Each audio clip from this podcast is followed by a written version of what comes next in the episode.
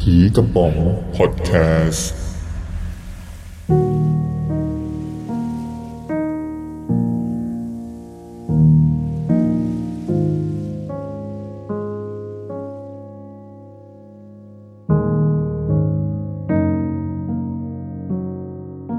อ่าสวัสดีทุก ส ค วัน สดีครับ ในร้าน ทุ นะ ก ครั ค บ นที่อยู่ใน ผม ร้านนี้นะครับผม แล้วก็ที่อยู่ในไลฟ์วิดี ในไล โอ ฟ์ นะครับ ด้วยครับ ครับพูดตามผมทำไม วัน เนี่ย นี้เราอยู่ในรายการอะไรครับ รายการผี ผีกระ นัด ป๋อง เฮ้ยเอาใหม่เอาใหม่ เอาไม่ใช่ไม่ใช่ พร้อมกันหนึ่งสองสามเราอยู่ในรายการ รายการผี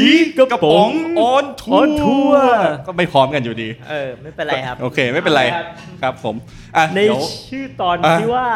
ชื่อตอนอะไรฮะ ชื่อตอนที่ว่าผีร้านเบียร์ ผีร้านเบียร์เบียร์เบียร์นะครับ อ่าฮะ เอ่อเจ้าของร้านเขาชื่อนาฮะอาจจะ อ๋อเหรอ เรียกว่าผีร้านนา ครับ ก็ได้ และเรื่อง นะคบ ทั้งหมดก็มาจากผีในร้านนี้แหละครับ อ่า อ่าถ้าใครอยากจะมาก็มาได้เนาะ อ่าไปทางเหนือเลยเมื่อกี้ ครับผม โอเคครับ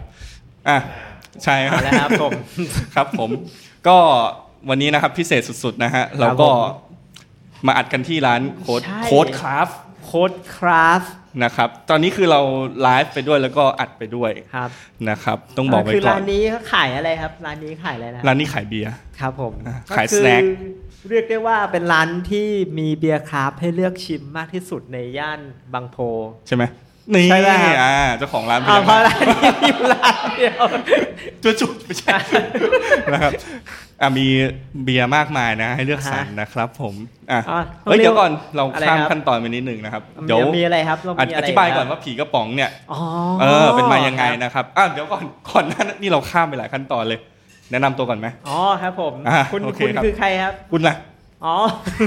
เอาผมก่อนก็ ดี ได้ เจป่องครับดีเจป่อง อ๋อดีเจป๋องอ่ะผม ครับผม ดีเจแม็กครับผม ครับผ ครับ ม ผมทำไมต้องมีดีเจนำหน้า อ่าฮะ ด้วยก็ ไม่รู้นะฮะ อ่ะต่อมาก็คืออ อ่ะก็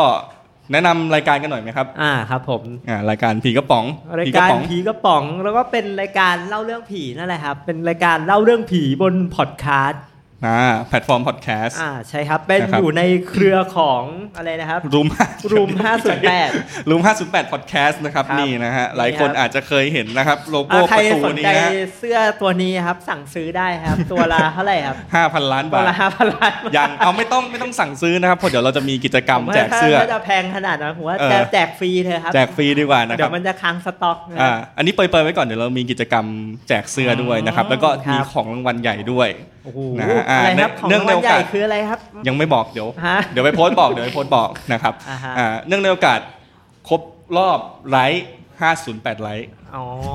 เออเราเล่น ครับ ทุกเล่นทุกกระบวน อ๋ ท่า อแล้วตอนนี้ ก็คือยอดไลน์นี่หดลงมาเหลือ 506 ไลน์แล้ว เราก็เลยยังจัดกิจกรรมไม่ได้ มีคนดิสไลค์แฟนเพจเราไปแล้ว 2 คน โอ้แย่จังเลยนะ อ่ะ ไม่ใช่ครับไม่ใช่นะครับ อ่าโอเคอ่าตอนนี้กี่ไลค์แล้วเอ้ยไม่ใช่กี่วิวแล้วนะฮะเดี๋ยวผมขออนุญาตเข้าไปดูนะครับ นี่คุณยังจะต้องต้องดูจำนวนคนคนดูไลค์เราอีกเหรอครับ คุณ โอ้ไม่กล้าพูดเลยนะฮะ ฮะเท่าไหร่ครับ สามร้อยล้านวิวครับตอนนี้ โอ้โห อืมผู้ฟังทางบ้านนะ ไม่ตายเถอะผมว่าถ้าเราจัดถึงเที่ยงคืนเนี่ยเราต้องเหลือ 100 ล้านวิวแน่นอนเลยครับ โอเคโอเค ไม่เป็นไรครับ เดี๋ยวเราจะมาเข้าสู่ช่วงแรกของ เฮ้ย ราย นี่ การ คุณต้องบ ก่ อน ก ละ บร น รยากาศในร้านโค้ด อ่า ครับก่อนสิครับคุณ ตอนนี้เราอยู่ที่โค้ดคราฟนะครับ ใช่ครับ ซึ่งปกติเนี่ยเราจะอัดเสียงกันที่สตูดิโอ อ่า รูม ครับ 508 ที่อยู่ที่เดโชนะครับ ครับ แต่ตอนเนี้ยเราย้ายสตูดิโอของเราเนี่ยมาตั้ง อืม ที่ร้านโค้ดคราฟ ใช่ครับ อ่าบางโพ บางโพ นะครับ ซึ่งบรรยากาศตอนนี้นะฮะ วันนี้เป็นวันที่ 31 ตุลาคม ใช่รับเป็นเป็นวันอะไรครับวัน วัน อะไรค ฮั รับ ลโลวีน อ๋ออ่ ่าวันปล่อยผี นึกว่าวันเงินเดือนออก ไม่ใช่ อ่ะบางคนอาจจะเงินเดือนออกนะครับ ใช่ครับ อ่าบรรยากาศร้านตอนนี้ก็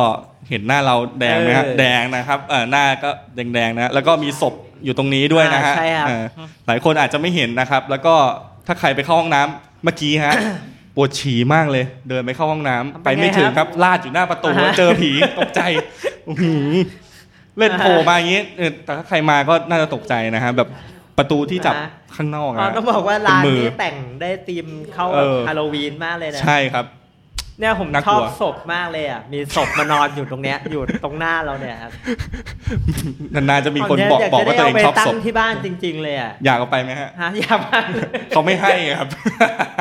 อดอดอ่า อ่าหรือไม่ก็มือผีที่ติดอยู่หน้าร้านก็ได้ครับ เออ ชอบ เออ ชอบมากเลยครับ ที่ผลักประตูตอนนี้ก็เป็น ออครับ เป็น ถ้า มือผี ถ้าถ้าใครจะมาร้านตอนนี้อย่าแนะนำว่าอย่าจับแรงนะครับเดี๋ยวเดี๋ยวมือผีรุดติดมือครับ แปะเทปไว้ โอเค แปะกาวไว้ อ่า อ่า ใช่ครับ ไม่เป็นไรนะครับอ่าก็นะครับใครอยากมาที่ร้านโค้ดคราฟตอนนี้ก็มาได้เลยนะครับ มาเจอกันนะครับโค้ดคราฟ โอ้ยตอนนี้บรรยากาศในร้านเนี่ยเรียกได้ว่าแน่นแน่นขนาดและคลาคล่ำไปด้วยผู้คนนะครับ แน่นอนครับผม แต่ก็ยังเหลือที่อยู่อะครับ ฮะ เหลือ แน่นอน ที่อยู่ประมาณประมาณสิบที่อะไร สิบ เงี้ ร้อยล้านที่ อ่ะ นี่เราต้อง ก็ถ้าใครจะ หน่วยเรา บม ต้องเป็นร้อยล้าน ผมว่เราต้อง อ่า คุณต้องรีบมาแล้วล่ะครับ ในค่ำคืนเนี้ย ใช่ครับผมอ้าววิ ใคร ธี ยังไม่ วิธี รู้ มา จะไปลงที่ไหนคุณต้องมา มา ร้าน ที่ คน เอ เขา อเออ เออ เอายังบอกบอกที่วิธีมาสักทีนึงเขามาไม่ถูก เออ เออถ้า อ่ะ อยาก วิ อยากจะรู้เหลือเกินอ่ะว่าถ้า เออ เราอยากจะมาร้านโขดคราฟเนี่ยเราต้องมายังไง อ่ะวิธีแรกวิธี เออ แรกนะครับสำหรับผู้ที่ไม่ขับรถมา ก็นั่งรถ MRT ครับ สถานีเตาปูน ครับผ อ่าม เตาปูนใกล้สุดแล้วไง ยัง ต่อฮะ ครับแล้วไงต่อครับ เอามามาจาก ลุ เอ็ ก มอาร์ที ลุก แล้วไงต่อครับ ทางออกที่หนึ่ง ทางออกที่หนึ่งครับ MRT ผม เตาปูนทางออกที่หนึ่งแล้วก็นั่งมอเตอร์ไซค์มา แล้วก็นั่งมอเตอร์ไซค์มา อืมร้านนี้อยู่ตรงข้ามกับไปรษณีย์บางโพ ไปสนีย์บางโพ พอดีนะครับอ่าแล้วก็อยู่ใกล้โรงพยาบาล ผม บางโพ บ ด้ อ วย กว่ามาร้านอะไรนะครับเป็ ร้านโค้ดครับ ร้านเบียร์ ร้านเบียร์ อ๋อเพราะร้านเนี่ยเป็นร้านที่มีเบียร์เยอะที่สุด อ่าใช่ครับ ในบางโพบอกมอไซค์ปุ๊บรู้เลย อ่ารู้เลยครับ มาถึงที่นี่เลย อ๋อมอเตอร์ไซค์ก็มากินบ่อยครับ อ่าใช่ บางทีก็เห็นก็ เออ ใช่ครับ ใช่ครับ เอาเห็นบาง ของ ทีเห็นพี่วินเขาก็นั่นแหละครับ ขี่มอไซค์ไปด้วยแล้วก็สดเบียร์ เดี๋ยว ไปด้วย เดี๋ยวนั่นก็เกินไป เป็นแก้วแก้วโค้ดครับ ไม่ได้นะ ไม่ได้ อ่าอีกวิธีหนึ่งอีกวิธีหนึ่งนะครับ ก็คือหน้าร้านจอดรถได้ ครับ ข้างหน้าเลยเนาะไอ้ตรงริมถนนเนี่ยจอดได้เลยนะครับ ก็เสิร์ชใน Google Map ว่าร้านโค้ดคราฟ ครับ นะครับ ก็สามารถมาจอดหน้าร้านได้เลยนะครับสำหรับผู้ที่ขับรถมานะครับ โอเค ครับ เดี๋ยวเรามาคุยกับเจ้าของร้านหน่อยนะ อ่าใช่ครับ เราต้อง อ่าม มาคุยกับเจ้าของร้านซะหน่อยนะ ใช่ครับผม อ่า อยากจะรู้เกี่ยวกับ เดี๋ยวครับ ร้านนี้เหลือเกิน สรุปเดี๋ยวน้องนามาคุยใช่ไหมโอเคครับ งั้นเดี๋ยวเชิญน้องนาหน่อยครับ ครับ มาคุยกันหน่อย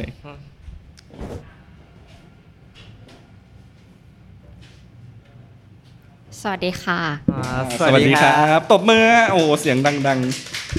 ๆ อ่า คือผีกระป๋องเนี่ยตามปกติแล้วจะมีช่วงแรกที่ชื่อว่าช่วงคุยสัพเพเหระ ครับ ทั่วไปนะเราก็จะคุยกันสองคนนี่แหละ อ่า เออเหงาๆนะครับ แต่วันนี้ก็เดี๋ยวมาคุยกับเจ้าของร้านกันดีกว่านะฮะอ่าเจ้าของร้านแนะนำตัวหน่อยครับ ผม ก็ชื่อนานะคะ เป็นเป็นหุ้นส่วนของร้านโค้ดครับ อืม ร้านเบียร์ชื่อดังย่านบางโพค่ะ นี่ ตบมือ ชื่อดังเพราะว่ามันมีอยู่ร้านเดียว ถึงบอกว่ามอไซค์มาถูกอยู่ แล้ว อ่า ต้องบอกว่าร้านเบียร์ไม่ต้องบอกชื่อนะครับ อ่ะเป็นไงบ้างฮะร้านอ่ะพี่ป๋อง ฮ มีอะไรจะถาม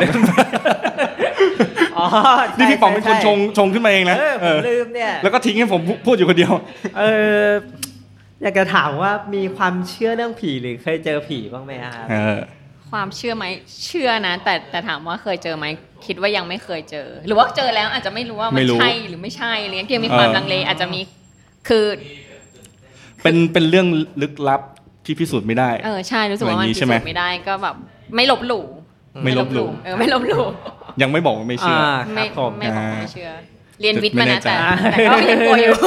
เรียนสายวิทย์แต่ยังกลัวกลัวเรื่องผีอยู่ าฮะครับ เออ แล้วแล้วที่ร้านนี้มีมีผีไหมฮะ ไม่มี ค่ะ ไม่มีค่ะ อย่าให้มีเลยค่ะ อย่าไม่กล้าปิดร้านดึก ไม่การที่ร้านมันมีผีมันเป็นกิมมิกไง อ๋อ หนู แล้วบางทีคนเขาก็อยากมากินที่ร้านที่มีผีป่ะ แบบว่า ได้นะพี่ เออได้จริง อยากมีไหมคะ ถ้าอยากมีจะได้บอก ฮะ เดี๋ยวเรียกมาให้ เออ อ๋อขอสรุปว่ามีผีแบบสั่งได้นะครับ อ๋อจุดทูบนิถ้าอยา ดเดียวก็มา มีได้ แก๊ปโกด เอ เอ อ อ แกับโพสต์ อ่ะ แต่ แต่ ตอน สมมติว่าคนชมในผู้ฟังรายการผีกระป๋องเนี่ยนะเขาก็ชื่นชอบทางเกี่ยวกับเรื่องเนี้ยนะครับ อืม เขาก็ แกับ ต้อง โกสต์เหรอ อะไรนะฮะ อ๋อไม่มีอะไร อ๋อใช่ ต่อเลย ถ้าเกิดเขาแบบว่ารู้ว่าร้านนี้มีผีเขาก็ต้องมาอยากมากินอยากมาอะไรอย่าง เอ นี้ อ นะครับ นี่จริง ๆ ตอนนี้ก็มีผี หนูต้อง เออ หนู ได้ ต้องพได้ยายามทำให้ร้านมีใช่ไหม นะ คะ ฮะ เออใช่ ไม่คือมันเป็นการสร้างจุดขายอย่างหนึ่ง อ๋อ ให้กับร้านนะครับ โอเค โหนี่พี่ป๋องสอนธุรกิจเลย จริงๆ ตอนนี้ ใช่ มีอยู่นะ อ่ามี มีผีนอนอยู่ มีผี นอนอยู่ เาละครับ นอนอยู่ อ่าอย่างที่เราให้ฟังเมื่อกี้นะครับ มีผีแอบอยู่ข้างประตูด้วย อันนี้น่ากลัวมาก ใช่ ประตูก็จะหนีบมือผีอยู่ตอนนี้ อ่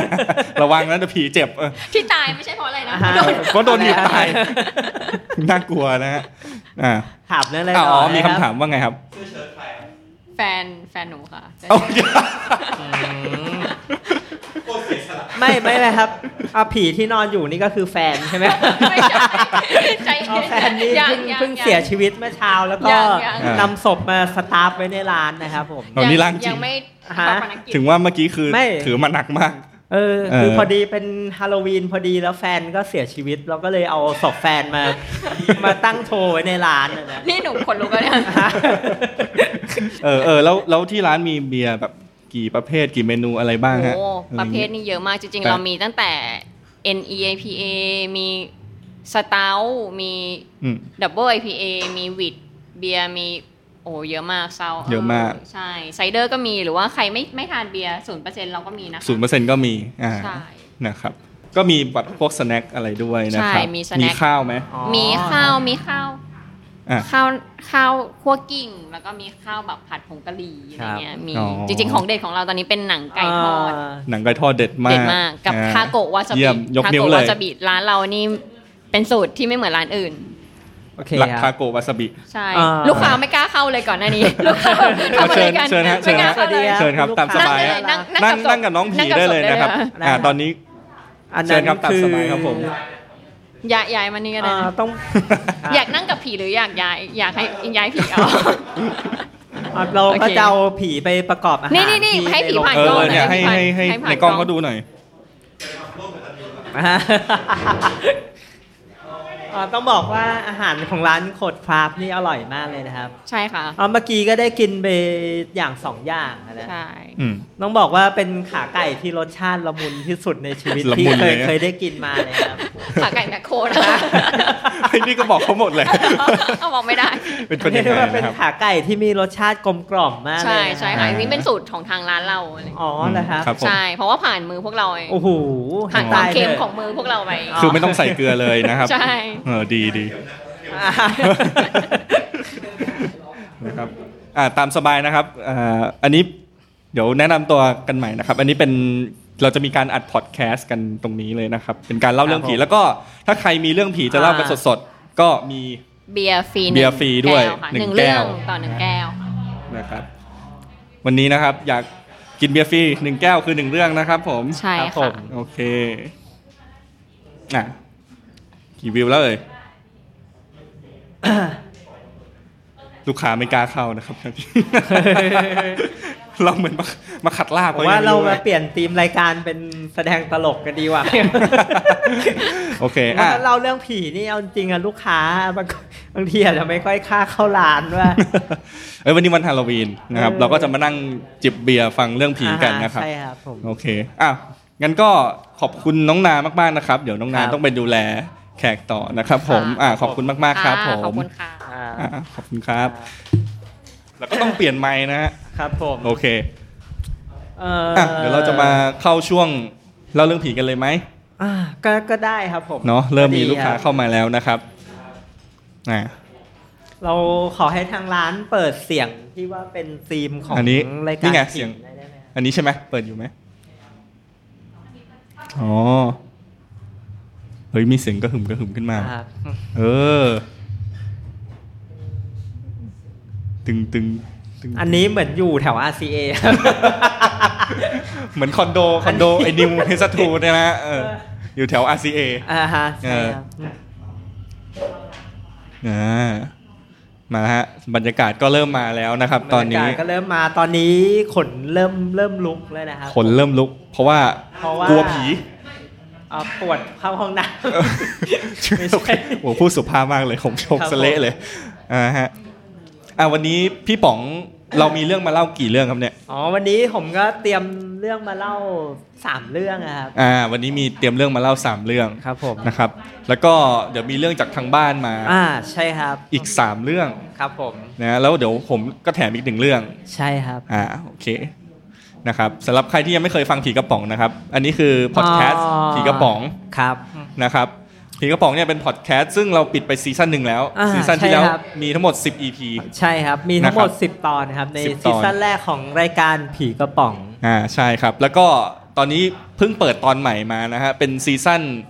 ผีกระป๋องมินิ ใช่ครับ เป็น อ่า ผีกระป๋องแบบเวอร์ชั่นสั้น ๆ อร่อยอร่อยย่อยง่ายนะครับ พกพาได้สะดวก ใช่ครับ ให้คุณได้มีเวลาไปทำเรื่องราวดีๆ อีกเยอะนะครับ อ๋อ เดี๋ยวมาเสียเวลาฟังเรื่องผี เดี๋ยวเดี๋ยวเดี๋ยว ไม่ใช่ ให้เขามาฟังเราสิ ให้เขามาฟังเราเออเออต้องงี้ นี่ก็ขายของแบบตรงกันข้ามนะครับ อ่า อ๋อ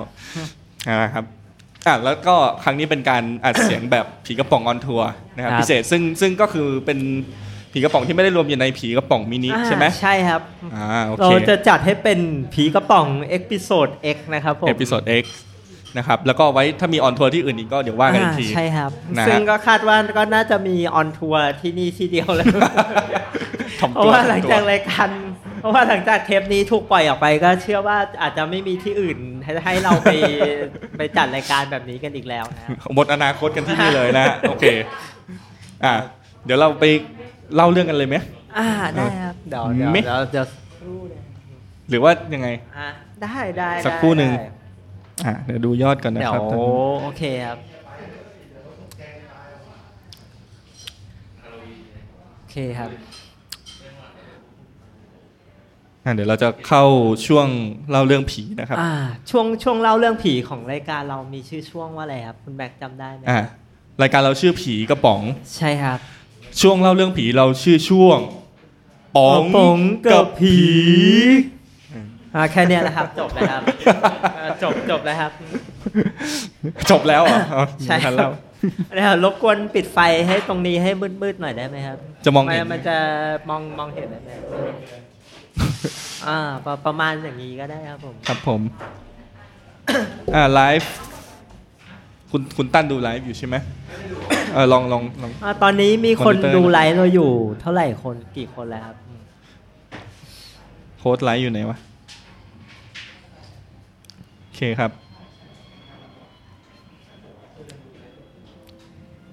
มาชช่วงนี้นะค โอเ รับ อ่าเริ่มเริ่มเถอะครับ ตอนนี้ก็สามทุ่มยี่สิบสามแล้ว ถ้าถ้าผมไม่เล่าตอนนี้นี่คุณตั้นเฮดทัตทูนี่จะเดินมาบีบคอผมเลย นะครับ นะครับ ไม่ใช่ครับพี่ป๋องจะเข้าบ้าน โอเค ไม่ได้ ครับผม นะครับ อันนี้คือช่วงที่สองของรายการ ใช่ครับ ผีกระป๋องแล้วนะฮะ ครับผม อันนี้ชื่อช่วงที่ว่า ป๋องกับผี ปอง ครับ กับผีไงนะครั อื บ ม โอเคครับ เรื่องผีที่ผมจะเล่าให้ฟังเป็นเรื่องแรกเนี่ยนะครับ ผมให้ชื่อเรื่องมันว่า วิญญาณปริศนาในห้องปิดตายนะครับผม อืม เอ่อเชื่อว่าถ้าเกิดใครที่เคยฟังเรื่องผีจากรายการวิทยุของประเทศไทยเลยครับผมคิดว่าอาจจะเคยฟังได้ฟังเรื่องนี้ผ่านหูกันมาบ้างแล้วล่ะ เรื่องมันก็มีอยู่ว่าประมาณนี้นะครับ เมื่อสักประมาณ 8 ปีก่อนเนี่ยเอ่อคืออันนี้ต้องบอกว่าเป็นเรื่องของคุณหน่อยกับคุณตีนะครับ เป็นเรื่องเล่าผีที่เกิดจากมุมมองของสองบุคคลนะครับ คือเรื่องก็มีอยู่ว่าเขามีวงดนตรีอยู่วงหนึ่งนะครับ ชื่อว่าวงชบา แล้ววงชบาเนี่ยเขาก็เป็นแบบวงดนตรีแบบตะเวนเล่นตามร้านตอนกลางคืนนะนะเขาก็คือวงชบาเนี่ยเขาอยากจะหาร้านประจำของเขาอะ เขาก็เลยไปดูไปไปดูบ้านหลังหนึ่งที่เขาปล่อยให้เช่าอยู่แถวเส้นถนนเกษตรนวมินทร์นะครับเอ่อลักษณะของบ้านหลังเนี้ยต้องบอกว่าความพิเศษของบ้านหลังเนี้ยเป็นบ้านเขาอยู่ระดับต่ำกว่าถนนและเป็นบ้านสองชั้นก็คือชั้นหนึ่งของบ้านเนี่ยมันจะมีลักษณะเหมือนให้เราลองนึกภาพว่ามันจะมีลักษณะคล้ายๆ ห้องใต้ดินนะครับ แล้วก็ในช่วงนั้นน่ะที่คุณหน่อยกับคุณตีแล้วก็สมาชิกวงชบาเนี่ยเขาเขาเดินไปเดินทางสำรวจในไปในบ้านหลังเนี้ยเหมือนไปดูโลเคชันที่ว่าจะหาว่าร้านเนี้ยมันเหมาะไหมกับการกับการเปิดร้านเปิดผับอะไรอย่างเงี้ย อืม ก็คือมีสมาชิกคนหนึ่งนะครับเขาก็ เขาก็ถ่ายวิดีโอ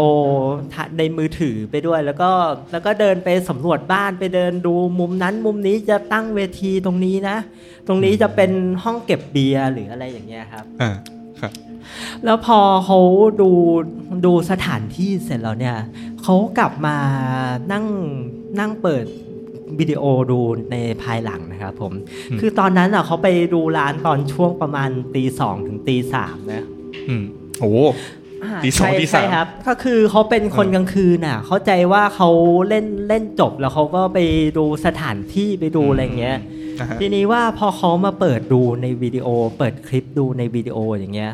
เขาก็เห็นสิ่งผิดปกติอยู่อย่างหนึ่งนะครับ ก็คือที่ในบริเวณชั้นหนึ่งของบ้านเนี่ย มันเหมือนว่าเป็นถ่ายติดภาพของผู้หญิงคนหนึ่งครับ ในชุด อืม กระโจมอกสีขาว อื อื ม มซึ่งตอนนั้นอ่ะมันก็เป็นที่โจทย์จันในกลุ่มคนที่เข้าไปสำเข้าไปดูสถานที่ที่บ้านนั้นมากเลยอ่ะคือน้องในทีมคนหนึ่งอ่ะเขาบอกว่า พี่บ้านเนี้ยมี หลังหลัง อ๋อ หลังจากหลังจากที่หลังจากที่เขาเห็นนะแต่แต่แต่ไม่ใช่ร้านนี้นะครับ ไม่ไม่ต้องกลัว อ่าๆ นะครับ เอาก็คือเขาพอในเมื่อมันโจทย์จันอย่างนั้นน่ะ จนในที่สุดมันก็ไปเข้าหู คนผู้ที่เขาเป็นเจ้าของบ้านหลังเนี้ยครับ แถว โอ้โห ถนนเส้นเกษตรนวมินทร์นะครับ พอเขาพอเขาได้รู้อะว่ามีเอ่อเกิดการถ่ายเหมือนจะเป็นภาพถ่ายติดวิญญาณขึ้นในบ้านนะครับ อืม เขาก็เขาก็ขอร้องอ้อนวอนเลยแหละ คนที่ถ่ายรูปติดเนี่ยบอกว่า เหมือนแบบว่าอืมเหมือนแบบว่าเขาเขาเขาอยากเห็นภาพถ่ายติดวิญญาณนี้ให้ได้ ด้วยด้วยเหตุผลอะไรก็ไม่รู้อ่ะ แล้วพอ เออ เดินทางไปอ่ะไปที่บ้านของคุณเจ้าของบ้านคนเนี้ยนะครับ ให้เรานึกสภาพว่าคุณเจ้าของบ้านคนเนี้ยเขาเป็นคู่สามีภรรยาที่แก่มากแล้วล่ะ อืม คุณคุณคุณลุงคนเนี้ยเขาก็ เหมือนนั่งรถเข็น แล้วก็มีภรรยาเขาเข็นเขาเข็นรถออกมาอย่างเงี้ยเขาก็มาดูเขาก็บอกอืมเนี่ยขอขอขอดูขอลุงดูรูปหน่อยได้ไหมรูป อืม เนี่ยเขาเขาก็เปิดไอ้ช่วงนั้นให้ดูอ่ะพอคุณลุงเขาเห็นภาพถ่ายติดติดวิญญาณเขาแบบน้ำตาลื้นๆเหมือนเหมือนว่าจะร้องไห้อ่ะ อืมเห็นภาพในกล้องนะฮะ อืมใช่ จะร้องไห้เลย แล้วทีเนี้ยคุณที่เขาเอารูปไปให้ดูเขาก็ไม่เข้าใจหรอกว่าทำไมคุณลุงเขาถึงจะต้องร้องไห้ด้วยอ่ะ อืม มันเหมือนถ่ายภาพติดเห็นผีในในในในบ้านของเขาอะ่ะ เออซึ่งคนอื่น เออ ดูก็คงแบบรู้สึกน่ากลัว อ่า นะ ใช่คน น อื่นจะดูถ้าเป็นเราเราเห็นภาพถ่ายติดผีในบ้านเราเราต้องรู้สึกน่ากลัวใช่ไหม ใช่ใช่ แต่นี้คุณลุงแกเหมือนรู้สึกเศร้าๆแกเหมือนทำท่าจะร้องไห้ น้ำตาคอเบ้าอ่ะ อ่าใช่เขาไม่ไม่รู้สาเหตุเหมือนกันนะว่าเพราะอะไร อืม แต่คุณป้าเขาบอกว่าโอ้ยหนูอย่าไปคิดมากเลยลุงลุงเนี่ยแก่แล้วเลอะเลือน อ๋อปัด เออ ไป ไหนๆก็เซ็นสัญญาไปแล้วก็เข้าไปทำร้านให้มันจบ อ๋อ จ นี่ บ เซ็ ไป น เถ แล้ว อะ ด้วย เออ อ๋อ ก็คืออ อ ก็คือเขาเซ็นสัญญาเช่าร้านกันไปแล้วว่า อ่าฮะ คือถึงแม้มันจะมีเหมือนลักษณะมีความแปลกๆ เป็นแบบว่ามีการถ่ายติดวิญญาณก็จริงอ่ะแต่ต้องยอมรับว่าทำเลของร้านเนี้ยมันมันดีมากเลยนะของบ้านหลังเนี้ย อืม อ่าคือเปิดร้านไปอ่ะมีคนเข้าแน่นอนนะครับ ครับ ทีเนี้ยเรื่องราวเรื่องราวความหลอนมันก็เกิดขึ้นหลังจากนั้นเลยครับ คือในวันแรกที่เขาจะเริ่มทำร้านใช่ไหมครับเขาก็ต้องจ้างคนไปทาสีนะจ้างช่างไปทาสี ก็คือช่างทาสีวันแรกช่างเข้าไป 5 คนนะครับ พอวันที่สองช่างเหลือแค่ 3 คน อ่ะหาย พอ ไป วัน สอ ที่ ง สามช่างไม่เหลือเลยสักคนครับ ช่างทาสีหาย หนี ไปห ห ม มดดเลย ทุกคนเลยครับ เออ แล้วแล้วก็ไม่เอาค่าจ้างไม่เอาค่าตัวเลยนะหนีไปโดยไม่บอกเหตุผลเลย อะ เออ ว่าว่าทำไมถึงทิ้งงาน เออ อ่าแล้วพอต่อมาแล้วก็เออเคยเคยฟังใช่ไหมครับเอาไม่ใช่ อ๋อ ครับผม อ๋อโอเคครับพอพอพอต่อมานะครับผมอ่ะ ครับ โอเคครับพอพอต่อมานะครับผมอ่าคุณคุณตีเนี่ยเขาก็เริ่มรู้สึกว่ามันเอ้ยในเมื่อมันไม่มีช่างทาสีเราก็ต้องไปทาเองแล้วเว้ย ล เอา ง วะ มือเองเลย เออ โอ้โห แล้วพอตอนที่เขาก็เริ่มต้นด้วยการผสมสีครับเริ่มต้นด้วยการผสมสีแล้วก็เอาเอาแปรงลงไปจุ่มในถังสี แล้วก็ในจังหวะที่เขาจะเอาแปรงสัมผัสกับผนังเพื่อทาสีครับ ครับ ก็สิ่งที่มันสิ่งที่มันเหลือเชื่อมันก็เกิดขึ้นนะ อืม ในจังหวะที่แปรงมันสัมผัสกับเพดานนะครับ อืม อ๋อได้ยินเสียงหัวเราะของผู้หญิงครับอืมได้ยินเสียงหัวเราะผู้หญิง เหรอ คุณแม็กซ์ทำเสียงหัวเราะของ เดี๋ยว ผู้หญิงเลยได้ไหมครับ อ่าใช่ครับ อ๋อ เขาได้ ใช่ ใน ด้วย จังหวะที่แปลงสัมผัสกับฝาผนังได้ยินเสียงหัวเราะของผู้หญิงเลยครับ เสียงหัวเราะ ประมาณอย่างเงี้ยครับ ฮะเหมือนพัก อ่า หลอนไปนิดนึง อ่า กลับมาหาโอเค อืม อ่ะหลอนต่อได้ครับผอ่าม ทีนี้เขาก็อ่าเขาก็รู้สึกว่าแปลกใจแล้วล่ะ เอ๊ะทำไมมันแต่เขาก็คิดว่ามันเป็นเสียงหัวล้อจากบ้านข้างๆ อะไรอย่างเงี้ยนะฮะ อืม เออเขาก็ยังไม่รู้สึกว่ามันแปลกอะไรมากอะไรหรอก แล้วทีเดียวว่าเขาก็เริ่มไปผสมสีอีกกระป๋อง พอสีกระป๋องแรกมันหมดนะนะ อืม อ่าเขาก็เริ่มไปผสมสีกระป๋องที่สองแล้วแหละ แล้วแล้วก็เหตุการณ์ก็เกิดขึ้นคล้ายๆเดิมเลยครับ อืม แต่ทีนี้ว่าในพอจังหวะที่แปรงทาสีมันกำลังจะจดลงไปบนบนเอ่อผนังบ้านอย่างเงี้ย ทีนี้ไม่ใช่เสียงหัวเราะของผู้หญิงเลยครับ ทีเนี้ยมันเป็นเสียงออดอะ เสียง อ่า ออ เสีย ด งออดดังขึ้นเสียงออดดังกรี๊ง แค่แปะ วามอ่า แปะ ใช่ แปรงเข้ากำแพงแล้ว ใช่ กรี๊งขึ้นมาอย่างเงี้ย แค่ใช่แค่แปรงแตะเข้าไปเนี่ยทีเนี้ยคุณคุณตีเขาก็ตกใจตกใจสุดขีดเลยครับจนเขา อืม ต้องวิ่งออกไปนอกบ้านน่ะ อืม เออเขาก็เริ่มรู้สึกแปลกๆกับบ้านหลังเนี้ยแล้วต้องบอกว่าความแปลกของบ้านหลังนี้อีกอย่างหนึ่งอะคือมันมีการติดตั้งออดไฟฟ้าอยู่ในบ้านน่ะ ด้วย ครับ ด้วยเหตุผลอะไรก็ก็ไม่รู้เหมือนกันนะครับ อ่าคือคือออดออดไฟฟ้ามันดังมากนะ อ่าใช่ออด เออ ไฟฟ้ามันดังมาก แต่จริงผมก็เคยอยู่บ้านที่มีออดไฟฟ้าอยู่ในบ้าน อ่าครับ เออซึ่งแบบก็มีคนกดทีก็วิญญาณจะหลุดนะฮะ อืม เออ ดังมากจริง ครับผม ครับ นั่นแหละฮะแล้วก็ความความแปลกของเรื่องราวความหลอนในบ้านหลังเนี้ย ต้องบอกว่าหลังจากที่เขาเปิดร้านน่ะมันก็เจอเรียกว่าเจอเหตุการณ์แปลกๆกันอยู่ในบ้านตลอดเวลาเลย อ่า เออใช่ผมเกือบเกือบลืมเล่าให้ฟังไปนะครับ ต้องบอกว่าร้านเนี้ยมันลักษณะไอ้ยบ้านหลังเนี้ยเขามีลักษณะเป็นบ้านสองชั้นนะ อืม แล้วก็อย่างที่บอกอะว่าชั้นที่หนึ่งมันอยู่ต่ำกว่าระดับถนนเหมือนเป็น ใต้ดิน เออเหมือนเป็นเหมือนเป็นห้องใต้ดินเหมือน หรือเป็นชั้นใต้ดินอะไรอย่างเงี้ยครับ แล้วมันมีปริศนาอยู่อย่างหนึ่งคือมันจะมีห้องห้องหนึ่งอะที่ว่าปิดตายเอาไว้ โดยมีการล็อกกุญแจไว้ทางหน้าประตูบ้านเป็นแม่กุญแจดอกใหญ่มากเลยนะ อืม ซึ่งคุณลุงคุณป้าเจ้าของบ้านเนี่ยเขาบอกว่าอย่ามายุ่งกับห้องหลังนี้นะ อย่าเปิดประตูหลังนี้นะ อย่าเปิดประตูบานนี้นะ อืม เพราะว่าเป็นที่เก็บของของลูกสาวเขาอะเขาไม่อยากให้ใครไปยุ่มย่ามในห้องเขากลัวว่าข้าวของของลูกสาวเขาจะหาย อ๋ออ่ะ อ่าใช่อะ อืม แล้วก็ต้องบอกว่าช่วงเวลาที่เขาเข้ามาทำกิจการร้านอาหารในบ้านหลังเนี้ย มันก็มีเรื่องแปลกๆเกิดขึ้นตลอดเวลาเลยล่ะ ต้องบอกว่าห้องครัวของของร้านอาหารแห่งเนี้ย มันจะอยู่ประมันจะอยู่ใกล้ๆ กับไอ้ประตูที่ปิดตายบานนี้เลยนะครับเขาบอกว่าร้านเนี้ยนะต้องเปลี่ยนพ่อครัวถึงอาทิตย์ละสี่คนน่ะ อืมโอ้โห อ่าคือแบบว่าพ่อครัว วัน เข้า เว้น มา วันเลย ก็เอ เอ อ อ ก็อยู่ไม่ได้อ่ะเข้ามาแล้วก็ออกไปออกไปแล้วก็ไม่มีการบอกสาเหตุเลยนะ จนเขาได้พ่อครัวมาคนหนึ่งอ่ะซึ่งพ่อครัวคนเนี้ยค่อนข้างที่จะเป็นสติไม่ดีหรืออะไรประมาณอย่างนั้นหน่อย ก็ก็ก็เลยเป็นคนที่อยู่อยู่ได้ยาวที่สุดใช่ครับ อ๋อเออ แล้วก็เหตุการณ์ที่เจอกันบ่อยๆ ก็คือเขาจะมีพนักงานเนี่ยจะพบเห็นผู้หญิงคนหนึ่งไปยืนเล่นมูลี่อยู่ในห้องน้ำผู้ชาย อืม อ่าใช่ครับแล้วก็ เห็นเป็น ใน ตัวเลย ช่วงตอนกลางคืนที่ร้านที่ร้านปิดแล้วเนี่ยก็จะเห็นมีผู้หญิงคนหนึ่งในชุดสีขาว ไปยืนอยู่ตรงระเบียงหน้าบ้านหลังจากที่ร้านปิดแล้วนะครับ อืม อืมอันนี้ก็เป็นเหตุการณ์ที่เขาเจอกันบ่อยๆ แล้วก็พนักงานในร้านเนี่ยเขาก็จะรู้แหละเขาจะเรียกเขาจะเรียกผีผู้หญิงคนเนี้ยว่าพี่สาว และเวลาเราเขาขออะไรก็มักจะได้ ไม่ว่าจะเป็นเรื่องโชคลาภหรือเรื่องขอให้มีลูกค้าเข้าร้านเยอะๆอะไรอย่างเงี้ยนะก็ก็ อืม มักจะได้ตามนั้นนะครับ อืม อืมนั่นแหละแล้วก็เอาผมได้ เลย โอเคครับแล้วก็ แล้วก็นั่นแหละครับแล้วก็ถ้ามันจะมีเหตุการณ์ว่าถ้าวันดีคืนดีเนี่ย มีเสียงออดในบ้านดังคือดังกรี๊งเนี่ยโดยโดยโดย ไม่มี ที่ คน ไม่ กดเลย โดยที่ไม่มีคนไปกดออดเลยนะ วันนั้นน่ะลูกค้าจะเข้าร้านเยอะมากเล โอ้ ยค โห รับเออโดยโดยแบบไม่ไม่ไม่มีเหตุผลเลยอ่ะ เออ เออว่าทำไมวันที่อยู่ดีๆ เสียงออดมันดังกริ้งขึ้นมาเนี่ย ลูกค้าจะเข้ามาในร้านเยอะมาก อืม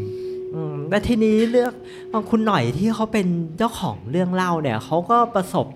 ประสบเรื่องราวความหลอนของบ้านนี้ด้วยตัวเองในส่วนหนึ่งนั่นแหละ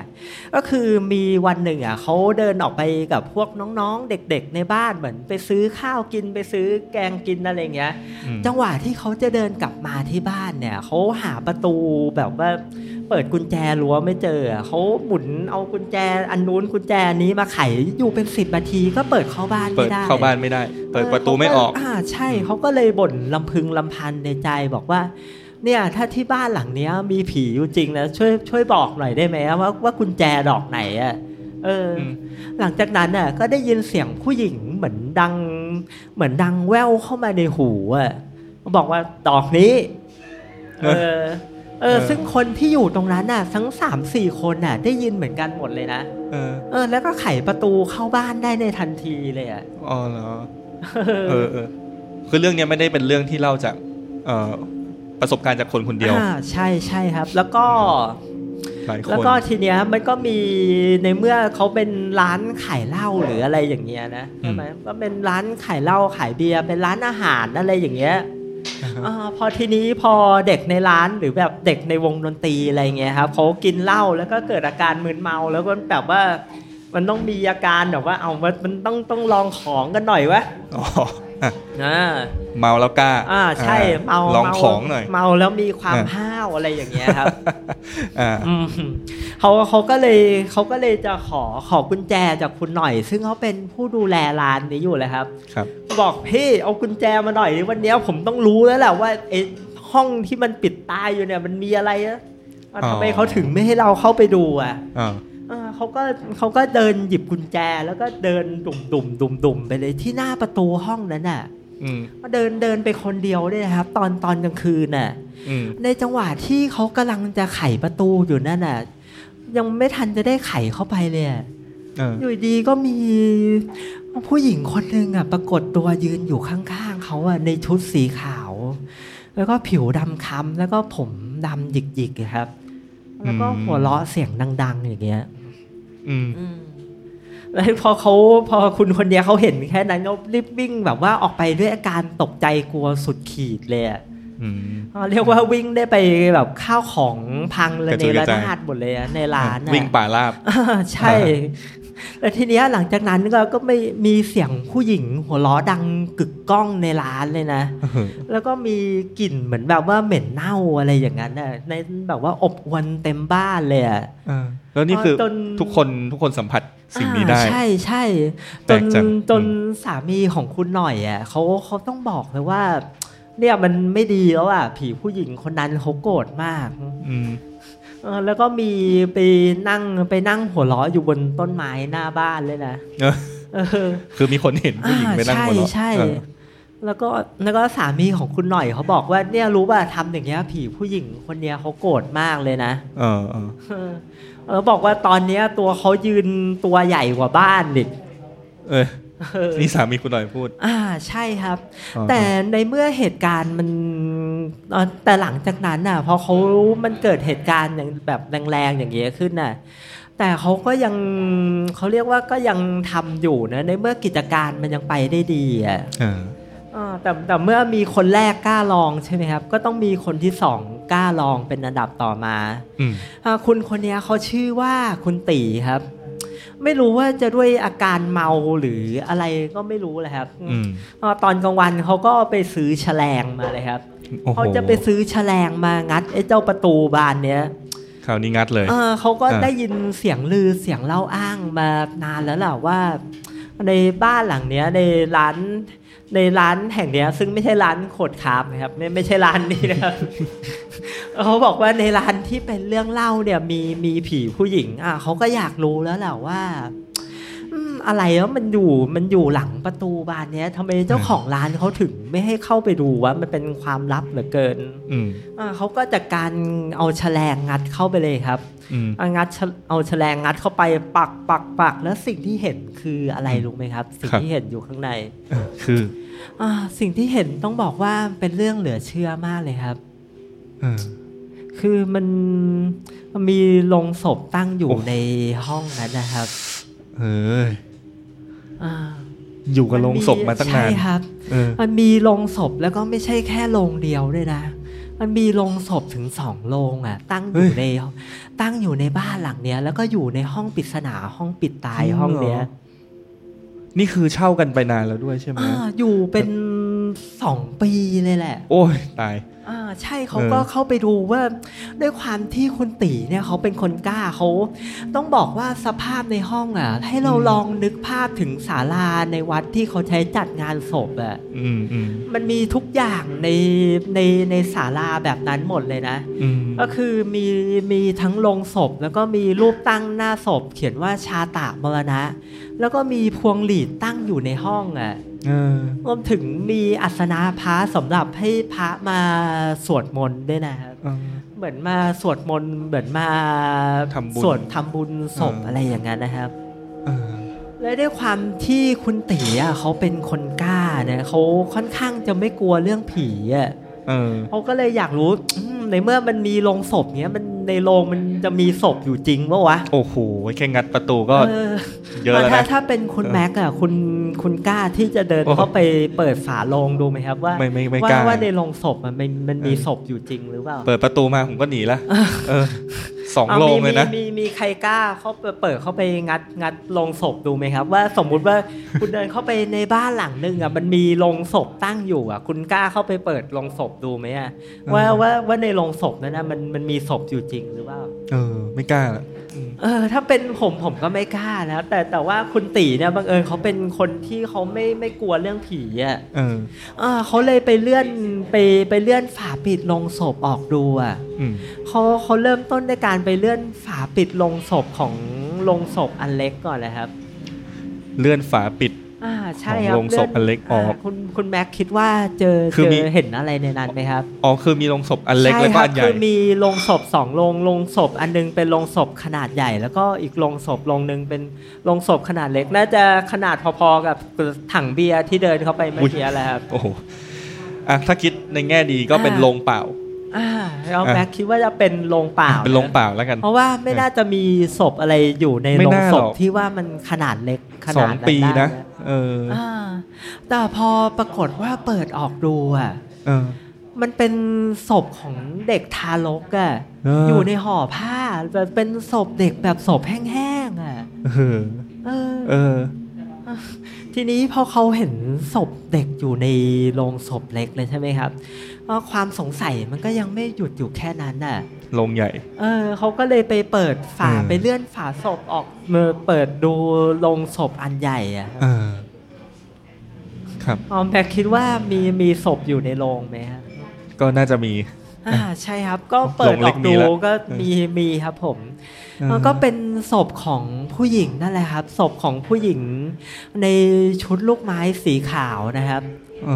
อ อ่าใบหน้าของคือสภาพศพเนี่ยเมื่อ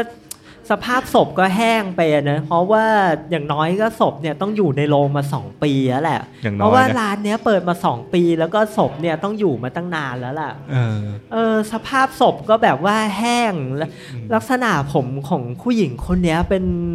ผมหยิก แต่คุณตีเขาบอกว่าดูจากรูปร่างหน้าตาแล้วเป็นผู้หญิงที่สวยคนหนึ่งเลยแหละศพเนี้ย อืม อ่าทีนี้ครับพอเขาเขาเห็นอย่างเงี้ยเขาก็เกิดความ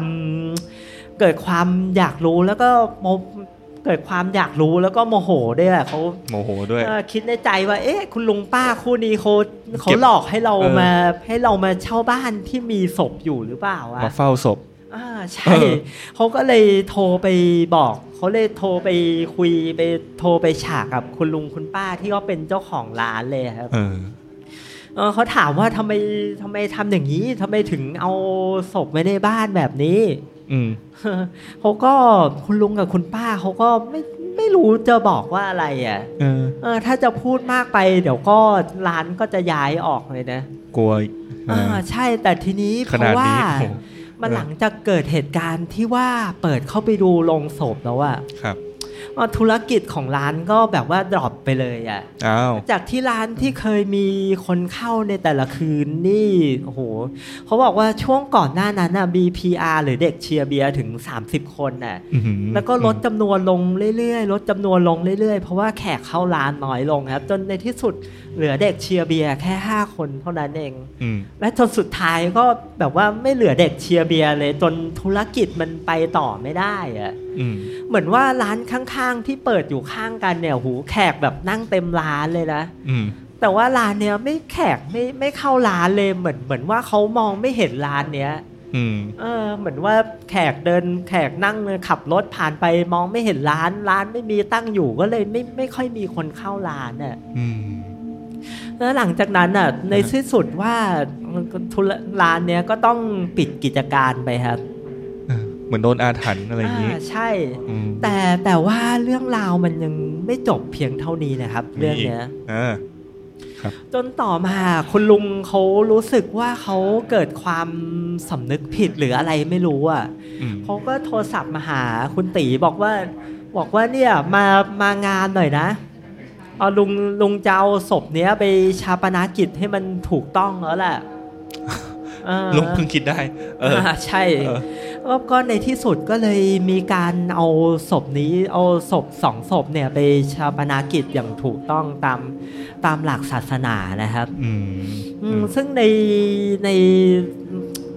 ในงานศพวันนั้นน่ะคุณตีเขาบอกว่าคุณลุงกับคุณป้าเหมือน เหมือนแบบว่าเศร้าเหมือนแบบว่าจะขาดใจเลยแหละ อืม อื้อหือเหมือนแบบว่านั่งแบบว่าจะร้องไห้ มีความเศร้าโศกอยู่ตลอดเวลา อืม ซึ่งเขาก็บอกว่าคุณตีเขาเห็นอย่างเงี้ยเขาก็เกิดความสงสัยอะนะครับ เขาก็เลยถามคุณลุงว่าถามจริงๆเถอะครับสองสองศพเนี้ยคือใครกันเหรอที่อยู่ในร้านน่ะ อืม เออจนในที่สุดอ่ะคุณลุงเขาทนทนการขอร้องไม่ไหวอ่ะ ครับ คุณลุงเขาก็เลยเล่าให้ฟังว่าประมาณอย่างนี้นะครับ เขาบอกว่าศพผู้หญิงเนี่ยเป็นลูกสาวคนที่คุณลุงเขารักที่สุด แล้วก็เรียนหนังสือเก่งที่สุด อืม เป็นเด็กตั้งใจเรียนมากเลยอะ่ะแต่ในช่วงมหาลัยอะ่ะเหมือนมีแฟนเราตั้งท้อง อืม แล้วแฟนเขาก็ทิ้งไปเหมือนว่าไม่ไม่ยอมรับอะไรอย่างเงี้ย อืม อ่าลูกสาวเขาก็เลยดื่มยาพิษฆ่าตัวตาย อืมอืม ในในบ้านหลังนั้นแหละครับ ครับ อ่า อ๋อ นี่คือที่มา อ่าใช่ครับจนคุณลุงเขาเหมือนเป็นการสูญเสียอย่างกระทันหันเขาทำใจไม่ได้ เขาก็เลยต้องเก็บศพลูกสาวพร้อมด้วยเด็กที่อยู่ในท้องเนี่ยแหละครับ อืม ไว้ไว้ในไว้ในประตูปิดตายหลังนั้นนะครับ อืม คือต้องบอกว่าวิธีการทำศพของศพที่ตายทางกลมอะนะ อืม เขาจะถ้าถ้าลูกไม่อืมต้องบอกว่าถ้าลูกไม่ไหลออกมา เขาก็ต้องผ่าท้องเอาศพออก แล้วก็ทำพิธีศพแยกกันนะถ้าเกิดว่าเป็นตามพิธีการแบบโบราณน่ะศพที่เรียกว่าศพตายทั้งกลมก็คือเป็นการแบบตายโหงอ่ะเขา อ่า เขาจะเขาจะไม่เผานะ เขาจะไปเผาไปฝังที่ป่าช้าแล้วก็แยกออกจากกัน คือเขาจะไม่ให้ศพแม่กับศพลูกอยู่ด้วยกัน อืม คือไม่งั้นเหมือนเขาจะพยายามตามหากันเหมือนแม่นาคอะไรอย่างเงี้ยเขาก็เลยต้องมีการก็เลยต้องมีการฝังแยกกัน อืม แต่ที่อ่าแต่ที่จุดไคลแม็กซ์ของเรื่องเนี้ยมันมันมันมันไม่ได้จบแค่นี้นะครับ เออ นี่ผมนึกว่า ใช่ ใครแม็ก ครั กัน บ นะ ผม อ่าอ่า มันยังมีอยู่อีกคือว่าหลังจากที่มีการชาปนากิจอย่างถูกต้องแล้วอะ นะครับอ่าคุณคุณตีเขาบอกเอาละวะยังไงเราก็ตัดสินใจที่เราจะมาเปิดร้านที่นี่กันอีกครั้งอ่ะไหนๆก็ทำเลมันก็ดีแล้ว อ่า เขาก็เลยมีหุ้นส่วนใหม่เข้ามาเปิดร้านที่นี่อีกครับ อืม แต่หลังจากนั้นได้เปิดร้านได้แค่แค่11 วันนะครับ อ่า อ๋อหุ้นส่วนร้านคนเนี้ยเขาก็ประสบกับชะตากรรมที่เลวร้ายมากเลยครับ คือ คือต้องถึงขั้นกับเข้าโรงพยาบาลบ้าไปเลยอะ อุ้ยเออ คือแบบว่ามีอาการตกใจกลัวสุดขีด แล้วก็ช็อกตลอดเวลาตาเหลือกอะไรอย่างเงี้ยครับ อืม ไม่สามารถเล่าหรือถ่ายทอดได้เลยว่าว่าทำไมอยู่ดีๆเขาถึงเป็นอย่างเงี้ย อ๋อ คือไปเจอเหตุการณ์มา อ่า แล้วก็ ใช่ก็คือ หลุด ไป ไปเล เจ ย อกันเหตุการณ์ในบ้านหลังนั้นแหละก็ต้องสืบสาวราวเรื่องไปว่าเอ่อหุ้นส่วนคนใหม่เนี่ยเขาก็เป็น ผู้ชายแบบหล่อหน้าตาดีนะ เป็นหนุ่มขับรถสปอร์ตอะไรเงี้ย อืม อืมเขาก็มีเขาเรียกว่าเป็นคนเจ้าชู้นั่นแหละครับ อืม เขาก็จะพาผู้หญิงหรือพาอะไรอย่างเงี้ยเข้ามาเออต้องบอกว่าเข้ามาหลับนอนในบ้านหลังเนี้ย ซึ่งก็ บอกว่า ก็เป็นพฤติกรรมที่ไม่ดีนะครับ อืม อ่าก็เข้าพาเข้ามาผู้หญิงไม่ซ้ำหน้ามาหลับนอนในบ้านหลังเนี้ย และจุดที่มันพีคไปกว่านั้นน่ะก็คือห้องนอนของคุณผู้ชายเจ้าชู้คนเนี้ย ครับ คุณแม็กคิดว่าเป็นเป็นห้องไหนครับ ห้องนอนใช่ไหม อ่าใช่ครับ คือเอ่อไอห้องที่เก็บโลงศพเนี่ยคืออยู่ชั้นล่างใช่ไหม อ่า ครับ ใช่ครับ งั้นผมขอเดาว่าอยู่ข้างบนห้องนี้ าใช่ครับ ก็คือ ก็คือห้องเนี้ยมันบังเอิญว่ามันเป็นห้องนอนเก่าของลูกสาวของคุณลุงกับคุณป้าเขานี่แหละครับ เออ อ่า อ๋อ นั่นแหละครับเขาก็เลยต้องประสบกับชะตากรรมที่ว่าเข้าใจว่าวิญญาณของผีสาวคนเนี้ยเขาจะไม่ชอบผู้ชายเจ้าชู้อะนะใช่ป่ะ อืม ในในเมื่อเขาตายเพราะโดนผู้ชายหลอกอะ่ะมาหลอกทำให้เขาอกหักต้องจนถึงขนาดต้องจบชีวิตตัวเองด้วยการดื่มยาพิษอ่ะ อืม อ่าเขาก็เลยไม่ไม่ค่อยชอบผู้ชายที่มีนิสัยเจ้าชู้อะไรอย่างเงี้ยครับ อืม เขาก็เลยต้องเขาก็เลยหลอกจนหลอกจนผู้ชายคนเนี้ยช็อกช็อกจนเสียสติไปเลยแหละ อืม แล้วก็ไปอยู่โรงพยาบาลบ้าได้ไม่เท่าไหร่อ่ะมันก็เสียชีวิตนะจาก อืม จากผู้ชายที่มีรูปร่างหน้าตาดีหล่อก็กลายเป็นผู้ชายที่แบบว่าโซมแบบผมหลุดร่วงจับไปผมตรงไหนก็หลุดติดมืออะไรอย่างเงี้ย อืม อ่าในการแล้วครับ อ่าโดนหลอกจนหลุดไป ก็คือ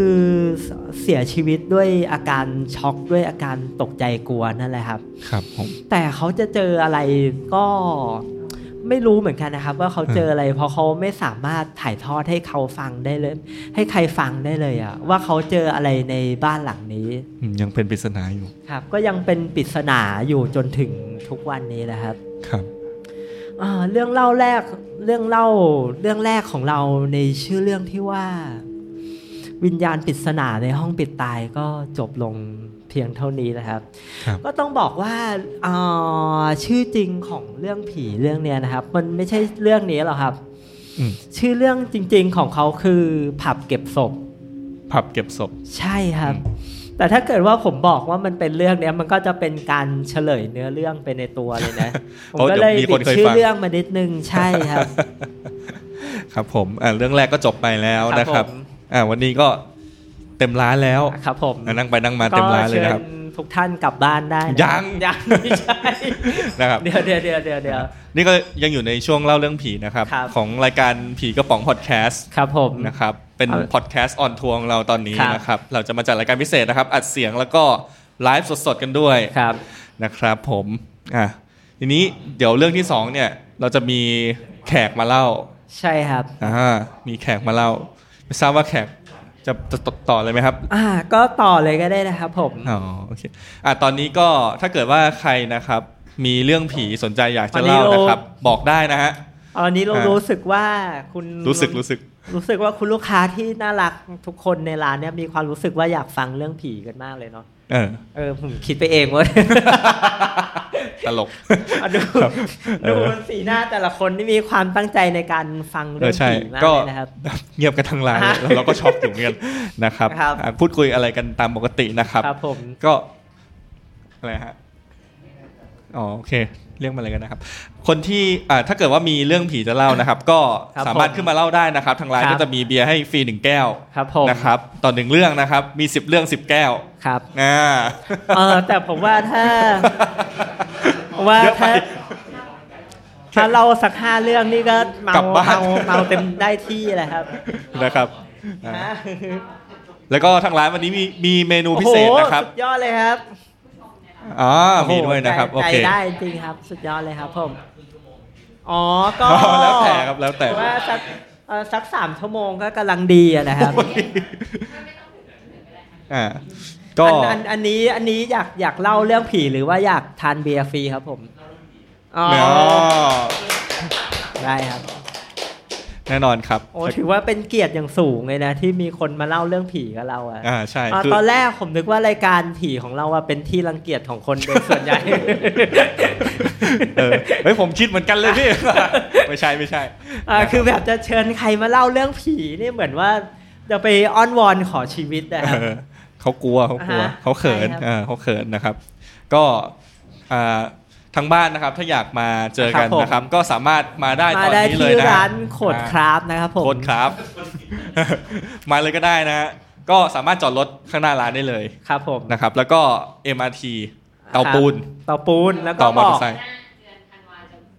อ๋ออ๋ อ๋ อ อ ครับผม เดือนธันวาก็จะมี อ่า สถานีบางโพง่ายกว่าเดิม อ่าแล้วแล้วก็ เ บอกวินมอไซค์ได้เลยนะครับ ว่ามาร้านเบียร์ มาร้านเบียร์ อ๋อแล้ว พูด ใ แค่นี้รู้เรื่องเลย าในเราแล้วแล้วในและในระหว่างที่วินมอไซค์จะพาเรามาเขาก็เกลือสดเบียร์ไปด้วย ของที่นี่ ร้า ด้วย ใช่ครับผม นะครับ เป็นการย้อมใจ ใช่ครับ นะฮะก่อนมาส่งที่นี่ อ่ะ นะครับอ่ะเดี๋ยวเรามาฟังเรื่องผีเรื่องที่สองกันเลยดีกว่า นะครับ วันนี้เรื่องผีเยอะมากนะฮะ ครับผม ก็ ผมคาดว่าน่าจะเล่าได้ถึง8ปดโมงเช้าอ่ะ จริงเนาะ นะถ้าพี่จะเล่ายืด อ่าฮะถ้าถ้าจะเล่าขนาดนั้นนะนะ อ่าครับ คนที่สองอ่าวันนี้ เอ่อ แขกคนแรกที่จะมาเล่า เอ้ย น้อ เดี๋ย ง ว คนไหนเอ่ยอ๋อ มิกครับ มิก ในในชื่อเรื่องว่าอะไรครับ ผมมี มีชื่อเรื่องไหม ครับ บ้าน บ้าน อุ้ยดีอ่ะเฮ้ยขน แอ ลุ บ ก ส ว่ะ แตรกมากยังเลยโอ้โหพี่เฮ้ย อุ๊ย พี่พี่ป๋องกลับบ้านเฮ้ยคนลุกว่ะไปเจอเมีย เดี๋ยวเดี๋ยวเดี๋ยวเดี๋ยวเดี๋ยวเดี๋ยวเดี๋ยวเดี๋ยวเดี๋ยว นี่แก ไม่ เป็นถึงบ้านแล้ว ไม่ใช่แล้วครับ อ๋อ ไม่ ไม่ ใช่ ใช่ไม่ใช่โอเค เออต้องบอกว่าที่แรกอ่ะที่ผมจะมาเล่าเรื่องผีที่เนี้ยต้องบอกว่าผมอยากให้เมียมาเนะ ทำไมฮะ เออแต่ดีใจอ่ะที่เขาบอกเขาไม่มา โอ้โอเค ตอนนี้รู้สึกดีใจไงไม่รู้ ดีเจเป็นพิเศษไม่รู้ เอไม่อรู้เออนะครับมาชงผิดไปนิดนึงโอเค อ่างั้นเดี๋ยวน้องมิก พร้อมไหมครับผมเนาะโอเคครับ เชิญได้เลยอ่าขอเสียงตบมือให้น้องมิกหน่อยครับผม เย้ เอาไหมฮะ อ๋อเฮ้ยเฮ้ยนั่งนั่งนั่งนี่ไหมครับ อ๋อครับผมอ่าคุณแม่ครับเราเราจะจะจะใช้ไม้ร่วมกันนะครับผม อ่ะไม่เป็นไรครับ มีชงปรุงเสิร์ฟครับ ครับถ้าคุณแม็กซ์อยากพูดอะไรก็ส่งกระแสจิตมาเดี๋ยวผมพูดให้นะครับ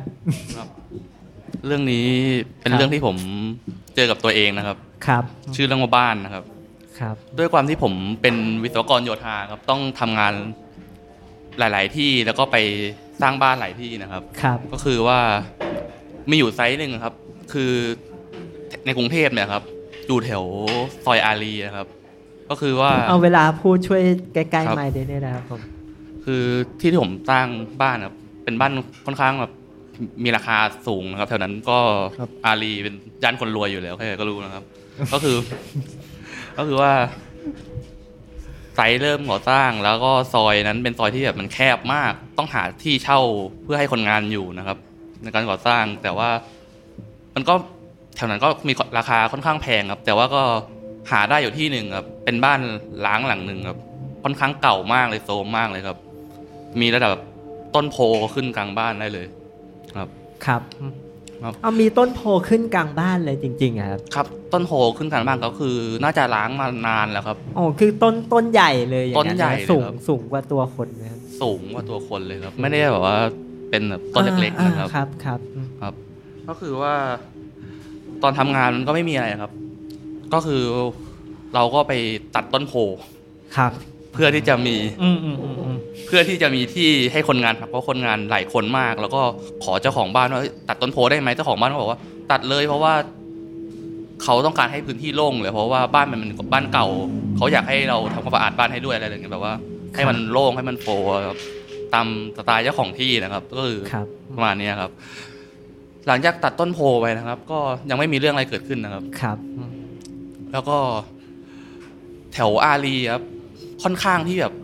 เวลาฝนตกนะครับ ครับ น้ำมันท่วมบ่อยครับ อืม ครับ ครับ ก็คือว่าคืนคืนนั้นนะที่ผมเฝ้าไซต์อะครับ อะไรประมันนะครับ อ๋อ คือต้องนอนเฝ้าในบ้าน ต้อง ที่ไปทำการ ใช่ครับส่วนใหญ่ ปรับป ค รุ นงานก็อยู่ในนั้นนะครับ ครับ ก็คือตอนแรกผมก็แปลกใจว่าทำไมคนงานขอย้ายไซต์ไปไซต์อื่นครับ อ่า ว่าทำไมแบบขาดคนเมียนมาที่ว่าแน่ ๆ ก็ อ่ายั ยังย้ายบ่อยมากเลยครับแบบ อืม ลูกพี่ครับขอย้ายไซส์หน่อยครับอะไรอย่างนี้ผมก็คิดแล้ว เอ๊ะทำไมคนงานย้ายบ่อยจัง อืม มันก็แปลก ผมก็แปลกใจ ครับ ผมก็ไม่ได้คิดอะไรก็เลยก็เออย้ายก็ย้ายถ้าเกิด ไม่โอเคกับไซส์เราเราก็ให้ได้ อ่ะ ก็ เรา คุยกับ เราได้ถามเหตุผลไหมอะทำไมเขาถึงย้ายครับ ก็ถามเขาก็ไม่ตอบครับเขา อ๋ ก็ อ ไม่บอกอ่ะก็อาจจะสื่อสารกันเราไม่รู้เรื่องหรือเปล่าผมก็ไม่รู้นะครับ อืม แล้วหลังจากนั้นก็ทำงานไปเรื่อยๆก็ยังไม่มียังไม่มีอะไรเกิดขึ้นนะ ก็ทำไปเรื่อยๆงานก็ขึ้นไปเรื่อยๆแต่มีสะดุดอยู่วันหนึ่งครับ วันนั้ คน รับ เป็นวันที่ฝนตกหนักก็จะเป็นช่วงกลางคืน ครับ ก็ติดเครื่องสูบน้ำนานมากจนน้ำมันมันหมด อืม แล้วน้ำแล้วเป็นช่วงเวลาที่แบบว่า รถที่มีน้ำมันอยู่ในรถนะครับ อ่า มันมีอยู่ไม่กี่คัน ที่ ครับ จะมีน้ำมันพอเป็นรถประจำไซส์อย่างเงี้ยครับ อืมครับครับ ก็เลยต้องไปดูดน้ำมัน ครับ กับลูกน้องตอนฝนตกตกออกไป อ่ะตอนนั้นกี่กี่โมงแล้ว ประมาณสี่ห้าทุ่มครับ อ๋อ ก็เกือบเกือบเที่ยงคืนนะครับ ก็คือแถวนั้นก็คือเงียบมากเพราะว่า บ้านแถวนั้นคือ ถ้าเกิดดึกแล้วเขาพักเลยครับเขาแบบไม่มีแสงสีเสียงคือแบบว่า เป็นโซนที่แบบว่า เป็ โซนพักอา ที่ พักอาศัย เงี ครับ เงีนะครับ ก็คือวันนั้นก็ผมก็ ไปดูดน้ำมันจากรถ ก็ค่อนข้างใช้เว ลา คือมันจากรถกระบะครับ ก็ไปกับลูกน้องเมียนมาประมาณสองคนครับ ระหว่างดูดผมก็ มองบ้านล้างเพราะว่าตัวบ้านล้างผมไม่ได้เข้าไปพักอาศัยครับผมก็มอง ตอนแรกก็ฝนตกก็พำพำๆเราก็แปลกใจมองมองๆอยู่ เงาอะไรในบ้านล้าง คนงานเล่นอะไรหรือเปล่าตลกกับเราหรือเปล่า อ่า หลอกลูกพี่หรือเปล่าอะไรอย่าง อ่า งี้ อ่าอ่า ด้วยความเป็นแบบหัวหน้าแล้วก็พยายามไม่กลัว พยายามยังไม่บอกลูกน้อง ก็คือเห็นแล้วล่ะว่ามีเงาอะไรแต่ว่า พอดูดใกล้ๆจะเสร็จนะ ชัดเลยครับ ครับ คืออะไรครับ เห็นผู้หญิง ชุดขาวในบ้านเรา อ่าฮะ ครับ ก็คือแบบผมยาวมาเลยแบบสายตาก็กดโกรธๆเคืองๆอะไรประมาณนี้ครับ อ่า ก็หลังจากนั้นผมก็ ก็กไม่ครับ ลัว ก็กลัวครับเป็นคนกลัวแต่ไม่บอกลูกน้อง อ๋เป็น ก็ต้อง คน พยายามทำงานให้เสร็จ อ่าฮะครับ ครับ แล้วอย่างก็คือ พอหลังจากเจอนะก็เข้าใจแล้วครับลูกน้องทำไมย้ายใส่ เอออ่ เพราะว่ามัน น่าจะผมว่าน่าจะผีนะไม่น่าจะใช่คน คือเขาไม่ไม่ไม่ได้เป็นการแกล้งกันนะ ไม่ได้แกล้งกันเพราะว่าในไซต์ส่วนใหญ่คนงาน ไม่ค่อยมีผู้หญิงครับเป็นผู้ชายดังนั้น ก็มีโอกาสน้อยมากที่จะเป็นผู้หญิง อืมอันนี้คือเจอเหตุการณ์เดียวใช่ไม เจอเหตุการณ์เดียวครับ แต่ก็หลังจากนั้น มาผมก็ไม่ได้เช่าตรงนั้นอยู่เพราะว่า ที่อันนั้นเหมือนเขาชอบซื้อเก่งกำไรกันนะครับก็คืออผมก็เลยสืบไปทราบเพราะว่าก่อนหน้านี้บ้านหลังที่มันล้างเพราะว่าเจ้าของบ้านอ่ะ ช่วงยุค 40น่ะเพราะเป็นบ้านเก่าทรงกระตายแบบทรงโรมันคลาสสิกนะฮะ อ่า ครับ อ่า ก็คือแบบว่า มันเก่ามากแล้วคือช่วง 40 ก็รู้อยู่ว่ามันเกิดเศรษฐกิจต้มยำกุ้งก็คือแบบมีคนฆ่าตัวตายกันบ่อยมาก อืม ก็เคยสืบมา ก็สืบสืบจากตำรวจอันนั้นว่าบอกว่า ครับ บ้านหลังเนี้ยมันเคยมีเหตุการณ์คนฆ่าตัวตาย โดยการผูกคอ แล้วก็คือตัวนหนึ่งอะต้นโพผมอาจจะคิดว่าเป็นที่สิงสถิตของเขาแล้วเราไป อ่า ตัด อ่า ตัดเขาซะแบบเฮี้ยนเลย อืมอืมอืม เขาก็เลย เล่นคนงานเรา ครับ หมดเลย ครับ ประมาณนี้ครับ โอเคครับ ครับ นี่ครับ ผมเล่าต่อนะครับ ครับ ได้ครับ ก็ อันนี้เรื่องเรื่องเดียวกันหรือเปล่าครับผ ค ม นคนละเรื่องครับ อะไรครับ อ๋อครับ ฝั่งเดียวผมบอกว่าเป็นฝั่งเลขขี้แล้วกันนะครับเลขขี้ครับไม่ครับ เป็นจะเรียกว่าซอยพหลโยธินเนี่ยเหรอเพราะว่ามันใกล้ๆกันแถบนั้นนะครับ อ๋ออันนั้นคือบ้านคุณใช่ไหมครับไม่ใช่ ไม่ใช่อ๋อครับครับครับ ไม่ใช่ครับ ก็ใกล้เคียงครับ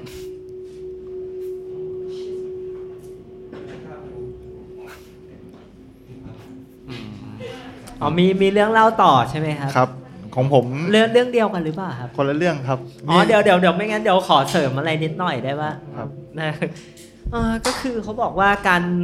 ต้นโพเนี่ยมันเป็นต้นไม้ที่มีอาถรรพ์นะแล้วบางที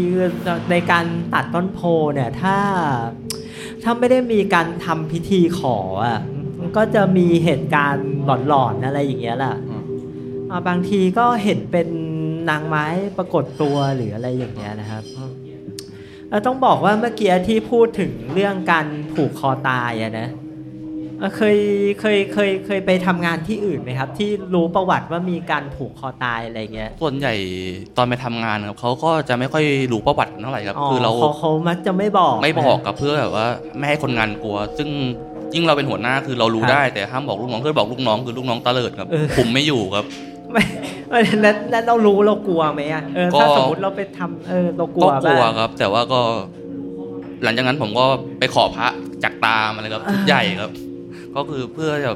ปกปักรักษาเราอาจจะแบบว่า เขาอาจจะมาแบบว่าคอมเมนต์เราแต่ว่า อ่า เขาเขาไม่ได้ทำอะไรมากมายแต่ว่าเวลาคนเห็นน่ะ ครับ คือก็เขาก็ตกใจกลัว เพราะว่า อ่า มันไม่ใช่คนครับมันเป็น อ่า ผีครับถ้าเป็นคนมันยังก็เฉยๆแต่นี่คือผีแบบเดี๋ยวแวบเดี๋ยวมาเดี๋ยวอะไรเงี้ย คนงานก็เลยแบบทยอยออกกันค่อนข้างเยอะแล้ว หลังจากนั้นที่มันเปลี่ยนมือเขาเขาไม่ให้เราเช่า ครับ ผมก็เลยแบบไม่ได้เช่าตรงนั้นก็เลยแบบตรงนั้นก็เลยไม่เจอกันอีกเลยก็เลย ครับ ประมาณเนี้ยครับ อืมผมบอกว่าผมก็เคยมีประสบการณ์ไปอยู่ในสถานที่ที่มีคนผูกคอตายเหมือนกันนะ นะ เออ มันรู้สึกว่ามันยังไง มันก็รู้สึกว่าแปลกๆ มันวงโวกๆนะเนี่ย ครับ มัน เออ งง มันจะรู้สึกว่าแบบว่าบรรยากาศมันเหงาๆยังไงก็ไม่รู้อะผมเคยไปทำงานแบบว่าไปซ่อมไฟหรืออะไรเงี้ยในเขาเรียกว่าอะไรเป็นตึกแถวหรืออะไรเงี้ย ที่มันมันมีประวัติคนเคยผูกคอตายอะแต่ผมก็ไม่รู้หรอกนะว่าเขาผูกคอตายกันที่ห้องไหนอะแต่ในห้องใดห้องหนึ่งในในในตึกอันนั้นอะมันต้องเป็นห้องที่เขาผูกคอตายแน่นอนอะ เออแบบว่าขนาดเข้าไปบรรยากาศตอนช่วงกลางวันยังรู้สึกว่ามันวิววิวๆแปลกๆเลยอะ่ะเออ ก็คือในบ้านในนั้นเข้าไปทำงานคนเดียวนะ ไม่ไม่มีใครเลย ครับ เออเอออันนี่ก็ ก็คือ ก็เล่าให้ฟังกัน ครับ เล็กๆน้อยๆนะครับ ส่วนหนึ่งก็อาจจะเป็นเพราะว่าต้นโพอาจจะไม่ผมไม่แน่ใจว่าเกี่ยวมั้งแต่ว่า อ่ ก่อนหน้านั้นนะเจ้าของเจ้าของที่อะ ครั กั บบ กับผมอะเขาเห็นว่าเราเป็นพวกพวกก่อสร้างนะครับเขาบอกว่าเนี่ยในบ้านอะมันมีไม้มีราคาอยู่ อืม พื้นบ้านอะไรเงี้ยครับ อ่า เขาบอกว่า เป็นเป็นไม้สักหรอครับ เป็นพวกไม้สักเป็นพวกไม้แบบเต็งอะไรเงี้ยครับเพราะว่า อ่า คนรวยสมัยก่อน อ่า ก็จะเล่น อ่าอ่า ไม้พวกนี้กัน ครับ ก็คือเขาบอกว่าเนี่ยถ้าเกิดเลาะออกมาได้อะเอาไปขาย อ่า แบ่งกันครึ่งครึ่งๆอาจจะเป็นส่วนหนึ่งที่เราไปเลาะบ้านเขาเล่นด้วยครับ อ๋ อ ผมก็ อ่า คนงานก่อสร้างก็มัน อ่า เงินมันได้มาฟรีๆไง อ๋อ เพราะว่าไม่เกี่ยวกับการค่าจ้างก็เล ค ย รับครับ ก็เอารับด้วยครับก็เลย อืมอืมอืม หรือไปก็อาจจะส่วนหนึ่งเนี่ยเขาเขาอาจจะโกรธเราด้วยไปเลาะบ้านเขา ครับผม ครับ อืมครับเอาแล้วแล้วเพื่อนเพื่อนชื่ออะไรครับ ครับผมผมชื่อผมนะครับ ชื่อชื่อโต้ครับ โต้ง งครับ อ๋อครับ ก็ ก็มี มัน มีเรื่องมีเรื่องจะเล่าให้ฟัง ชื่อเป็นเรื่องย่าครับย่าเกี่ยว เรื่อง กับ ย่า ย่าคือ ครับครับคุณย่า ผมเอง คือ สู้กับยาข้าวหมดไหมเนี่ย อ่ะ คือ ผมยิ่งรัวง่ายอยู่ อ่ะ รัว อ่ะ เรื่องเลย ฮะ แป๊บหนึงครับพี่ เอาไหวไหวไหมครับไหวไหมครับ แม่ถ้าเกิดถ้าเราไม่ได้เดี๋ยว อ๋อ กูมีหลายเรื่อง คือ ผมเป็นคนอีสานนะครับ แต่ว่าที่บ้านเนี่ย ก็พ่อก็มาตั้งรกรากอยู่ที่กรุงเทพ ครับ แล้วก็ คือผมเกิดที่จังหวัดอุบลราชธานี แต่ทีเนี้ย ครับ เขาก็เข้ามาอยู่กรุงเทพตั้งแต่เด็ก ทีนี้เวลาปิดเทอมหรือว่าซัมเมอร์อย่างเงี้ยเขาก็จะพากลับบ้าน กลับประมาณห้าวันสิบวันเงี้ยครับ ตอนนั้นผมอายุประมาณน่าจะประมาณสิบเอ็ดสิบสองได้ช่วงปห้าปหกเนี้ยกลับไปรอบเนี้ยด้วยความที่เราเป็นเด็กขนองแบบว่ากำลังขัดขับจักรยานอะไรเงี้ยแบบ ครับ เราก็ถามพี่เราที่เป็นลูกของลุง ก็ถามว่า มีที่ไหนที่มันไปเที่ยวได้บ้าง ไปเล่นได้บ้างอะไรอย่างนี้ ทีนี้ เขาก็เลยบอกว่ามันมีฝายฝายฝายหนึ่ง คือเขาเรียกกันว่าน้ำตกน้อยนะครับ ครับ ก็ อืม เขาก็พาผมไป ทีเนี้ยพอไปเล่นพอไปถึงน้ำตกนั้นอ่ะด้วยความที่ผมเด็กผมไม่รู้ว่ามันมีเหตุการณ์อะไรหรือว่าอะไรผมผมก็ไม่รู้แหละ ผมจะอธิบายลักษณะก่อนนะครับ คือเป็นแม่น้ำและทีเนี้ยเขาสร้างฝายเนี่ย เพื่อกันทางน้ำไหล ครับ โดยระดับน้ำที่เราเห็นเนี่ย มันจะเชี่ยวมาก อืม ขนาดอยู่แค่ประมาณถ้าเป็นเด็กตอนนั้นก็เกือบเอวอะครับ แต่ทีเนี้ยมันก็ลงไปเล่นได้ คือความความกว้างของมันเนี่ยของฝายเนี่ยจากฝั่งหนึ่งไปฝั่งหนึ่งประมาณ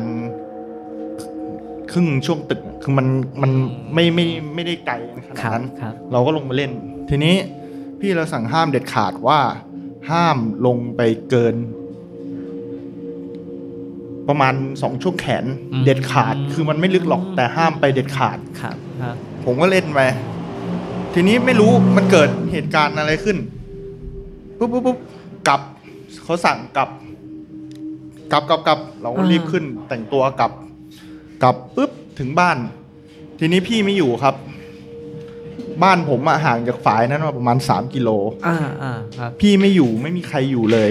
อ้าว เขาออกไปธุระเอาไปซื้อของกันเตรียม อ๋อ ทำกับข้าวตอนเย็น ครับ ผมก็เลย ตอนนั้นเป็นเด็กด้วยนะครับ มีมอไซค์คันหนึ่งเพิ่งหัดขับใหม่ ๆ เลยขนองมาก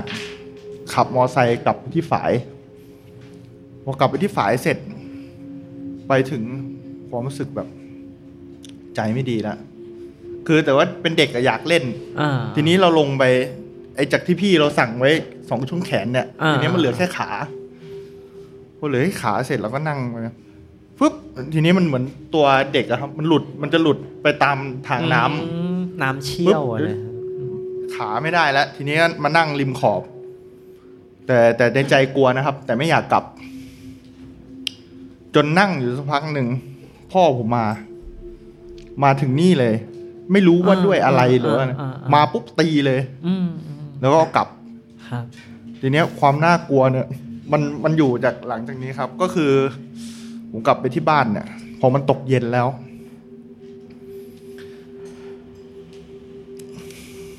ทุกคนเข้านอน ผมก็เข้าไปนอนกับเขากับคุณย่า ทีนี้ปกติผมจะนอนถ้าเป็นบ้านอีสานครับมันก็ขึ้นชั้นสองแล้วเนี่ยเขาจะนอนเรียงกันยาวเลย ไม่มีห้องไม่มีอะไร อืม ทีนี้ในคืนนั้นน่ะ ผมถูกส่งไปนอนกับย่าผม เป็นห้องห้องไม้ มองลอดไปข้างนอกได้ แล้วก็ใส่กุญแจ ล็อกไว้ คือล็อกจากข้างนอกเลยครับ อ่าอืม ทีนี้ผมก็นอนหลับ ผมไม่รู้ตัวหรอกว่ามันเกิดอะไรขึ้นกับผมบ้าง นอนหลับเสร็จ ทีนี้ผมมารู้สึกตัวอีกทีหนึ่งอะทุกคนมาพร้อมแล้วย่าผมเป่า เหมือนเตรียมจะเป่าอะไรสักอย่าง อ่า มันก็ผมทุกคนมาพร้อมเลย คืออเขาเป่าผมเพื่อให้สิ่งที่ตามผมมา อ๋อ ออกไป อ่าอ่าอ่า คืออาการผมเนี่ย พยายามจะออกไปนอกบ้าน อืม เพื่อเพื่อที่จะกลับไปที่ฝายนั้นอีกครั้งหนึ่ง นี่คือสิ่งที่ทุกคนก็เห็นแล้วเขาก็รู้ว่าฝายนั้นอ่ะ ทุกปีเนี่ยจะมีคนตายตลอด อ่าอ่า เพราะทางสัญจรน่ะอะไรอย่างเงี้ยครับแต่ย่าผมเนี่ยเขาเหมือนกับมีแบบ อืม คนต่างจังหวัดอะ ครับ มีคาถา มีอะไรเงี้ย อ่าๆๆ เขาก็เป่าแล้วออกไปแล้วหลังจากนั้นผมก็ไม่เขาก็ไม่ค่อยให้ไปไหนอีกเลย เพราะว่าเขามีความเชื่อว่า ถ้าใครที่ไม่อยู่แบบตามถิ่นตามที่อย่างเงี้ยครับ ไปเที่ยวต่างถิ่น อืมอืมอืมอืมอื มันก็จะ อืมอืมอืมครับค อ่ รับ าเหมือนกับว่า อ่า จิตเราอ่อนนะครับ อ่าๆๆ ถูกถูกเจ้าถิ่นแล้วถูกอะไรครอบงำได้ง่าย ใช่ใช่ครับ นี่ครับนะครับเดี๋ยวเรื่องประมาณนี้แต่เกี่ยวกับย่าผมเนี่ยผมขอเล่าอีกเรื่องหนึ่ง ครับ คือ โอ้โหแก้ว อ่า แก้วเดียวครับแก้วเดียว แต่นี่คือถ้าพูดถึงย่าแล้วแบบ ครับมันคิดถึงย่าเนอะ คิดถึงย่าครับย่าย่าผมก่อนเสียนะครับ ท่านเป็นผู้ป่วยความจำเสื่อม แบบว่าจำจำจะจำใครไม่ได้หลงหลงลืมลืมๆแต่เนี้ยตอนที่รู้ตัวว่าจะไม่ไหวแล้ว ทุกคนก็ไปดูใจ กลับไปที่อุบลราชธานีนะครับกลับไปดูใจ พอดูใจปุ๊บท่านก็เสีย ทีนี้ตามภาคอีสานนะครับ เขาจะไม่เอาศพไปไว้ที่วัดไม่ได้ไปเอา อืม เขาจะจัดที่บ้านเช่าลงมาที่บ้าน แล้วก็จัดงานแบบเล่นไฮโลเล่นไพ่อะไรเงี้ยครับ ครับครับครับ ทีนี้คืนแรกเนี่ย เล่นไพ่อยู่หมาก็หอนน่ากลัวมากแล้วก็แบบกลิ่นที่เป็นกลิ่นหมากนะครับ อ่า ของหญ้าเนี่ยลอยมา อืมอืม แบบทุกคนแบบไม่รู้ไม่รู้จะพูดอะไรก็พยายามทำให้มันล่าเริงล่าเริงไว้ ทีนี้ทุกคืนที่จัดงานศพเนี่ย คือทุกคนเนี่ยเขาคิดว่าเออเนี่ย เราจิตเราอาจจะพะวงอยู่ ก็ไม่ไม่นั่น ตอนนั้นผมอยู่ประมาณมสามทีเนี้ยผมมาติดผมเรียนโรงเรียน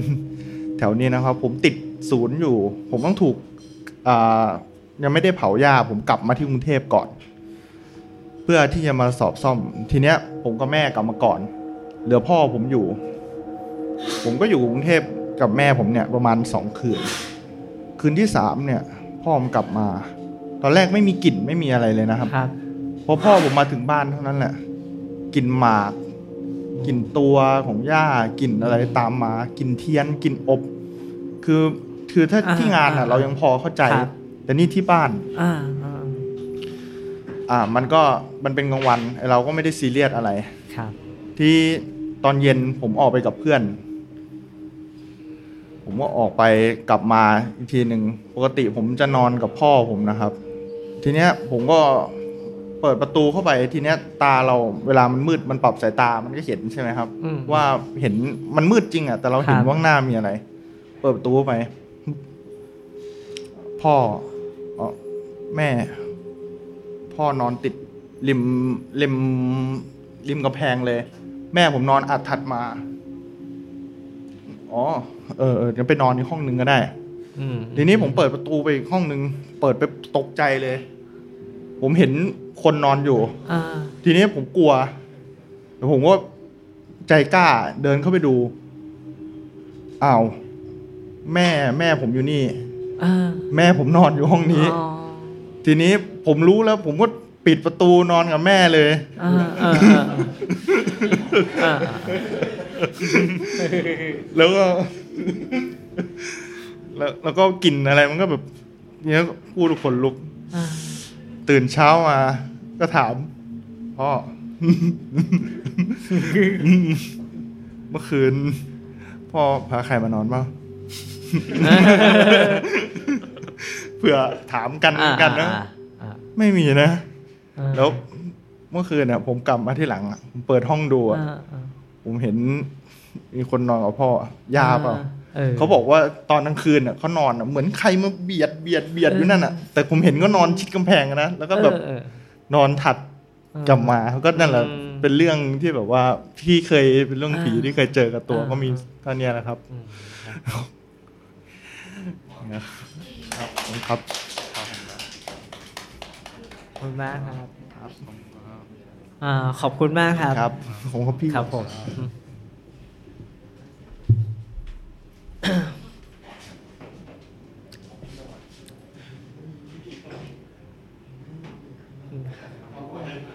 มา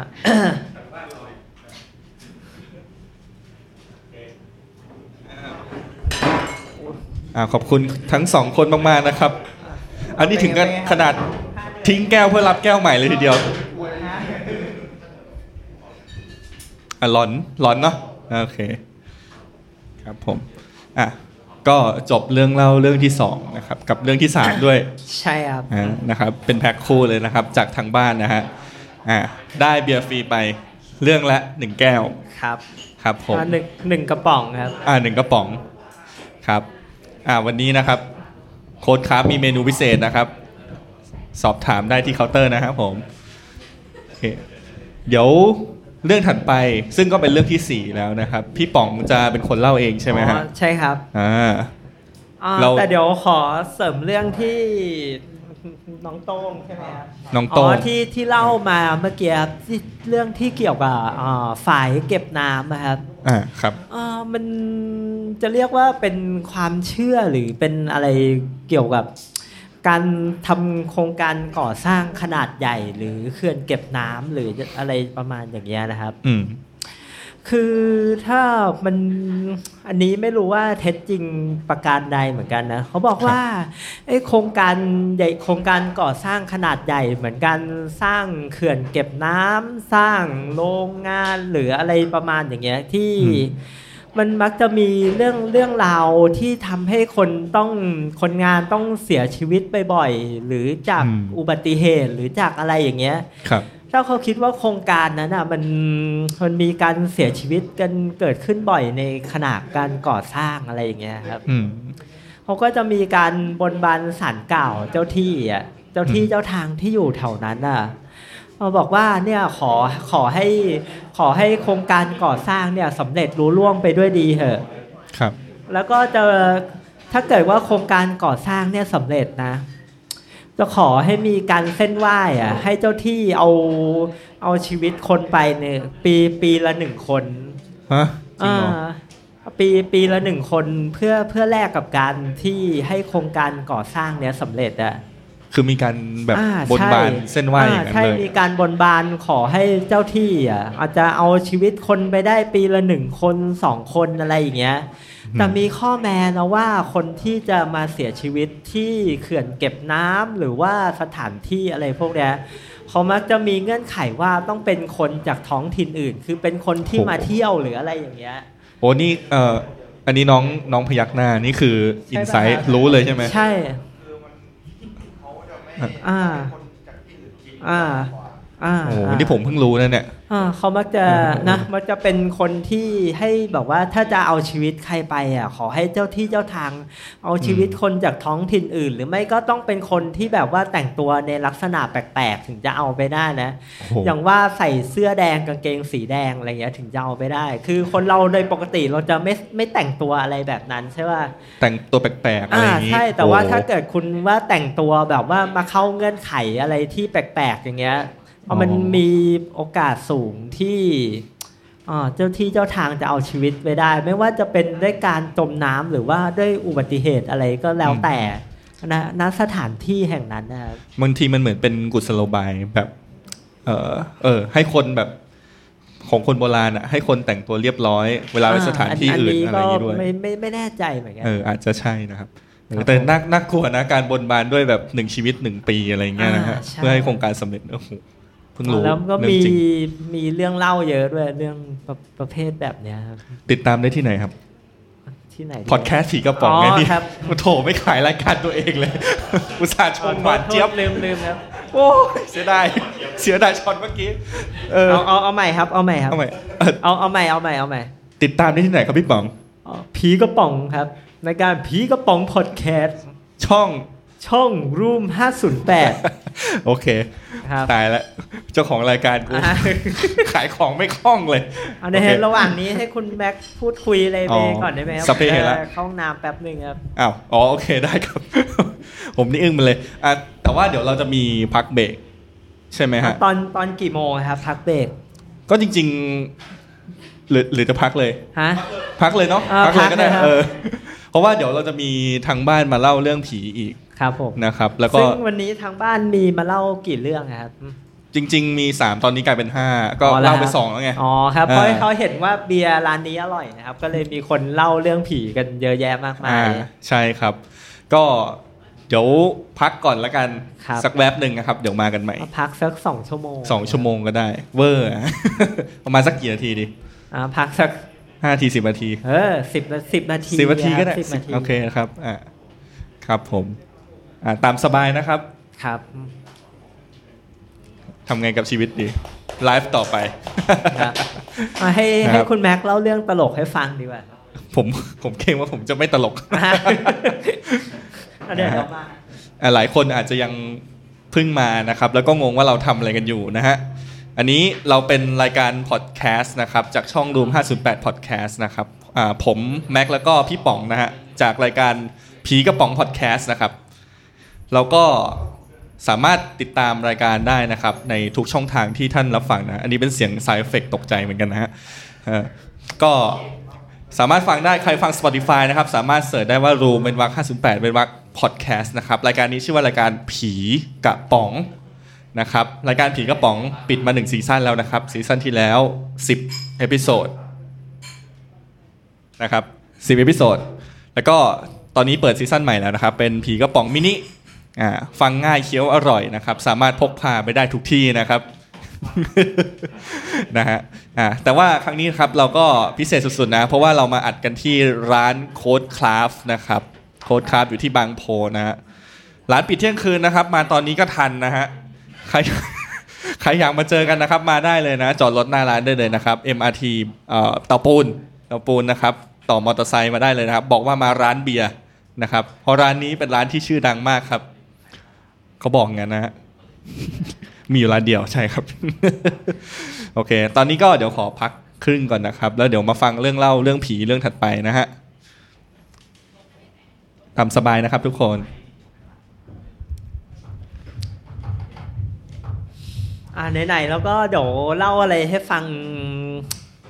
สนุกสนุกๆดีกว่า อ่ะ อ้าวแม็กมีอะไร สัก เราคุณดีเจ อ้า แม็ ว ก เดี๋ย มี ว แล้ว คุณมาชมไหมผมว่า เอ้ยจริง อ่าก็คือว่า อ่า เดี๋ยวเราอ่าไม่ทราบว่าในในร้านเนี้ยมีใครที่เชื่อเรื่องผีบ้างป่ะครับ หรือว่า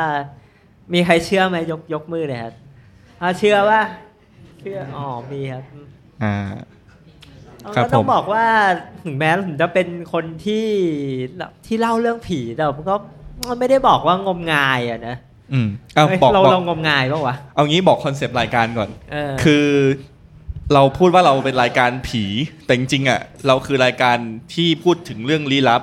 า เรื่องที่ยัง ใช่คบ พิสูจน์ไม่ได้ หรือเรื่องทางวิทยาศาสตร์ ครับ เอเลี่ยนเราก็คุยกันมาแล้ว ใช่ครับ นะครับ ก็ผมจะเป็นคนที่เชื่อบ้างไม่เชื่อบ้าง ครับ ก็แล้วแต่ก็อาจจะมีใช้เหตุผล แล้วก็ฟังเพราะความบันเทิง ฟังให้มันขนลุก ครับ อะไรอย่างนี้นะครับ ก็รายการเราจะเป็นรูปแบบนั้น ครับ ครับผม อ่าก็ก็ต้องบอกว่า ถ้าเกิดว่า ถ้าเกิดว่าใครเนี่ยเจอเหตุการณ์ที่ว่ามันแปลกๆหรือว่าอื้อมันมันแปลกๆมันไม่น่า มันเอ๊ะ จะเกิด มัน ขึ้ เอ๊ะ นได้อะ เอ เอ อ อ มันแบบจริง ๆ แล้วมันไม่ควรเป็นอย่างนี้ อ่า มัน ผม เอ๊ะ อยากจะให้ลองลองพิสูจน์ไปให้ถึงที่สุดเลยอะว่า อ๋อไป ไอ้ ให้ สิ่ สุด ง เลย ที่เราเจออะมันมันใช่ผีจริงหรือเปล่า อ่าเหมือนเรื่องแรก อ่ะ งัดห้องกันเลย อ่าแม่อันอันนี้อันนี้ผมจะเล่า เออ เล่าประสบการณ์ส่วนตัวให้ฟังแล้วกันนะครับ อ่าครับผม อันนี้เรื่องผีป่ะพี่ อ่าลองลองลองฟังดูแล้วกันนะครับว่ามัน อ๋อ มันเป็นเรื่องผีหรือเปล่า อ่าอ่าอ่า ก็ต้องบอกว่าในในค่ำคืนหนึ่งนะครับ ในช่วงประมาณเวลาประมาณสองทุ่มเนี่ยแหละครับผมให้นึกสภาพว่าหลังบ้านผมเนี่ยมันจะติดกับรั้วบ้านอีกหลังหนึ่งที่อยู่บ้านข้างๆกัน แล้วก็ซิงค์อ่างล้างจานตรงเนี้ยมันก็บรรยากาศค่อนข้างที่จะมืดสลัวนั่นแหละครับ คือในระหว่างที่ผมกำลังยืนล้างจานอยู่เนี่ย อยู่ดีๆ ที่ข้างหูก็ได้ยินเสียงที่มันแปลกประหลาดมากเลยครับ ซึ่งผมไม่เคยได้ยินเสียงอะไรแบบนี้มาก่อนนะอ่าเสียงนั้นมันดังยังไงรู้ไหมครับ คุณ ครับผม อ่าเสียงนั้นมันดังแบบ เหมือนเหมือนแบบมีคนมาสูดลมหายใจเข้าออกแรงๆอยู่ที่ข้าง ที่ ข้าทะงลึ่ง รั้ว ใช่ไหมเนี่ย ข้างรั้วบ้านน่ะไม่ไม่ หมูป่า ไม่ใช่ครับ ไม่ใช่นะไม่ใช่นะ เออ เออ อ่ามันคือมันมีเสียงเหมือนแบบว่าคนสูดหายใจแรงๆ อยู่ที่ เออ อ อ ยู่ที่ข้างรั้วบ้านอย่างเงี้ย ผมก็หันไปมองรู้สึกว่าอ๋อสิ่งที่เห็นต้องแบบว่าตกใจกลัวสุดขีดเลยอะ สุดขีดเลยนั่นคือ ใช่คือให้เราลองจินตนาการดูว่ากำแพงรั้วบ้านเนี่ย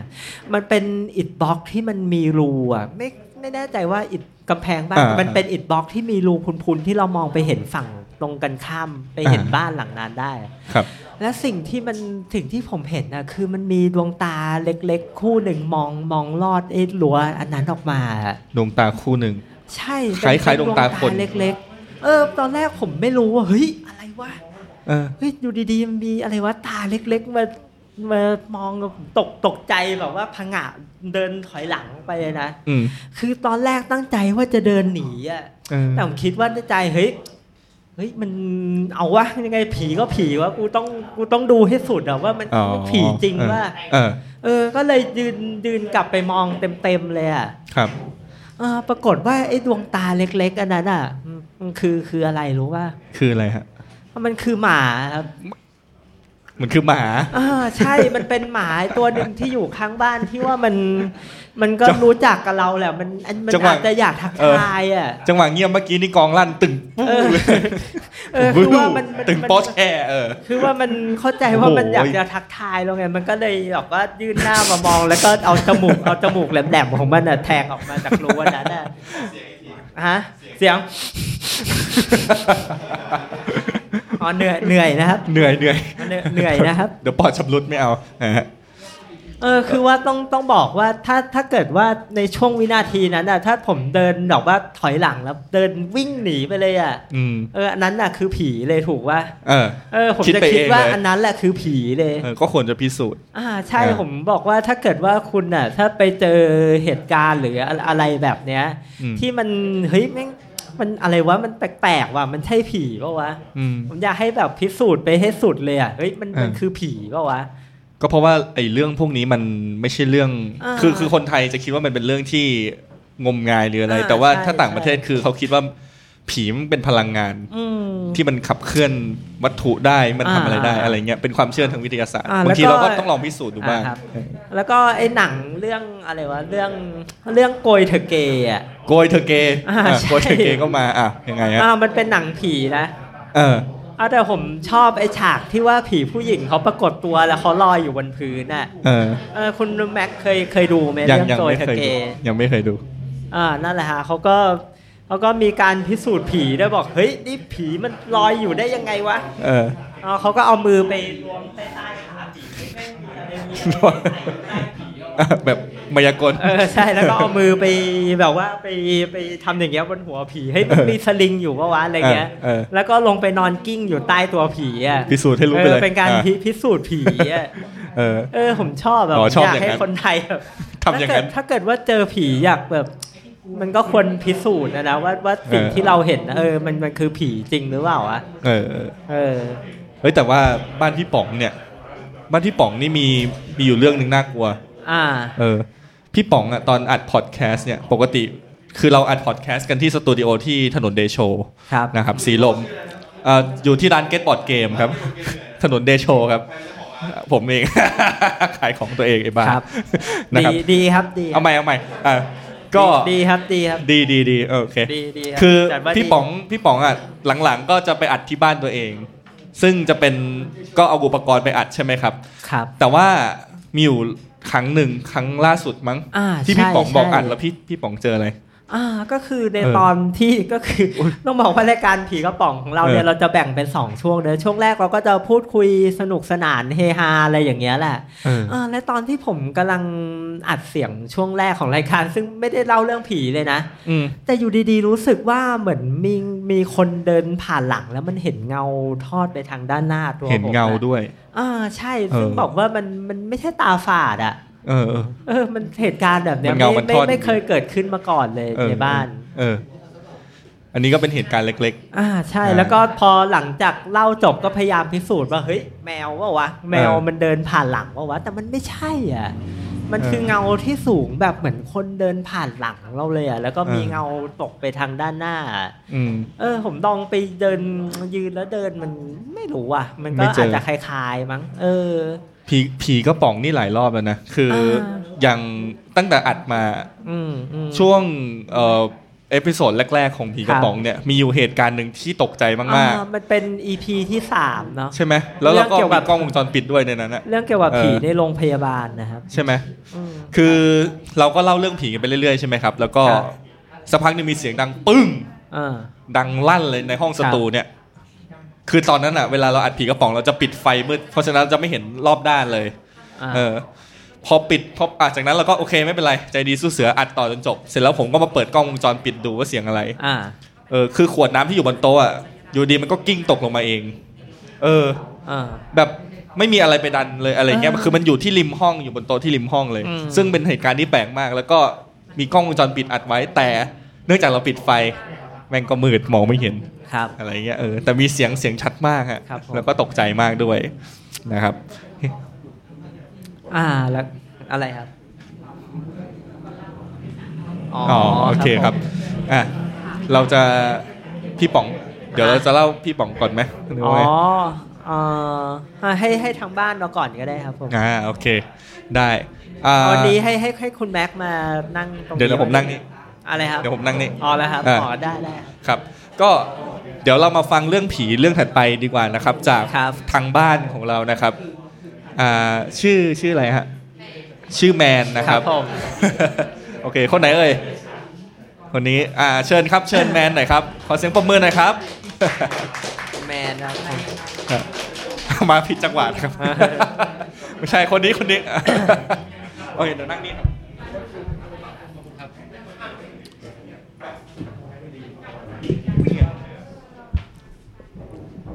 ครับผมอ่า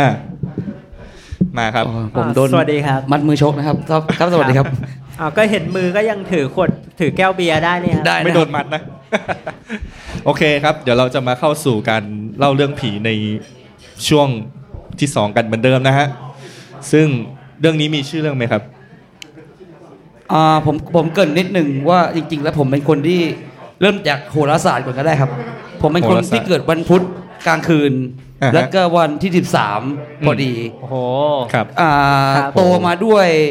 อ่าการอยู่บ้านพักโรงพยาบาลกับ อ๋อ คุณแม่ ครับ เพราะฉะนั้นเรื่องพวกนี้จากการได้ฟัง โอ้โห มาบ้าง ครับ หรือเจอกับอะไรที่กับตัวเองค่อนข้างเยอะ น่าจะ พอส เจ ม อคเยอะ วรแต่ เออ ว่ามันจะเป็นอะไรที่มันไม่ได้หาข้อพิสูจน์ได้ ครับ ว่ามันมาจากอะไรหรือมีที่มาที่ไปยังไง ครับ อืม ก็ก็เรื่องที่มาเล่าก็จะจะเอ่อเอาเป็นเรื่องสั้น ๆ แล้วกันนะครับ ครับผม ก็คือไปเจอเรื่องเรื่องหนึ่ง อืม ผมไม่ได้ตั้งชื่อเรื่องมาแต่ว่า อ่าไม่เป็นไร ไม่เป็นไรนะครับ ครับ ก็คือ เริ่มเลยเนอะ องมันมีอยู่ว่าผมเนี่ยมีโอกาสได้ไปสร้างโรงเรียนโรงเรียนหนึ่งในจังหวัดเชียงใหม่อำเภออมก่อยแล้วกันครับ ไม่ได้บอกว่าเป็นหมู่บ้านอะไร ครับ ซึ่งซึ่งจริง ๆ แล้วผมไม่ได้เกี่ยวอะไรเลย มันเป็นโครงการร่วมระหว่างอ่ามกรุงเทพกับอ่ามพายัพอันนี้เอ่ยได้ เพราะว่าเขาไปสร้างโรงเรียนไว้ อ๋อครับ อ่า แล้วมันเป็นโครงการต่อเนื่อง ซึ่งผมก็มีโอกาสได้อ่ารู้จักกับทีมงานที่ไปก็เลยขออาสาไปด้วย ซึ่งตัวจริง ๆ ผมเนี่ยไม่ได้อ่ามีสกิลในการสร้างอาคารหรืออะไรอย่างนั้นอยู่แล้ว ครับครับ ก็คือแค่ไปร่วมสนุกไปให้ความรู้เด็ก ๆ ที่นู่น ซึ่งอาคารที่มันมีอยู่เนี่ยเป็นอาคารที่องค์ราชินีสร้างไว้นานไว้มากๆแล้วครับ ครับ ก็คือ เก่าแล้ว มีอาคารนึกถึงอาคารแนวนอน อ่า อ่ายาวๆนะครับอะไรเงี้ยแล้วก็ ครับ ระหว่างครึ่งของอาคารเนี่ยมีน้ำตกไหลผ่าน เพราะว่าตัวอาคารเนี่ยตั้งอยู่กับติดกับน้ำตก โอ้โห หมู่บ้านหมู่บ้านเนี่ยไม่มีไฟฟ้าใช้ครับใช้โซลาร์เซลล์แค่ตึก อ๋อ ตึกเดียวคือตึกที่เป็นอาคารเรียน อ๋อ ครับ ผมไปถึงขี่มอไซค์ขึ้นไปถึงนะครับ ระหว่างทางก็คือมีการแวะตามพอยต์ตามจุดเช็คมาร์คเช็คของมีการดื่มกินกันตลอดเวลามีการโอะเอะอะโวยวายกันก่อนที่จะไปถึงหมู่บ้านนี้อยู่แล้ว ครับ พอไปถึงเนี่ยผมข้ามไปตอนไปถึงแล้วกันครับ ไปถึงเนี่ยมีเพื่อนผู้หญิงที่ขึ้นรถปิกอัพที่สามารถขึ้นไปได้เนี่ย ครับ อ่าจำนวนหนึ่งแล้วมาถึงทุกคนก็จะกรีดกันมึงกูมีเรื่องจะเล่าให้ฟังมีเรื่องบอกเดี๋ยวก่อนเหนื่อยมาก แบบขี่มอไซค์ขึ้นมาเหนื่อยมากเดี๋ยวขออาบน้ำก่อน ประโยคแรกที่เพื่อนบอกว่า กูเป็นคนถ่ายรูปอาคารทั้งหมด เพื่อเก็บสต็อก แฟลตมาครั้งแรกกูเห็นตากับยายคนหนึ่งยืนอยู่ข้างๆกูเลย เออในสายตานะครับแล้วบอก อ่า เฮ้ยมึง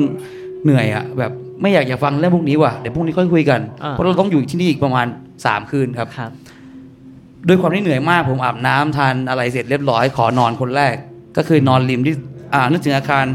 ยาวนะครับ บันไดอยู่สองฝั่งคือซ้ายกับขวา ผมนอนริมซ้ายสุดของอาคาร ครับ ที่ติดกับบันไดเลย ซึ่งก็จะมีผนังกันเล็ก ๆ ไว้ ขอนอนริมสุดเพราะเหนื่อยมากหันหลังให้กับทุกคน อืม อ่าหลับสนิทจนตื่น ไม่แน่ใจว่าประมาณตีสองตีสามประมาณนี้ครับ คือเราได้ยินอย่างแรกก็คือ มีเสียงคนเดิน อืม เดินตลอดเวลาอาคารเป็นแนวยาว เพราะฉะนั้นไม้กระดานก็จะปูเป็นแนวยาว เราก็จะได้เสียงเอียดเอียดเอียด โอ้โห เดินจากซ้ายสุดไปขวาสุดอย่างเงี้ยครับ ประมาณแบบ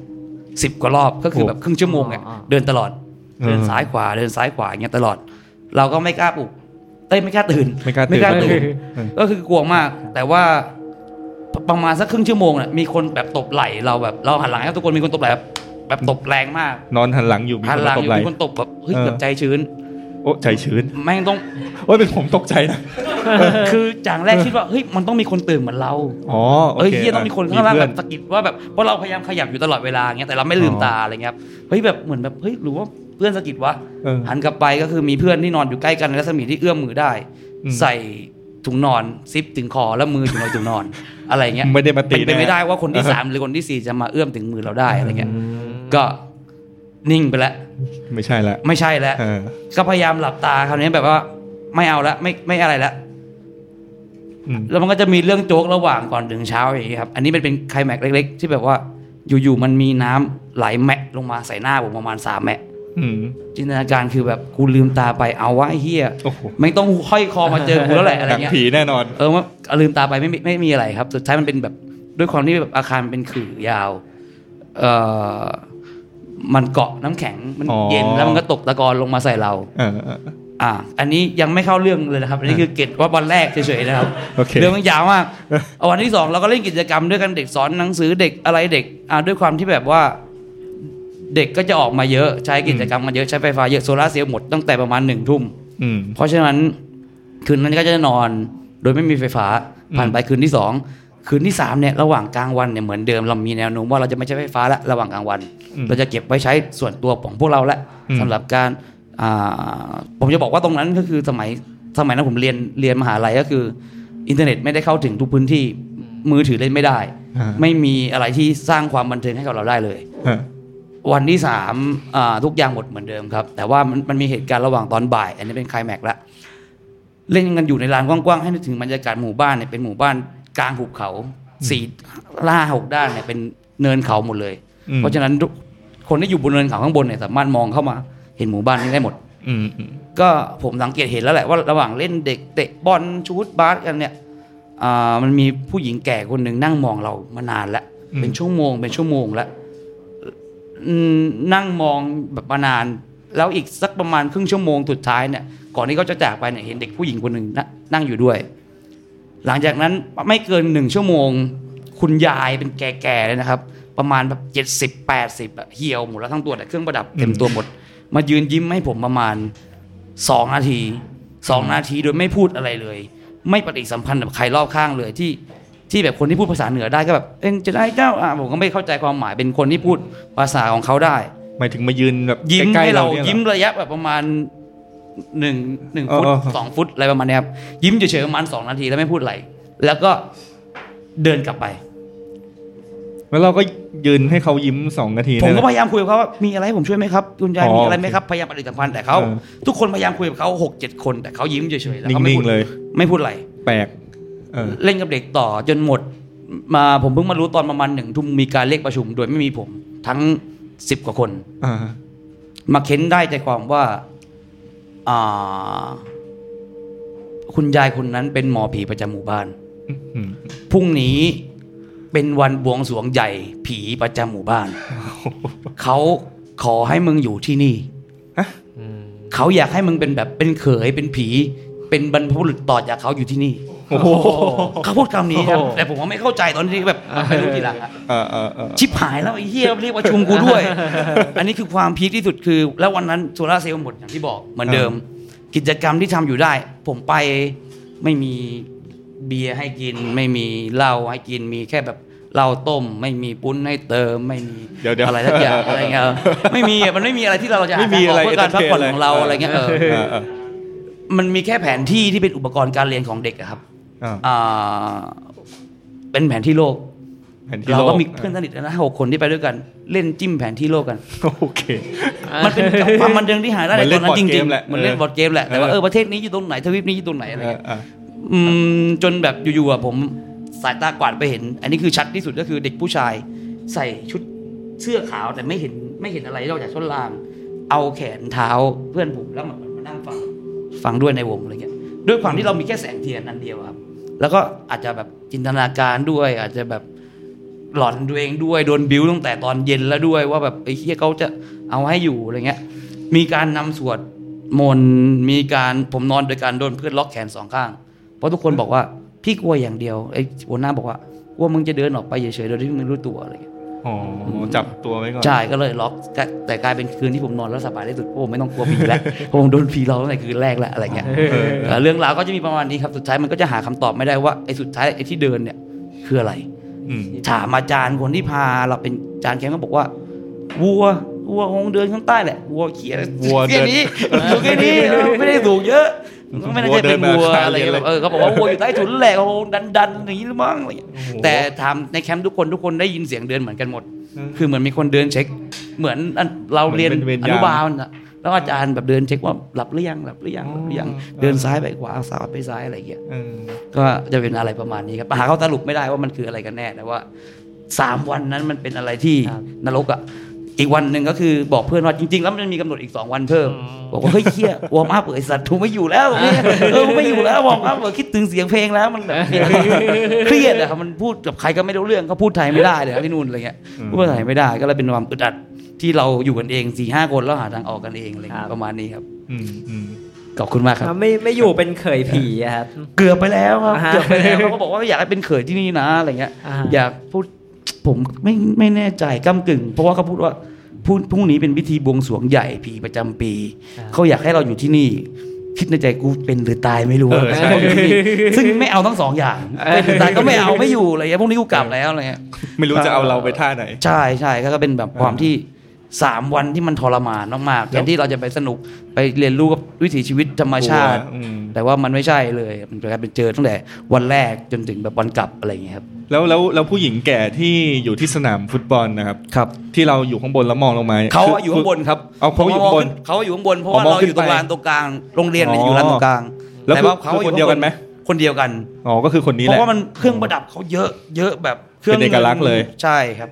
แล้วเขาไม่พูดอะไรสักคำที่มันน่าสยองที่เขายิ้มอยู่ประมาณนาทีหนึ่งโอ้โหนานมากนะนาทีหนึ่งไม่พูดอะไรแล้วทุกคนพยายามแบบ มีอะไรให้ช่วยไหมครับ อะไรนะครับบ้านต้องการอะไรเอาขนมไหมครับน้ำไหมครับเพราะทุกคนหิ้วของไว้แจกอะไรเยอะแยะอยู่แล้วเราก็ไม่รู้ว่าความต้องการเขาคืออะไร อ่าสรุปก็ไม่ได้ไปพิธีกับเขานะ ไม่ได้ ไป ไม่ได้ไปแล้วก็อยู่ไม่จบด้วยครับ แล้วก็โครงการนี้ก็คิดไม่จะคิดไปช่วยอีกแล้วอะไร เงี้ยไม่ไม่คิดอีกแล้วสมทบทุนเงินไปได้แต่ว่า เออ ตัวเองคงไม่ไปอีกแล้วอะไรอย่างงี้ครับ เออเรื่องเรื่องวันปีเดือนปีเกิดอะไรก็น่ามาสัจจันนะครับ โอ้จริง ๆ มันมีเรื่องเยอะแต่มันเป็นเรื่องเล็กๆครับอันนี้มันเป็นเรื่องที่หาคำตอบไม่ได้แล้วมันเป็น เออเออ ความกดดันที่ยาวนานมากกว่าสามวันเนี่ยทรมานมากครับ อืมโอเค ก็เรื่องนี้ก็จบเพียงเท่านี้ เท่านี้ครับขอบคุณมากๆนะครับ โอเคขอบคุณครับ ครับ สนุกมากครับ เป็นนักเล่าเรื่องที่ดีนะเออ ครับดีครับ สนุกดีสนุกดี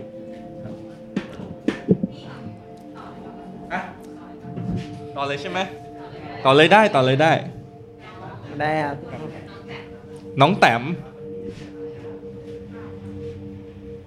โอเคครับ เชิญครับผมอ่าขอเสียงปรบมือให้ทางบ้านอีกหนึ่งคนนะครับอ่าน้องแต้มใช่ไหมครับ ค่ะ ครับผม โอเค อ่ามีวันนี้มีเรื่องอะไรมาเล่าครับ อ่าอยากถามว่าใครเชื่อเรื่องผีอำบ้างคะ มีใครเคยโดนแบบผีอำบ้างไหมคะ อ่าเหมือนจะเคยโดน เออ เวลานอนใช่ปะคะ ใช่ใช่ใช่ ใช่ ฮะ อันเนี้ยคือโดนจริง โดนมาตัวเป็นๆ คือโดนโดยการที่พูดเป็นคำคือแบบว่า เหมือนแบบว่าคนตายจริง ๆ มาสื่อสารกับหนูอะ อ๋อ ชัด ค่ะ เจนมาก อืมไหนลอง คืน เล่า แร สิ กคืนแรกที่ผีอำนะคะ คือเหมือนมีผู้ชายอุ๊ยมันหลุดอะ ได้แล้วครับ อ่ะคุณท่านจัดการ อันนี้ผี อ่ะ อำป่ะครับ อันนี้อาจจะเป็นอาถรรพ์นะครับ ไอไอเรื่องที่พี่ป๋องเล่าเรื่องแรกไม่ใช่ร้านนี้เนาะไม่ใช่โพสต์คราฟใช่ไหมไม่ใช่นะมีชั้นใต้ดินหรือเปล่า มีแต่ชั้นบนดินเออเอออ่ะเดี๋ยวถือไม้ให้ก่อนนะครับ โอเคนี่อ่ะเดี๋ยวขอซ่อมไม้แป๊บหนึ่งนะครับ ไม้หลุด ถือเฟรนดิเฟรนอ่ะโอเค ก็คือในคือ ได้แล้วครับ นี่ก็เฟดดี้เมอร์คิวรีจริงๆ นะครับ นึกถึงนึกว่าอยู่บนเวทีวงควีน โบฮีเมียนอยู่เลยโอเค ครับ เดี๋ยวนะมันไม่แน่น นั่นไหม เรียบร้อยแล้ว โอเคไหมตั้นอ่ะตั้นหมุนหมุน เอ่อขอบคุณค่ะ คราวนี้คราวนี้ไปทั้งโต๊ะเลยนะฮะอ่ะสายหักไหมโอเค ต่อนะคะ อ่ะครับผม คือในคืนแรกที่โดนผีอำเหมือนกับว่าผู้ชายแบบที่เป็นแบบร่างใหญ่ ๆ เลยอะค่ะ แบบผู้ชายหัวโล้น คือทุกอย่างดำไปหมดอะเหมือนแบบเขาไม่ต้องการให้เราเห็นหน้าค่ะเขามานั่งทับหน้าอกอะนั่งทับท้องอะแล้วก็มาบีบคอเราอะ ไม่หนูก็ไม่รู้ว่า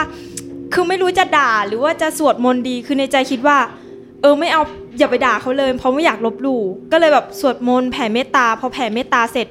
แล้วเขาก็ไปไอเราก็คิดว่าเราอะคิดไปเอง แต่คือด้วยความที่ย้ายบ้านอะมาใหม่ คือจะโดนอำเป็นประจำอะค่ะ แต่คือครั้งนี้เหมือนแบบว่าเขามาแบบตัวเป็นๆเลย ก็เลยสะกิดแม่ว่า แม่โดนผีอำอีกแล้ว แม่ก็เลยลุกให้ขึ้นมาแบบสวดมนต์แผ่เมตตาอะไรอย่างนี้ พอข้ามมาอีกวันหนึ่งเหมือนกับว่าเขามาอีก แต่เขาไม่ได้มาช่วงแบบว่ากลางคืนที่ที่เจอนะคะ มาช่วงประมาณตีสี่ตีห้าคือมามามาช่วงที่แบบว่ากำลังโพเพอะค่ะ เออ แล้วทีเนี้ยเขามานอนอยู่ข้างๆเขาก็มาสะกิดเรา คือคือร่างเดียวกันเลยแต่คืออันเนี้ยเห็นหน้านะคะ แบบช่วงที่มีอายุหน่อยประมาณ 40 50 อะไรประมาณเนี้ยค่ะ คนที่มาอำนะคะ ทีนี้เขาก็เลยบอกว่าช่วยเขาออกไปหน่อย หนูก็เลยงงว่าช่วยอะไรคะก็เลยถามเขาว่าช่วยอะไร คือ เขาบอก พูดออกมาเลย ใช่ค่ะเขาบอก เออ เขาบอกว่าช่วยเขาออกไปหน่อยเขาไม่รู้ว่าเขาจะต้องคุยกับใครแล้ว อืม ค่ะ อ๋อคุยกับเราได้ก็เลยมาคุยกับเราเนี่ยนะ ใช่เขาเขา อ่า ต้องการสื่อสารกับหนู เพราะว่าเขาไม่สามารถบอกใครได้หรือสื่อสารกับใครได้เลย อืม ทีนี้หนูก็เลยถามว่าเขาอยู่ที่ไหนทำไมถึงต้องให้ช่วยออกมา อืม เขาก็เลยบอกว่าเขาอยู่บนหลังตรงหลังน่ะหลังบ้านที่หนูอยู่อะค่ะ อ๋อ ค่ะ บ้าน เข นี้คือบ้านเราเลย บ้านเนี่ยเป็นบ้านของหนูแต่คือข้างหลังอะมันจะเหมือนแบบว่าเป็นตึกเช่าตึกล้างอะไรอย่างเงี้ยค่ะ อ๋อ แต่ โอ คือ เค ไม่มีไม่ไม่มีไม่มีคนอยู่แล้วนะคะ อืม ทีนี้เราก็เลยตื่น เราคิดคิดแต่ในใจว่าคิดไปเองหรือเปล่าก็เลยโทรหาแม่ ช่วงนั้นโทรหาแม่ว่า แม่คือตึกร้างข้างหลังเนี่ย แต่ก่อนน่ะมันมีอะไรหรือเปล่า อื มันมีคนเสียหรือเปล่า หรือเป็นอะไรตายหรือเปล่าอะไรอย่างเงี้ยค่ะ แม่เขาเลยว่าทำไมมีอะไร แม่ยังไม่บอก แม่ใช่ค่ะทำไมมีอะไรมีอะไรหนูก็เลยบอกว่าหนูอ่ะโดนผีอำแล้วเขาก็บอกว่าให้หนูอ่ะไปช่วยเขาเอาออกจากตรงนั้นหน่อย คือเขาไม่อยากอยู่ตรงนั้นแล้ว แม่ก็เลยบอกว่า แต้มตั้งสตินะ อืม คือฟังแม่ดีๆว่าก่อนหน้าที่เราจะย้ายมา มันมีมันมีผู้ชายคนหนึ่งที่มีอายุว่าเขาเหมือนเป็นโรคหัวใจอ่ะเหมือนเป็นโรคหัวใจตายอ่ะ แล้วเหมือนแบบว่า มันมันก็ไม่ใช่แบบผีตายโหงเขาก็เลยแบบไม่ได้อัญเชิญดวงวิญญาณไปไป อืม ด้วยอะไรอย่างเงี้ยค่ะ เราไม่ได้ทำพิธีอะไรอย่างนั้น ใช่ใช่ใช่ค่ะ อ่า คือคือคือที่ที่ตายไปก็คือแบบเกือบปีได้แล้วมั้งคะที่เขาแบบตายไปแต่คือเขาเขาออกมาไม่ได้อะเพราะว่าไม่มีใครอัญเชิญเขาใช่ค่ะ อื นี่แม่ก็เลยแบบให้ไปทำบุญอะไรอย่างนี้ค่ะ ครับ ก็เลยมาอำเราเลย ใช่ค่ะ เออเออความความรู้สึกตอนอำนี่เป็นยังไงโดน มั อำ นมันขยับตัวไม่ได้อะแบบจะทำอะไรก็ทำไม่ได้จะพูดกับใครก็พูดไม่ได้หนูได้แต่ร้องไห้อย่างเดียว โอ้โหอืมมันเหมือนกับว่าเราจะไปไหนก็ไม่ได้ ใช่ เออเคยมี ใช่ะ มีความรู้สึกอย่างนั้นอยู่เหมือนกัน เวลา ใช่ ที่ ค่ะ เคยเคยเล่าไปแล้วครับ ในผีกระป๋องแบบว่าช่วงที่โดนอำ แล้วก็ป่วยด้วยตอนนั้น ค่ะ อะไรเงี้ย คือตอนนั้นอะเห็นทุกอย่างเป็นเลือดหมด ตัวผมนะ ค่ะ เออ คือผมอะฝันว่าผมอะตื่นขึ้นมาในห้องนอนตัวเองในท่าเดิม ผมไม่แน่ใจว่าผมตื่นจริง ๆ หรือเปล่า แต่ผมเห็นทุกอย่างคือแบบมีเลือดเต็มไปหมด ค่ะ จากห้องนอนปกติ อืม แล้วมันกลัวมาก เออ เป็นเลือดเลือดทุกอย่างแล้วเหมือนแบบกลิ่นคาวกลิ่นอะไรแบบทุกอย่างมา อะไรเงี้ย แล้วก็สุดท้ายพอตื่นมาจริงๆทุกอย่างก็กลับไปเป็นเหมือนเดิม อะไรอย่างเงี้ยครับ เคยเล่าไปในผีกระป๋อง ค่ะ น่ากลัวมากเหมือนกัน เออ ก็มีโดนอัมอีกนะคะ เออมี เป็นผู้หญิงอะผมยาวๆเหมือนพี่คนเนี้ย เดี๋ ยวเดี๋ยว ผมยาวผมแบบ มี ผม reference หยิกอะไรอย่างเงี้ยค่ะแต่ใส่ชุดดำคืออยู่ที่บ้านนี้มาเกือบสิบปีแล้ว แล้วทีนี้เหมือนแบบว่าโดนผีอำแบบเป็นประจำมาก แต่เขาไม่ได้มาเป็นตัวเป็นตนอะไรอย่างเงี้ยค่ะ ทีเนี้ยด้วยความที่พี่สาวมีลูกก็เลยนอนกับแม่ หนูก็เลยนอนแบบช่วงนอกๆหน่อยอะแต่คืออยู่ในห้องเดียวกันนะคะ อืม ก็เลยใช้มุ้งครอบที่แบบใช้ครอบเด็กอะค่ะ แบบนอน อ๋อ นอนอยู่ตรงนั้นคนเดียว ทีนี้เหมือนแบบว่าหลับไปไม่ถึง 5 นาทีอะรู้เลยว่าโดนผีอำหนูเลยพูดขึ้นมาว่า ถ้ามึงมาจริง ๆ นะมึงมานั่งอยู่ตรงปลายเท้าเลย ท้า หนู ทาย พูดใช่หนูท้าทายมากเลยคือแบบว่า มันโดนอำจนแบบว่าเราไม่รู้ว่าเขาว่าต้องการอะไรจากเราไงคะ เออเออ ทีนี้เขาไม่มานั่งตรงตรงปลายเท้า เขาไปยืนอยู่ตรงปลายเท้าแม่ อืม แบบยืนแบบหันละหันหน้าหาเราแต่คือหันหลังหาแสงให้ไม่ให้แบบเห็นหน้าเขาอะไรอย่างเงี้ยค่ะ แล้วคือเห็นรูปร่างชัดเจนเป็นคน ใช่ ยืนอย่างเงี้ย เป็น ลยหรอ ผู้หญิงใส่ชุดดำแบบผมยาวๆหยิกๆเลยอะค่ะ ทีนี้ก็เลยแบบ เฮ้ยมันมาจริงเว้ยก็เลยตั้งสติแล้วเราลองหลับดูแบบให้ตัวเองแบบสบายอะทำตัวแบบให้สบายหลับไปเลย ก็เลยตื่นขึ้นมา ก็ไม่คิดว่ามันจะเป็นจริงพอหลับไปอีกรอบเขามานั่งอยู่ข้างๆหัวหนูอะ เออ ใช่เขามานั่งอยู่ข้างๆกับหนู ใหญ่มากเออ แล้วหนูอ่ะกะว่าจะหันไปบอกแม่ว่า แม่ช่วยด้วย แม่ช่วยด้วย พอหันไปเหมือนเขาผลักหน้าหนูกลับอ่ะ หันไปผลักหน้าหนูกลับอ่ะ อืม คือทำอะไรไม่ได้เลยอ่ะคือแบบน้ำตาไหล ทีนี้ก็เลยหลับไปอีกรอบ คือตอนนั้นแบบทั้งหลับทั้งตื่นหลายรอบมาก อืม ตื่นมาอีกทีมานั่งทับท้องหนู เออ คือหนูก็ไม่รู้จะพูดอะไรแล้วอ่ะ แล้วแบบชั้นบนของบ้านหนูอ่ะมันเป็นไม้ใช่ปะคะ ส้นของแบบส้นเท้าหนูอ่ะตีกับไม้อ่ะ พยายาม ปึ้ง ดิ้ ปึ้ น งปึ้งปึ้งปึ้งใช่ค่ะ อืม มันแบบมันหายใจไม่ออกไม่รู้จะทำไงแล้วอ่ะ ก็ไม่สวดมนต์ ก็เลยแบบลองนิ่งแล้วก็หลับไปอีก อืม ทีนี้ตื่นขึ้นมา ก็เลยตั้งสติสะกิดแม่ แม่โดนผีอำ อืม แม่ก็ไม่พูดไม่อะไร นอนต่อ ทีนี้หนูก็เลยอ่ะไม่พูดก็ไม่พูด ไม่พูดหนูก็หลับ พอหลับแค่นั้นเขามานอนอยู่ข้างหลังหนู แล้วเขาก็ร้องไห้หนูก็ถามว่า เป็นอะไรหนูก็ถาม อืม หนูถามเขาไปทีนั้นดีๆนะคะ คุยดีๆ เป็ แล้ว นอะไรเป็นอะไรคะอะไรอย่างเงี้ยเขาก็บอกว่า หนูอะไปแย่งคนรักจากเขาทำไม เอ๊ะ ใช่เขาบอก เหรอ เขาบอกอย่างเงี้ยหนูเขาบอกว่าแย่งคนรักจากเขาไปทำไม หนูก็เลยนอนนึก ตอนนั้นไม่มีใครไม่ได้คบกับใครไม่ได้คุยกับใครเลยนะคะ แต่คือแบบไอเรางงว่าเราอะไปแย่งคนรักจากเขาทำไม อืม เลย คือนอนคิดอยู่อะคิดอยู่อย่างนั้นอะแต่เขาก็ไม่ไปนะคะ คือคือยังไง คุย ก็ กัน ไม่ แค่ ไป ประโยคนั้นประโยคเดียว ใช่เขาถามแค่ว่า อ่า ไปแย่งคนรักจากเขาไปทำไม หนูก็ไม่พูดอะไร อืม สักพักหนูก็หลับไปเลย ตื่นเช้ามาก็เลยเล่าให้แม่ฟัง แม่ก็เลยแบบ ไปพูดกับแบบว่าคนที่ทำงานที่แบบเขาเขารู้เกี่ยวกับเรื่องเนี้ย หนูเป็นคนที่แบบว่า มีครู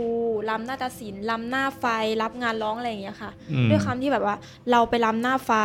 เราร้องเพลงไทยเดิมอะไรเงี้ยด้วยความที่สายตาคนอื่นอย่างพวกพี่เขาเป็นคนดูเงี้ยเขาแบบเอ้ย คนนี้ร้องดีนะ เออชอบอะไรประมาณนี้เขาก็เลยคิดว่าแบบว่า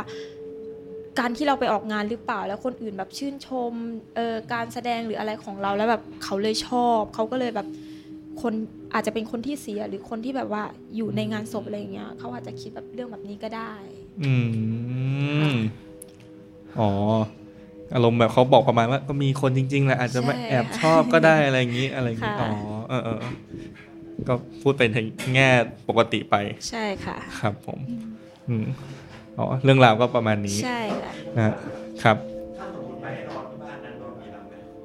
โดนค่ะ โดนตั้งแต่บ้านเก่าใช่ค่ะ ทุกที่เลย แต่คือไม่ได้ไม่ได้มาเป็นตัวเป็นตนหนูก็ไม่เข้าใจนะคะ คือสวดมนต์แผ่เมตตาแต่ก็ยังแบบยังมาอะไรอย่างเงี้ยค่ะ อืม แล้วเคยมี เอ่อ การประสบอุบัติเหตุ ร้ายแรงแบบถึงขั้นเกือบเสียชีวิตอะไรอย่างนี้ไหมครับ ไม่ไม่เคยค่ะ ไม่เคยใช่ไหม เคย อืมคือจริง ๆ มันจะมีเรื่องเรื่องแถมไหมผมเล่าได้ไหมเออ ผมเล่าเรื่องของพี่ชายหน่อยคือมันจะมีเรื่องที่ผมเคยเล่าแล้ว เดี๋ยวมาเล่าอีกเดี๋ยวเล่าอีกรอบหนึ่งแล้วกัน ก็พี่ชายก็เป็น ก็ชอบขับมอเตอร์ไซค์ตั้งแต่เด็กก็ขับไปอะไรเงี้ย แล้วเกิดว่าไปเกิดอุบัติเหตุ ก็ชนกับรถสิบล้อ แต่พี่ชายปัจจุบันยังอยู่นะครับ ไม่เป็นไร ก็ชนจนต้องไปผ่าตัดสมอง นะฮะก็เรียกว่าเกือบตายเหมือนกัน ก็คือตอนแรกอยู่โรงพยาบาลประจำจังหวัดนี่แหละ แล้วก็ถ้าเกิดว่าหมอบอกหมอบอกว่าถ้าไม่ย้ายมาโรงพยาบาลในกรุงเทพอ่ะอีกแค่ไม่กี่ชั่วโมงเขาก็เสียชีวิตแล้วเพราะว่าเลือดข้างในสมองมากนะครับ ก็หลังจากที่ผ่าตัดสำเร็จอ่าพี่ก็มาพักฟื้นที่บ้าน ทีเนี้ยห้องที่นอนเนี่ยก็เป็นห้องที่มีพระโต๊ะหมู่อยู่ด้วยนะครับ ฟังดีนะครับเป็นห้องที่มีโต๊ะหมู่ นะฮะแล้วก็เตียงนอนอ่ะนอนอย่างนั้นไปนะครับ ซึ่งแม่ก็ไปนอนเป็นเพื่อนพี่พาเต็มเลยนะฮะเต็มห้องเลย แล้วพี่ผมเนี่ย สะดุ้งตื่นมากลางดึก โดยที่ข้างนอกห้องเนี่ยเปิดไฟก็จะเห็นไฟสาดเข้ามาด้วยนะครับเขาเห็นเป็นผู้หญิงแก่ๆหัวงอก แว่นหนาๆเออเขาก็ แบบเหมือนกับไม่ได้คุยไม่ได้อะไรไม่กล้า กลัวมาก แต่ผู้หญิงคนนั้นนั่งอยู่บนเตียง ซึ่งแม่เขานอนคั่นอยู่แม่ผมนี่แหละ นอนคั่นอยู่ แล้วก็พี่ชายผมนอนอยู่ อย่างเงี้ยครับหลังจากนั้นพี่ชายผมก็กลัวก็หลับตาก็นอนไปหนึ่งตื่นเช้ามาก็เล่าให้แม่ฟังอะไรอย่างงี้นะครับ แล้วก็ไปหาพระ พระก็บอกว่าไม่มีอะไรก็แค่ทำบุญให้อะไรอย่างงี้ แต่ว่าไม่ได้บอกที่มาที่ไปของผีตนนั้นนั่นเองนะครับ ไม่มีอะไรเรื่องราวอืมประมาณนี้ประมาณนี้ ครับ ครับ โอเค ประมาณนี้เนาะ ครับ โอเคครับขอเสียงตบมือให้หน่อยครับ ข อ่าเรื่องราวของผีอำ ครับ อ่านะครับ ผีอำนี่จริง ๆ คนที่โดนนี่มีความตื่นเต้นนะ เวลาโดนผีอำ เออ มันแบบทั้งทั้งกลัวทั้งเหงื่อออกทั้งอะไร อ่าฮะ อย่างเงี้ยเออเคยเหมือนรู้สึกความรู้สึกเหมือนคนเคยโดนผีอำอะไรอย่างงี้นะครับ ครับผม โอเค อ่ะทีนี้ทางบ้านมาแล้ว แล้วพี่ป๋องมีเรื่องจะเล่าไหม อ๋อมีมีครับมีครับ วันนี้เรายาวๆนะ มีเรื่องให้เล่าอีกเพียบเลย ครับผม นะครับอ่ะเล่าเลยไหม เอาเอาเลยก็ได้ครับ โอเค เอามาเชิญเชิญคุณแม็กซ์มานั่งตรงนี้ครับ ทำไมครับเหงา ครับผมเหงาครับ โอเค พี่ป๋องบอกว่านั่งคนเดียวน่ากลัวนะฮะ โอเคครับ พี่ป๋องเรื่องถัดไปนี่คือเป็นเรื่องชื่อว่าอะไรครับ อ่าเรื่องชื่อเรื่องว่าผับนี้มีอดีตนะครับ ผับนี้มีอดีต ใช่ครับ สังเกตว่าเรื่องที่พี่ป๋องเลือกมา แต่ละเรื่องนี้เป็นเรื่องเกี่ยวกับผับกับบาร์นะครับ อ่าใช่ครับ โอเค ครับ เป็นยังไงบ้างครับพี่ป๋อง อ่าแล้วก็เรื่องนี้ก็เป็นเรื่องที่เกิดขึ้นที่ผับแห่งเนี้ยแหละครับ เดี๋ยว อ่า ผับแห่งนี้เลยเหรอ ใช่ใช่ครับ เฮ้ย เดี๋ยวเดี๋ยวเดี๋ยวเยว ได้ข่าวว่า ไม่ไม่ไม่ใช่ครับ ไม่ใช่นะ ได้ข่าวว่ามาเพิ่งมาพร้อมกันครั้งแรก อ๋อครับ มีเรื่องเล่าแล้ว คือไปแต่งในห้องน้ำเมื่อกี้เลยใช่ไหมโอเ ใช่ครับเอานึกออกตอนที่ไปฉี่อะครับ อ๋ออ่ะอ่ะไหนลองเล่ามาสิครับว่าเรื่องราวเป็นยังไงอาจจะแต่ไม่ใช่ไม่ได้เกิดที่ผับแห่ง อ๋ นี้ อไม่ไม่ไม่ไม่ใช่ อ่า ไม่ใช่ โอเคครับ อ่าโอเคครับอ่าเรื่องที่จะเล่าให้ฟังต่อไปนี้นะครับ ก็ชื่อเรื่องว่าผับผับนี้มีอดีตนะครับ ครับผม อ่ามันก็เป็นเรื่องเรื่องเล่าผีจากรายการวิทยุรายการหนึ่งนั่นแหละครับผมอ่าใครอาจจะเคยฟังผ่านหูมาบ้างอะไรประมาณนี้ก็เป็นได้นะครับผม อืม เอาเรื่องเรื่องราวมันก็มีอยู่ว่านะครับ เรื่องเนี้ยเป็นเรื่องของคุณจ๊อบนะครับอ่าคุณจ๊อบเนี่ยเขาเป็นเขาเป็นวัยรุ่นอายุประมาณ 13-14 นะครับ คือว่ายังไม่บรรลุนิติภาวะ คือว่าโดยโดยปกติอะครับเด็กอายุ 13-14 เนี่ยจะไม่สามารถทำงานในพวกสถานบันเทิงหรือร้านขายเหล้าได้นะเพราะเพราะว่าด้วยอายุที่ยังไม่ถึง แต่ว่าคุณจ๊อบเนี่ยเขารู้จักกับเจ้าของเก่าของผับแห่งเนี้ยครับ ก็เลยมีการฝากฝังให้ได้เข้าทำงานในร้าน ทีเนี้ยครับ ครับผม เรื่องมันก็มีอยู่ว่าเขาก็เขาก็เป็นทำงานอยู่ร้านร้านเหล้าร้านเบียร์เลยครับ ก็ใช้ชีวิตสนุกสนานแบบตามชีวิตวัยรุ่นอะไรเงี้ย อืม คือร้านเนี้ยเขาจะเปิดตั้งแต่หัวค่ำคือเปิดตั้งแต่ตอนสองทุ่มแล้วก็ไปปิด7จ็ดโมงเช้าเลยนะครับอืม ครับ อ่าซึ่งโดยโดยปกติแล้วการทำอย่างเงี้ยกฎหมายมันก็เขาเรียกว่าอาจจะเป็นการลักลอบทำอะไรอย่างนี้หรือเปล่า เพราะโดยโดยปกติร้านไม่น่าจะเปิดได้ได้นานขนาดนั้นนะนะ อ่าแต่เรื่องเรื่องนี้นานหรือยังฮะ อ่าเรื่องนี้ก็อ่าเข้าใจว่าประมาณ 10 10กว่าปีแล้วอะครับ สิบกว่าปีแล้ว ครับ อ่า ครับผม ครับ อ๋อก็คือคุณจ๊อบเนี่ยกิจวัตรประจำวันของเขาคือในช่วงตอนเปิดร้านประมาณสองทุ่มนะครับ คือลักษณะของร้านเนี่ยเขาจะเป็นร้านที่ช่วงหัวค่ำเขาจะไม่ค่อยมีแขกเข้ามาในร้านเนาะ อืม อ๋อเพราะว่าเขาจะมีแขกเข้ามาเข้าร้านก็ตั้งแต่เวลาประมาณประมาณตีหนึ่งเป็นต้นไปแหละ คือว่าในช่วงตอนหัวค่ำเนี่ยพวกนักเที่ยวนักท่องราตรีเขาก็จะไปนั่งกินนั่งดื่มร้านอื่นมาก่อนพอผับปิดอ่ะเขาก็จะไหลมารวมกันที่ร้านเนี้ย ซึ่งก็คือร้านเนี้ยจะมีลูกค้าเข้าร้านตั้งแต่ช่วงประมาณตีหนึ่งเป็นต้นไปอ่ะ โอ้ ทีเนี้ยพอ อ่ะ ช่วงหัวค่ำบรรยากาศในร้านมันก็จะว่างๆนะครับ เขาก็เด็กในร้านเขาก็ไม่มีอะไรทำหรอกเขาก็นั่งจับกลุ่มกันกินเหล้ากินเบียร์ใช้ชีวิตสนุกสนานกันไปอะไรเงี้ย อืม ทีเนี้ยคุณจ๊อบเขาก็มีพี่ที่สนิทอยู่คนหนึ่งอ่ะ ครับ อ่าเขาก็บอกว่าเนี่ยพี่นกเนี่ยผมปรึกษาอะไรหน่อยได้ไหมพี่ เออ เนี่ยผมกินเหล้าทุกวันแล้วเมาเลยมันไม่มีที่นอนอ่ะอยากมีที่นอนเป็นหลักเป็นแหล่งในร้านอ่ะ นี่เรียกว่าขอนอนร้านเลย อ่าใช่เรียก เออ ว่าขอหาที่นอนกันในร้านเลยครับ เออเออ อ่าโอเคแล้วก็เนี่ยพอดีว่าไอ้ที่ร้านเนี้ยมันจะมีมันจะมีห้องเก็บเบียร์อยู่ห้องหนึ่ง ครับ ซึ่งห้องเก็บเบียร์เนี่ยประตูเขาจะอยู่ติดติดๆกับห้องน้ำในร้านนั่นแหละครับ อืม แล้วก็เอ้ลักษณะคุณคุณจอบเขาก็บอกเนี่ย พี่ผมขอไปนอนในห้องเก็บเบียร์ได้ไหมเป็นห้องเก็บเบียร์ไม่น่าจะไปรบกวนใครหรอก อืม เออไปนอนในห้องเก็บเบียร์มันก็รับสายตาคนดีอะไรอย่างเงี้ย อืม อ่ะทีนี้ว่าพอเขาไปปรึกษาพี่นกอย่างนั้นพี่นกเขาก็บอกเลยบอกเฮ้ยอ่ะมึงมึงเชื่อป่ะร้าร้านเรามีผีนะเว้ย อืม เออพอพอคุณนกเขาบอกว่าเขาบอกว่าอย่างนั้นน่ะเนี่ยเขาบอกว่าเนี่ยมึงไม่เคยสังเกตเหรอไอในห้องนั้นน่ะ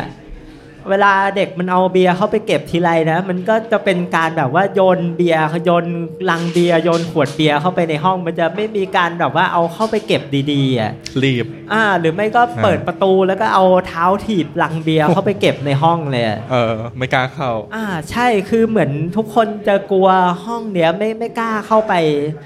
ก็คือแค่เปิดประตูแล้วก็โยนลังเบียร์เข้าไป หรือไม่ก็เอาเท้าถีบเข้าไปอ่ะ เออ เออคุณเขาบอกเนี่ยมึงไม่สังเกตหรอกว่าว่าห้องนั้นอ่ะมันไม่มีใครอยากเข้าไปหรอกนะเว้ย อืม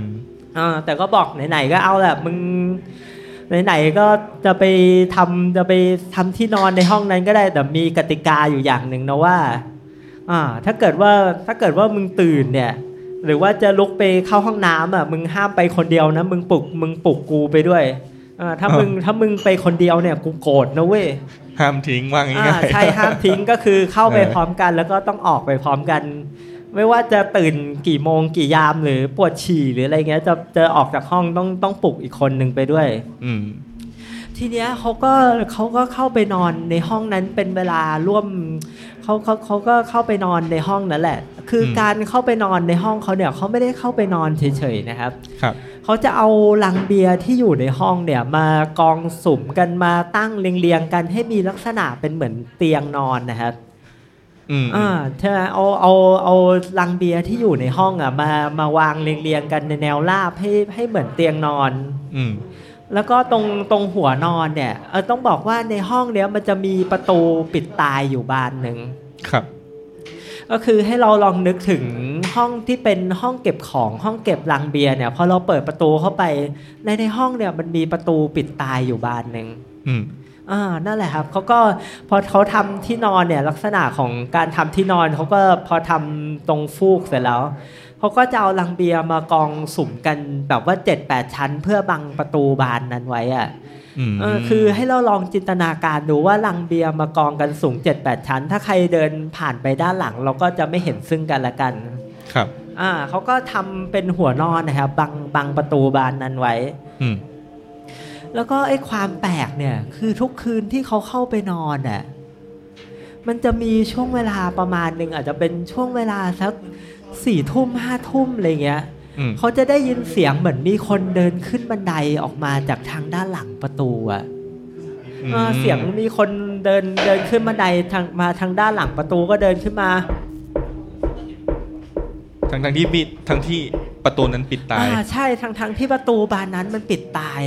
แต่ทุก เออ คืนอ่ะเขาจะได้ยินเสียงเหมือนว่ามีคนเดินขึ้นมาบันไดหลังประตูบานนั้นอ่ะ เออ แค่นั้นยังไม่พอนะเขาจากนั้นพอเดินขึ้นมาบันไดจนสุดแล้วอ่ะเขาได้ยินเสียงการเปิดประตูบานนั้นออกอ่ะ อืม เออเสียงเปิดประตูบอกดังเอ๊ะอะไรเงี้ยแล้วก็แล้วก็มีเสียงฝีเท้าคนเดินออกมาจากประตู ทั้งทั้งๆที่มีกำลังเบียร์บังอยู่ อ่าใช่ อืม เสียงคนเดินออกมาจากประตูที่มันปิดตายจากข้างนอกอ่ะ เออ แต่ทีเนี้ยคุณคุณจ๊อบกับพี่นกอ่ะเขาตกลงกันไว้แล้วว่า ถ้ามึงเข้าไปนอนในห้องหลังเนี้ยนะเว้ยแล้วถ้า เออ เกิดมึงรู้สึกถึงอะไรแปลกๆอ่ะมึงห้ามทักเลยนะมึงมึงนอนไปเลยนะ มึงอย่าสนใจนะ โหเออ เออ นั่นแหละ แล้วทีเนี้ยเพราะว่าเสียงประตูมันเปิดออกอะ่ะ ก็มีเสียงฝีเท้าคนเดินออกมา แล้วเหมือนเขาเอาเท้าเขี่ยเศษแก้วเศษขวดเบียร์ที่มันแตกอยู่บนพื้นน่ะ เออ เขี่ยไปให้พ้นทาง เสียงก็เดินดังเข่งเข่งเข่งเข่งอะไรเงี้ย เดินเดินไปเรื่อยๆเลยนะ เดินเอาเท้ากวาดพื้นไป อ่า เรื่อยๆ ใช่ เหมือนเอาเท้ากวาดพื้น แล้วก็เดินไปจนถึงประตูไอ้ตรงหน้าห้องอ่ะ เออ อันนั้นไอ้ลักษณะตรงประตูเนี่ย ประตูห้องเก็บเบียร์นะเขาจะไม่ปิดสนิทนะเพราะเขากลัว ผีเออเขาก็เลยเอาลังขวดเบียร์นะไปวางไปวางกั้นประตูไว้ให้มันแง้มออกนะครับ เออ อ่าวางกั้นประตูไว้ให้มันแง้มออกให้แสงมันเข้ามาในประตูหน่อย เพื่อไม่ให้มันน่ากลัวผีจนเกินไป อืม อ่าแล้วพอเสียงฝีเท้านั่นเดินออกไปเดินเขี่ยเขี่ยเศษขวดเบียร์แข้งแข้งแข้งแข้งเดินออกไป แล้วก็เปิดประตูบานนั้นออกอะ อืม พอเปิดประตูบานนั้นออกแสงมันก็จะลอดเข้ามาในห้องมากขึ้นเรื่อยๆใช่ไหมครับ ครับ อ่าแล้วก็แล้วก็ได้ยินเสียงคนเดินไปเข้าห้องน้ำไอ้ประตูที่มันอยู่ข้างๆ ห้องเก็บเบียร์ห้องเนี้ยครับ เออ อ่า เอาอารมณ์เหมือนกับเดินขึ้นบันได อ่ใช่ มา หอน เปิดประตู มีคนเดินอ่าเปิดประตู ไป ไป เข้า เห้ข้าห้ อ องง น้ำ น้ำแล้วก็มีเสียงคนทำกิจวัตรกิจกรรมในห้องน้ำด้วยนะ อ๋อ อ่าแล้วพอทำกิจกรรมในห้องน้ำเสร็จอ่ะ เออ เขาก็เดินเดินกลับมาเข้าประตูเนี้ยก็เสียงคนก็เดินเข้ามาแล้วก็เปิดประตูออก ครับผม อ่าแล้วก็เดินเขี่ยเสร็จแก้ว แล้วก็เดินกลับไปทางเดิมครับ อืม เดินกลับไปทางเดิมแล้วก็เปิดประตูที่ปิดตายบานนั้นออกมาเสียงแล้วดังเอ๊ะเงี้ยแล้วอ่าแล้วก็เดินลงบันไดไป เออ อ่าประมาณอย่างเงี้ย ฮะ อ่าก็เหตุการณ์อย่างเงี้ย จะเรียกว่ามันไม่ได้เกิดขึ้นนานๆทีนะแต่ว่ามันเกิดขึ้นทุกคืนเลยอะที่คุณจ๊อบกับพี่นกเขาไปนอนในห้องเก็บลังเบียร์เนี้ย อืม อ่าเอามันก็เหตุการณ์มันก็ดำเนินไปอยู่แบบเนี้ยประมาณมันสองนานเป็นสองเดือนเลยแหละ ครับ อืมแล้วทีเนี้ยเพราะว่ามันแล้วอยู่ดีๆวันดีคืนดีอ่ะอ่าคุณท็อปเขาตื่นขึ้นมากลางดึกใช่ป่ะ อืม อ่าเขาก็หันไปสหันไปสะกิดเฮ้ยทำไมข้างๆมันไม่มีคนนอนอยู่ด้วยวะ เออ เออเขาก็เอาเอาเหมือนเอาเอาเท้าเท้าสะกิดพี่นกอ่ะที่ปกติเขาจะต้องนอนอยู่ตรงนั้นอ่ะ อ่ะ เออเขาก็มองอ้าวเฮ้ยอะไรวะทำไมพี่นกไม่อยู่วะเขาก็หันไปมองอ้าวไม่มีคนอยู่เลยนี่วะ เออ เออเขาก็นึกโกรธในใจบอกเลยเฮ้ยพี่นกทำไมโกหกเราวะเหมือนบอกว่าถ้าเกิดจะถ้าเกิดจะไปเข้าห้องน้ำหรือจะไปไหนเนี่ย ก็จะต้องปลุกแล้วก็เดินไปด้วยกันใช่ป่ะ อ่าฮะ เออนั่นแหละ แล้วทีเนี้ยเขาก็ ทิ้งเราเฉย เออเขาทิ้งเราเฉย แล้วก็ในจังหวะที่เขากำลังจะลุกขึ้นยืนอ่ะ เออ อ่านั่นแหละฮะเขาก็เขาก็ได้ยินเสียงคนเดินขึ้นมาตรงบันไดอ่ะเสียง อืม คนเดิน ตอนนั้นน่ะลืมตาแล้ว อ่าใช่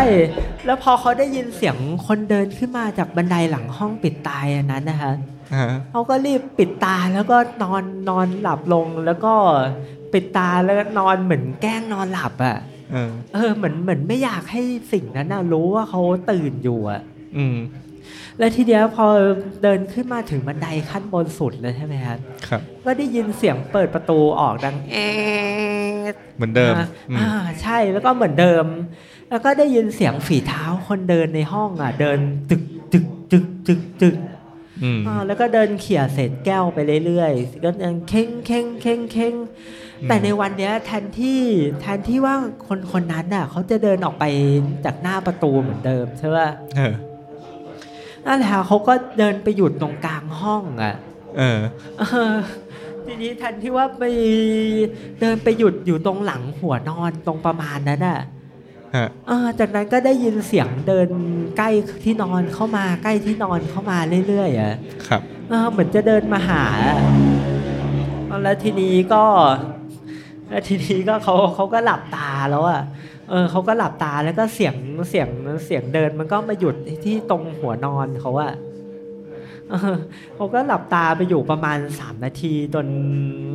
จนในที่สุดก็ได้ยินเสียงฝีเท้าอะเดินเดินกลับออกไป เดินห่างจากเตียงออกไปเรื่อยๆห่างจากเตียงออกไปเรื่อย เออ ๆอืมแล้วก็เสียงฝีเท้าก็หยุดลงแล้วทีเนี้ยว่าอ่าทีนี้ว่าคุณจ๊อบเขาบอกเฮ้ยคงเขาคงไปแล้วแหละเออ อืม เราก็ลองลืมตาดูดีกว่าเพราะในตอนที่เขากำลังจะเหยียบตัวลุกขึ้นแล้วก็ลืมตาแบบว่ามองเต็มๆอะนะฮะ เออเขาก็เขาก็เห็นใบหน้าของผู้หญิงคนหนึ่งอ่ะยื่นหน้ามามองเขาแบบว่าในระยะประชิดมากเลยครับ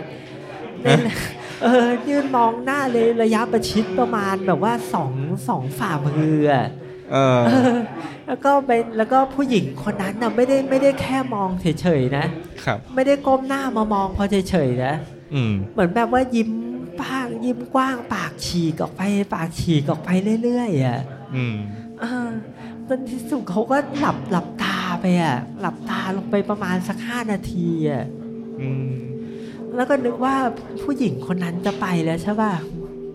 ครับ อ่าแต่เปล่าเลยครับเขาได้ยินเสียงผู้หญิงคนนั้นน่ะวิ่งรอบๆเตียงวิ่งตึกตึกตึกตึกตึกตึกตึกตึกตึกตึกตึกแล้วก็ เออ ไม่ได้แค่วิ่งเลยก็หัวเราะไปด้วยอ่ะ เออ เออหัวเราะไปด้วย เออ เออหัวล้อแบบ เหมือนแบบ เออ ว่าหัวล้อชอบใจที่เขาหลอกให้เอ่อหลอกให้คุณจ๊อบกลัวได้อะเออเขาบอกว่าคุณผู้หญิงคนนั้นน่ะวิ่งรอบเตียงอยู่เป็นชั่วโมงเลยนะ เออ เออจนในที่สุดอาของคุณจ๊อบอะเขาต้องเขาต้องมาเรียกอะเพราะเขาต้องมาเพราะเวลามันเวลานั้นเป็นเวลาที่แขกจะเริ่มเข้าร้านแล้วอะเขาก็เลย อ๋อ ตะโกนเรียกคุณจ๊อบมาตกอยู่ทางหน้าประตูอะ เออ เขาก็ตะโกนเรียกเฮ้ยจ๊อบมึงไม่ออกมาเหรอวะเนี่ยแขกกำลังจะมาแล้วนะเว้ย เออ เออแล้วก็เสียงผู้หญิงก็วิ่งรอบเตียงอยู่อย่างนั้นน่ะวิ่งตึกตึกตึกตึกตึกตึกแล้วก็หัวเราะ ฮิฮิอยู่ยัอย่าง ง ไม่หยุด เงี้ย เออฮะ เออเออจนในที่สุดอ่ะอาเขาทนไม่ไหวบอกเฮ้ยหลานกูเป็นอะไรปะวะก็เลยเปิดประตูเข้าไปดูอ่ะ อืม เออพอแสงพอแสงมันลอดเข้าไปในห้องนั้นน่ะเออเสียงหัวเราะหายไปเลยครับ อืม เอ่อเสียงหัวเราะหายไปเลยพร้อมกับมีเสียงประเสียงประตูห้องนั้นน่ะปิดลง อืม เออแล้วทีนี้คุณคุณท็อปเขาเหมือนแบบว่าโดนผีอำอ่ะเขากระดุกกระดิกร่างกายไม่ได้เลยอ่ะ เออ เออจนในที่สุดอาเขาก็ต้องเดินมาสะกิดตัวเอ ครั อบ พอมือของคุณอาเขาสัมผัสที่ขาเขาเท่านั้นแหละ เหมือนว่ามันเหมือนว่ามันหลุดจากการโดนผีอำเขาก็ตกใจตกใจสะ สะดุ้ ดุ้ง ง ตัวลุก อ่า ขึ้นนั่งแล้วก็รีบวิ่งออกไปหน้าร้านเลยอ่ะ เออ ทีนี้พอคนในร้านเขาเห็นเขาก็แตกตื่นใช่ป่ะ เออ เฮ้ยเขาก็มาถามบอกเฮ้ยจ๊อบมึงเป็นไรวะเนี่ยอยู่ดีมึงก็วิ่งออกมา ฮะ เออเขาก็เลยเล่าเหตุการณ์ที่มันเกิดขึ้นในห้องนั้นน่ะให้ให้เพื่อนๆเขาฟังอ่ะ อืม อ่ะทีนี้พอเขาเขาก็พอเดินออกไปหน้าร้านเขาก็เขาก็เห็นพี่นกอ่ะนั่งทำหน้าทำนั่งทำหน้าแบบว่าเหนื่อยๆอยู่อ่ะเออเขาเขาเขาได้เขาก็ได้ยินแล้วอ่ะ อ๋อ สิ่งสิ่งที่คุณจอบเขาเล่าให้เพื่อนฟังว่าเขาเจออะไรมานะในห้องเขาบอกว่า อ่ะแล้วพี่นกเขาก็บอกว่าเฮ้ยเนี่ยมึงอ๋อมึงอ๋อที่มึงเจออะแค่นี้ใช่ป่ะ เออ เออเดี๋ยวกูเนี่ยเจอเยอะกว่ามึงอีก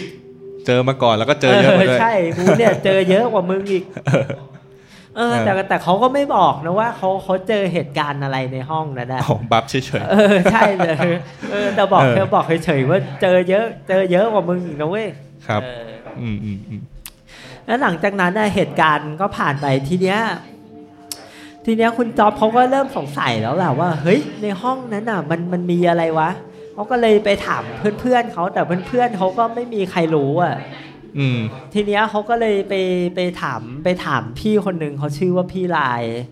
ครับ อ่าพี่ลายคนเนี้ยเขาเป็นคนแบบว่าเป็นคนเขาเป็นคนเล่นของเขมรหรืออะไรเงี้ยเขาก็มีเครื่องรางของขลังติดตัว แล้วก็ค่อนข้างจะเป็นคนมีเซนต์น่ะ อืม เออเขาบอกอะมึงมึงรู้ว่าร้านเราเนี่ยประประวัติเยอะนะเว้ย เออ อืมเขาบอกว่าร้านเราเนี่ยมึงลองดูให้ดีดิมันเป็นสองสองคูหาตึกที่ว่าทุบให้มันติดกันอะเอออ ม สองคูหาตึกให้ทุบให้เหลือเป็นตึกเดียวอะ เออ เออเขาบอกทางฝั่งเราเนี่ยมันเคยเป็นเอ่อฝั่งที่ฝั่งที่มันมีไอ้ห้องเก็บเบียร์อยู่อะ ครับ เออเขาบอกว่ามันเป็นมันเคยเป็นซ่องโสเพณีมา ก่อน เหรอ อ่าใช่ครับ เออ เขาบอกว่ามันเคยเป็นซ่องโสเพณีมาก่อน เออ แล้วก็ส่วนอีกฝั่งหนึ่งอะที่ว่าถูกทุบให้ติดกันน่ะมันเป็นมันเป็นคลินิกทำแท้งเถื่อน เออ เออเขาบอกว่าร้านเราเนี่ยผีผีเยอะมาก อ๋อ เอ เอ อ อ เออ แล้วก็ไอ้ทางฝั่งที่เป็นห้องเก็บเบียร์มันไม่ได้เป็นไม่ไม่ได้เป็นแค่ซ่องเท่านั้นนะ มันยังมีประวัติของการแบบว่า เอาผู้หญิงไปล่ามโซ่ แล้วก็ไปขังไว้ที่ห้องใต้ดินอะไรอย่างเงี้ย เออ นี่มัน เออ สถานที่อะไรกัน เออแล้วก็แล้วก็เคยเกิดเหตุไฟไหม้ด้วยในร้านนะ อ่า ม หลายอย่าง อ่าใช่ครับ เออ เออก็เหตุการณ์ก็ผ่านผลไปจนจนเอ่อเหตุการณ์มันก็ผ่านไปอีกหลายเดือนนั่นแหละ ครับ อืมเอ่อจนว่าจนว่าอ๋ออะไรครับ อะไรฮะ อ๋อเดี๋ยวนะครับอ๋อจนจนว่าเหตุการณ์จนว่าเหตุการณ์มันดำเนินมาถึงคืนหนึ่งอ่ะก็มีเจ้าหน้าที่เขาเขาบุกไปตรวจค้นร้านใช่ไหมครับ ครับ อ๋อทีเนี้ยคุณจ๊อบเขาเหมือนว่าเป็นเป็นเด็กที่ยังไม่บรรลุนิติภาวะเนี่ย ถ้าเกิดว่าตำรวจไม่เห็น อยู่ใน ว่า ร้าน เขา เนี่ยซวย เขาเออเขาไปทำงานในร้านเนี่ยมันจะซวยเขาจะโดนตำรวจจับ ทีเนี้ยเจ้าของร้านก็เลยดันดันคุณจอบเข้าไปในห้องเก็บเบีย ร์นั่นแหละครับ เออเข้าไปเข้าไปไม่เข้าไปเปล่านะ แล้วก็จัดการล็อกล็อกล็อกกรเสร็จสัล็อกบประตู จากด้านนอกแล้วไม่แบบว่าไม่ให้ออกมาได้เหมือนว่า เหมือนว่าไม่อยากให้เจ้าหน้าที่ตำรวจเข้าเปิดห้องนั้นเข้าไปดูได้ว่ามีคุณจอบอยู่อ่ะ บังคับเจอผี เออใช่ ทีเนี้ยพอเขาไปน่ะแบบว่านั่งอยู่ในห้องนั้นน่ะนั่งอยู่นานๆเลยนะ จนมันจนมันเบื่อไม่มีอะไรทำบอกเอาละวะวันเนี้ยเราต้องเราต้องพิสูจน์ผีกันแล้วแหละ อืมครับ วันเนี้ยเราต้องพิสูจน์ผีในห้องกันเนี้ยแล้วแหละว่ามันมีอะไรเขาก็เลยเขาก็เลยเปิดไฟฉายของมือถืออะแล้วแล้วก็เดินเดินไปที่ประตูวันนั้นอ่ะ ฮะ เออแล้วเขาก็ไขเหมือนว่าไขกุญแจหรืออะไรอย่างเงี้ยเออแล้วก็เปิดออกแล้วก็เดินเดินเดินลงบันไดไปดู เออ เออเดินลงบันไดเข้าไปดูที่ชั้นใต้ดินอันนั้นน่ะ ครับ ไอ้สภาพที่เขาเห็นเนี่ยเขาบอกเลยว่าเขาเชื่อเลยว่ามันเคยเกิดเหตุการณ์ไฟไหม้ขึ้นจริงๆอ่ะในในในชั้นใต้ดินอันนั้นน่ะ อ๋อ คือเปิดเข้าไปเนี่ย เป็นบันไดจริง อ่าใช่เป็นบันได อ่า เดินลงไปชั้นใต้ดิน ๆ จ ลงไป ริง ข้างล่างได้ ๆเออแล้วมันก็สภาพคือมันเคยเกิดไฟไหม้ขึ้นที่ห้องใต้ดินแห่งเนี้ย อ๋อ อ่ะมันจะมันเป็นคราบเขม่าวควันหรืออะไรเงี้ย เต็มไปหมดเลย ครับ แล้วก็บนพื้นก็มีน้ำเจิ่งนอง มีหนูมีแมลงสาบอะไรเงี้ย อืม แล้วทีเนี้ยพอเขาส่องไฟฉายขึ้นไปข้างบนน่ะ อืม อ่ะสิ่งที่เขาเห็นเนี่ยก็ทำให้เขาต้องตกใจมากเลยครับ ฮะ อ่าเพราะว่าเขาไปเห็นเชือกที่เป็นเชือกของคนผูกคอตายอ่ะ อ๋อ อ่า อ อยู่ในห้องใต้ดินนั้นๆน่ะ เออ อ่าคือคือเชือกของคนผูกคอตายอ่ะนะครับ อืม จะมีลักษณะคือเขาบอกว่าเชือกคนผูกคอตายอะนะเขาเขาไม่ให้แก่ออกให้หมด เวลาเก็บศพ อ่า ไปนี่ย ใช่เวลาเก็บศพ ชืออ เขา ไว้ เขา ออ เขาจะเขาจะไม่ให้เขาจะไม่ให้แก่เชือกออกจนหมด แต่เขาจะให้ใช้ให้ใช้มีดตัดตรงกลางเชือกแล้วก็เอาศพลงมา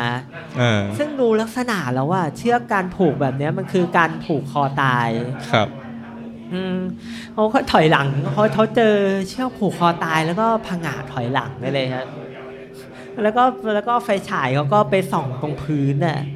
เขาก็เห็นว่ามันมีลักษณะของโซ่ตรวนอยู่จริงๆอ่ะเหมือนว่ามันมีการเคยแบบว่าเอาผู้หญิงมาล่ามโซ่ไว้ข้างล่างอะไรเงี้ย อืม เนื่องจากมันเคยเป็นสถานบริการนะแล้วก็มีเป็นลักษณะของเป็นฟูกเก่าๆวางกองไว้มุมหนึ่งของห้องนะฮะ อืม อ่า นั่นแหละครับทีเนี้ยเขาก็ทีเนี้ยเขาก็รู้แล้วว่าเออว่าเฮ้ยมันมันมัน อ๋อมั มัน นน่า ครบ มันน่า ครบทุ จะ กเรื่องที่ มีะไ เขาเล่าเลย จงว่ะเออ เออเออ เขาก็เขาก็เลยเริ่มรู้สึกกลัวแล้วล่ะเขาก็เลย เออ เดินขึ้นบันไดไปแล้วก็ไปไปนั่งรออยู่ตรงประตูอะว่าเมื่อไหร่ ฮ เมื่อไหร่เจ้าของร้านมันจะมาเปิดประตูให้เราสักทีวะ เออ แล้วก็ในระหว่างที่เขากำลังนั่งรออยู่อะให้เขาปิดประตูข้างในห้องเรียบร้อยอะนะ ครับ เออแล้วอยู่ดีๆอ่ะเขาก็ได้ยินเสียงคนเดินบันไดขึ้นมาจากในห้องนั่นนะเสียงคนเดิน เหมือนเดิม เออใช่ เสียงเงินเสียงเหมือนคนเดินในบันไดแต่ตอนเนี้ยเขาเขาไม่มีไอ้เตียงนอนของเขาเลยไงเออ ก็ แล้ว ต้อง จะ นั่ง ห ดู นี อะ หนีออกไปก็หนีไม่ได้ เออ เออพอห้องมันล็อกอยู่จากข้างนอกอ่ะครูเขาแบบว่าใจเต้นมากเลยอะหัวใจแบบจะหยุดเต้นน่ะ เออ พี่บอกว่ามันผีมันจะเดินขึ้นมาหากูหรือเปล่าวะอะไรประมาณอย่างเงี้ยเออแล้วก็จังเหมือนแบบว่าพระเหมือนว่าพระเจ้าช่วยอ่ะ เออ เจ้าของร้านก็มาเปิดเปิดกุญแจแล้วก็เปิดกุญแจแล้วเขา พ ก็ อดี รีบวิ่งออกไป อ่า จังหวะพอดีเลยอ่ะเออก่อนที่คนข้างในห้องนั้นน่ะจะเดินขึ้นมา อืม ครับ ครับแล้วก็หลังหลังจากนั้นน่ะหลังจากนั้นคุณจ๊อบเขาก็เหมือนแบบมีผู้หญิงมาเข้าฝันน่ะ อืม เขาเขาบอกว่าช่วยช่วยด้วยฉันต้องการเหมือนว่าเขาเขาตายแบบไม่เขาไม่ได้เขาไม่ได้ผูกคอตายอ่ะแต่มีคนฆ่าเขาอ่ะ อ่า เออผู้หญิงคนนั้นเขาบอกว่าช่วยช่วยฉันด้วย เหมือนเป็นจัดฉากอะไรอย่างงี้ ใช่ฉันชื่อเขาบอกชื่อด้วยนะ ผู้หญิงคนนั้นอ่ะเขาบอกชื่อคุณจอบด้วยอะ เออ เออเขาบอกว่าเขาชื่อวิภาครับ อ่า เออ ทีเนี้ยพอเขารู้ชื่อแล้วเนี่ยคุณจ๊อบเขาเลยก็อยากจะลองของพี่ลายของเขาอะที่เขาบอกว่าเขารู้เรื่องร้านนี้ดีนะเออเขาก็เลยไปไปเล่าไปไปลองไปลองถามดูบอกว่า เนี่ยพี่ผู้หญิงคนที่ผูกคอตายอยู่ที่ชั้นใต้ดินน่ะเขาชื่ออะไรเหรอ อืม เออพี่ลายเขาก็บอกอ๋อนี่ก็เธอเธอชื่อวิภาไง เอ เอ อ อตรง เออ ชื่อตรงกัน เออครับ อ๋อนั่นแหละฮะ ก็เลยแต่ที่ไลน์เขาบอกว่านั่นแหละครับก็เป็นเขาไม่ได้เป็นการบอกว่าที่ตึกเนี้ยมันมีประวัติเยอะนอกจากจะเป็นสถานบริการแล้วก็ยังเคยเป็นตึกที่แบ่งที่ให้คนเช่าอะครับ อืม แล้วผู้หญิงคนเนี้ยก็ก็มาเช่ามาเช่าตึกหลังเนี้ยเป็นที่หัวใส ครับ แล้วก็อยู่ดีๆ ก็เหมือนว่าถูกฆาตกรรม แล้วก็เอาศพมาอำพรางไว้ที่ชั้นใต้ดินของของของสถานที่แห่งเนี้ยแหละครับ อืมครับผม ครับ เรื่องราวก็ประมาณนี้ อ่ใช่ครับ เรื่องราวของผับนี้มีอดีตก็จบลงประมาณเนี้ยแหละครับ อ๋อครับผม ก็ ครับ จบลงอีกเรื่องหนึ่งแล้วนะครับ ครับผมครับ เดี๋ยวเราจะพักกันอีกรอบ ครับ ครับผม ก็ระหว่างนี้ก็ตามสบายเหมือนเดิมนะครับ ครับผม อ่าเดี๋ยวพี่เดี๋ยวเราจะมีเรื่องของทางบ้านอีกไหมมีไหม อ่ามีอ่ามีมีอีกไหมครับ ไม่ เรื่ มี องของ ใช่ ทา ไหม งบ้านไม่มีแล้วใช่ไหมฮะ อ๋อโอเค ครับผม อ่าฮัลโหลครับ แต่ผมก็มีเรื่องจะเล่าเหมือนกัน อ่าครับ อ่า ผม แต่เดี๋ยวเดี๋ยวหลังพักก่อน ครับ อ่า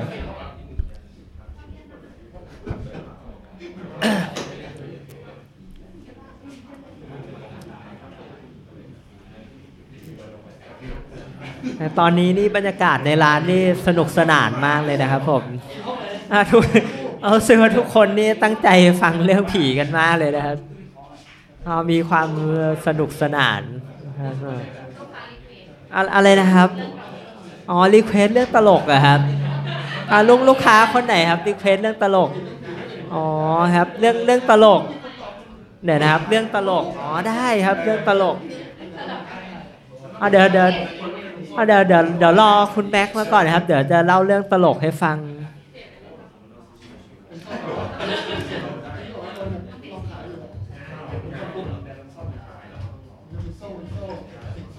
ในระหว่างนี้เราเปิดเปิดอ่าดีครับดีครับบรรยากาศดีมากครับมาในร้านขดครับณเวลานี้บรรยากาศดีมากครับผมอันนี้นี่มีบางคนที่หลับไปรอบนึงแล้วก็ตื่นมาแล้วนะครับผมอ่าแสดงว่าเราเล่าเรื่องผีนี่สนุกใช้ได้เนาะเดี๋ยวเดี๋ยวเดี๋ยวเดี๋ยวเดี๋ยว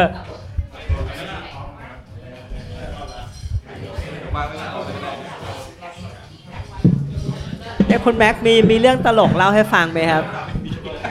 เดี๋ยวนะ เรื่องตลก อ๋อ เรื่องตลก เรื่องตลกไปฟังแถประเด็นนะ อ๋อ เออ นะฮะเราเดี๋ยวนะ เรื่องตลกอ่ะ จะใช้ไหมจะใช้ไหมเนี่ยไม่ ฮะ ไม่นี่ไม่ใช้ละ ไม่ใช่โอเค เรื่องตลก ฮะ เดี๋ยวนะ ไม่เป็นไรเดี๋ยวเดี๋ยวพี่ป๋อง ฮะ พี่ป๋องมีเรื่องนะ อ่า ใช่ครับ มีมีอีกเรื่องหนึงครับ พี่ป๋องเราปิด อ่า ครับ อ่าโอเคอ่ะครับ มา เออ แต่ระหว่างเนี้ยเราขอเล่าเรื่องผีตลกตลกให้ฟังหนึ่งเรื่องกันก่อนแล้วกันนะครับ ครับผม อะครับเอ้ยทุกคนนี่พร้อมจะฟังเรื่องผีตลกตลกๆกันหรือยังครับ ผมอ่ะ อ่ะสำหรับที่มาใหม่นะครับ ถ้าเกิดว่ามีใครที่มีเรื่องผีนะ สามารถ ครับ ขึ้นมาเล่าได้นะครับ เราจะมีเบียร์ให้หนึ่งแก้วเออ ครับ หนึ่งผมกระป๋อง อ่ นะฮะ ค สำหรับ ผม หนึ่งเรื่องผีนะครับ วันนี้เป็นวันฮาโลวีนฮะนะครับ ครับผม อ่ะพี่ป๋องมีเรื่องอะไรฮะเรื่องผีตลกตลกๆที่ว่า ใช่ครับอ่าเรื่องเรื่องผีตลกตลกๆนี่มันก็เป็นเรื่องที่เกิดขึ้นในบ้านของผมเองนั่นแหละครับ อ่ะคือ นะครับแล้วก็คือมันบ้านผมเนี่ยต้องเกือบจะมืดมิดเลยแหละ มันก็มีแค่แสงสว่างจากนอกบ้านที่สว่างลอดเข้ามาในตัวบ้านนะครับผม ครับ ก็คือตอนนั้นน่ะผมในช่วงเย็นน่ะผมนอนเล่นอยู่ที่ตรงบริเวณชั้นสองของบ้านนะครับอะไรอะไรอะไรนะครั เดี๋ บ ยวสักครู่นะ อ๋ออะไรอะไรนะครับอ๋อครับ เดี๋ยวอัดให้ อะไรนะครับอ๋อ ก็อัดได้จบเลยโอเคครับ อ๋อครับ อ่ะ ผม ต่อเลยครับ โอเคครับ โอเคครับเดี๋ยวเราเริ่มเริ่มเล่าใหม่เลยนะครับ ได้ได้ เอาเริ่มเริ่มเล่าใหม่อีกครั้งนะครับ เรื่องผี อ่ะ ตลกตลกของผมนะครับ ก็คือในเป็นเรื่องที่เกิดขึ้นในบ้านของผมเองนั่นแหละในตอนเย็นวันหนึ่งอ่ะก็ผมก็นอนเล่นอยู่บนชั้นสองของบ้านแหละประมาณช่วงประมาณหกโมงทุ่มหนึ่งอะไรประมาณเนี้ย ฮะ เออแล้วก็นอนนานแล้วก็เหนื่อยๆก็เลยตื่นตื่นขึ้นมา แล้วก็เดินลงมาที่ชั้นหนึ่งของบ้านอะไรเงี้ยครับ อืม อ่าชั้นหนึ่งของบ้านเนี่ยตอนนั้นมันไม่มีไม่ไม่มีใครอยู่ก็ปิดไฟมืดสนิทเลย แล้วก็จะมีแค่แสงไฟจากถนนข้างนอกอะสว่างลอดเข้ามาในบ้านนะ ครับ เออโอเคแล้วทีเนี้ยบรรยากาศในบ้านมันก็ค่อนข้างเงียบเหงาอะแหละ เหมือนตอนนั้นน่ะมีผมอยู่ในบ้านแค่คนเดียว แล้วก็ในตอนที่จะเดินไปทางด้านหลังบ้านอ่ะผมก็ต้องเดินเดินผ่านเดินผ่านห้องครัวที่มันมีโต๊ะอยู่อะนะ ฮะ เออแล้วก็ไอ้ในช่วงจังหวะที่กำลังเดินผ่านโต๊ะอ่ะอยู่ดีๆขาผมเนี่ยก็รู้สึกสัมผัสได้ถึงแบบว่าลมเย็นๆแบบว่ามันเย็นเยือกๆแบบแปลกๆอ่ะ อืม เอ อลมแบบว่าลมมันเย็นเยือกๆแบบแปลกๆใช่ป่ะผมก็อ๋อเฮ้ยอะไรวะเขา ดินผ่านคนนี้ เฮ้ยทำไมวะอยู่ดีๆทำไมต้นขาเรามันรู้สึกว่ามันเย็นแปลกๆอย่างนี้วะ ครับ ก็เลยรู้สึกว่าเฮ้ยมันมันมีมีผีหรือเปล่าวะเนี่ยบ้านเรามีผีเปล่าวะหรือว่าผีกำลังเอามือมาจับขาเราอยู่เปล่าวะทำไมทำไมรู้สึกมันขามันเย็นๆแปลกๆวะ อืม เออก็เลยบอกว่ายืนนิ่งอยู่ตรงนั้นแบบเป็นสามสี่นาทีเลยอะผมนึกว่า นึกว่านึกว่าโดนผีหลอกอ่ะ สัมภาเออ ษณ์ใคร เออ ก็ต้นเซ็นขับ เออเดี๋ยวพอพอเวลาผ่านไปห้านาทีใช่ไหมบอกว่า คนจีน อ่ารวบรวบรวมสติได้แล้วอะเออเอาเอาว่ายังไงเราต้องต้องก้มลงไปดูว่าว่าใต้โต๊ะใต้โต๊ะกินข้าวเนี่ยมันมีเลยวะ เออ มันมีผีกำลังยื่นแขนมายื่นมือมาจับขาเราอยู่ปะวะ ตอน อะไร นั้น เงี้ย คิดว่าเป็นผีแล้ว เออใช่ตอนนั้นผมคิดว่าเป็นผี อ่ะ แล้วว่ายื่นมือเย็นๆมาจับขา ครับ เออพอจังหวะที่ก้มลงไปดูเท่านั้นแล้วผมเห็นอะไรรู้ไหมครับยังไง อ่า ครับ เอออ๋อสิ่งที่ผมเห็นนะมันเป็นพัดลมพัดลมตั้งพื้นด้านหนึ่ง เออเปิดอยู่แล้วมันก็เป่าลมเย็นๆมาที่ขาผมอะ ขาชา เออใช่แบบว่า อ๋อ ขามันเย็นมากเลยอะเออก็คือ โอเค อันนั้นแหละครับ เป็นพัดลมอันนั้นอ่ะเป็นสิ่งประดิษฐ์ของพ่อผมครับ อ๋อ แล้วพ่อผมเขาแบบว่าไปนั่งกินข้าวแล้วแบบว่ายุงมันชอบกัดขาอะไรเงี้ยเขาก็เลยต้องเอาพัดลมไปเป่าขาไว้แล้วเขาลืมปิด เออนั่นแหละ อ๋อ ฮะ เอ ก็ อ เป็นที่มาของเรื่องผีในบ้านตัวเองอย่างเงี้ยแหละครับ ครับผม ครับผมเนี่ยคนต้านมีอะไรจะเสริมไหมครับ อืมจริง ๆ มันไม่ใช่เรื่องของผม ครับผม แต่ว่ามันมี เอาแล้วคุณนอามาเล่าทำไมครับมันไม่ได้เรื่อง เพราะว่ามันมีเพื่อนเพื่อนผมคนเนี้ยมันอยาก ครับ มันอยากเล่ามาสักพักแล้ว ครับ มันอุตส่าห์เขียนมาเยอะมาก อ๋อดี ใน ครับ แชท ดี เดี๋ยว ค ผ รั ม บ จะเล่าให้ฟังแล้วกัน ดีครับ พีค คือวันนี้ในที่นี้มีใครเรียนที่ลาดกระบังไหมฮะ ข้างหลังกัน อ่ะ เต็ม มีมีใครเรียนที่ลาดกระบังไหม อ๋อเพียบเลย ครับ ผม นะครับ คือต้องบอกว่าผมกับคุณแม็กซ์เนี่ย แล้วก็เพื่อนที่เล่าเรื่องเนี้ยฮะ ครับ เขาเรียนที่คณะเดียวกันที่ลาดกระบัง อืม โดยเพื่อนคนเนี้ยครับเขาก็จะอยู่หอที่ตรงนั้นเขาเรียกว่าอะไรวะแม็กซ์ กิกกี้เหรอ ไม่ใช่ มันไม่ใช่เกกี หัวตะเข้ เออหัวตะเข้ เริ่มที่หัวตะเข้ เออหอแถวหัวตะเข้ เป็นเป็นหอที่อยู่ใกล้ ๆ มหาลัย แต่ไม่ได้อยู่ข้างในมหาลัย อ่าใช่เหมือนต้องนั่งรถ อ่า สองแถวเข้าไปอะไรเงี้ย อ่า อ่าครับผม ครับ ตอนเนี้ยมันเป็นเรื่องผีที่เกิดประมาณตอนปีหนึ่ง ตอน อ่า ที่เพื่อนกำลังแบบอยู่ในช่วงเข้าเชียร์ เฟชชี่เฟช เฟชชี่อ่าเข้าเชียร์เชียร์ก็คือช่วงรับน้องอะนะฮะ ครับ อ่าเดี๋ยวเล่าให้ฟังนะฮะ อันนี้อ่านที่เพื่อนพิมพ์มานะ ใช่คือตอนแรกเพื่อนคนเนี้ยใช่ใช่ นี่ก็ต้องก็ต้องพยายามแต่งเพิ่มให้ด้วยไง เดี๋ยว เดี๋ยว เออคือไอ้เพื่อนคนเนี้ยตอนแรกมันอยู่หอคนเดียว อ่ะ ครับ สักพักมันเริ่มเหงา เหงา เหงาก็เลยไปชวนเพื่อนอีกคนหนึ่งมาอยู่ด้วย หารูมเมท เพื่อนเพื่อนที่อยู่หอคนเดียวคนแรกเนี่ยชื่อปุ่น อืม ผมพูดชื่อจริงเลยแล้วกันเพราะในนี้คงไม่มีใครไปรู้จักกันนะอ่าชื่อปุ่นก็เลยไปชวนเพื่อนอีกคนหนึ่งที่ชื่อว่าไอ้หนก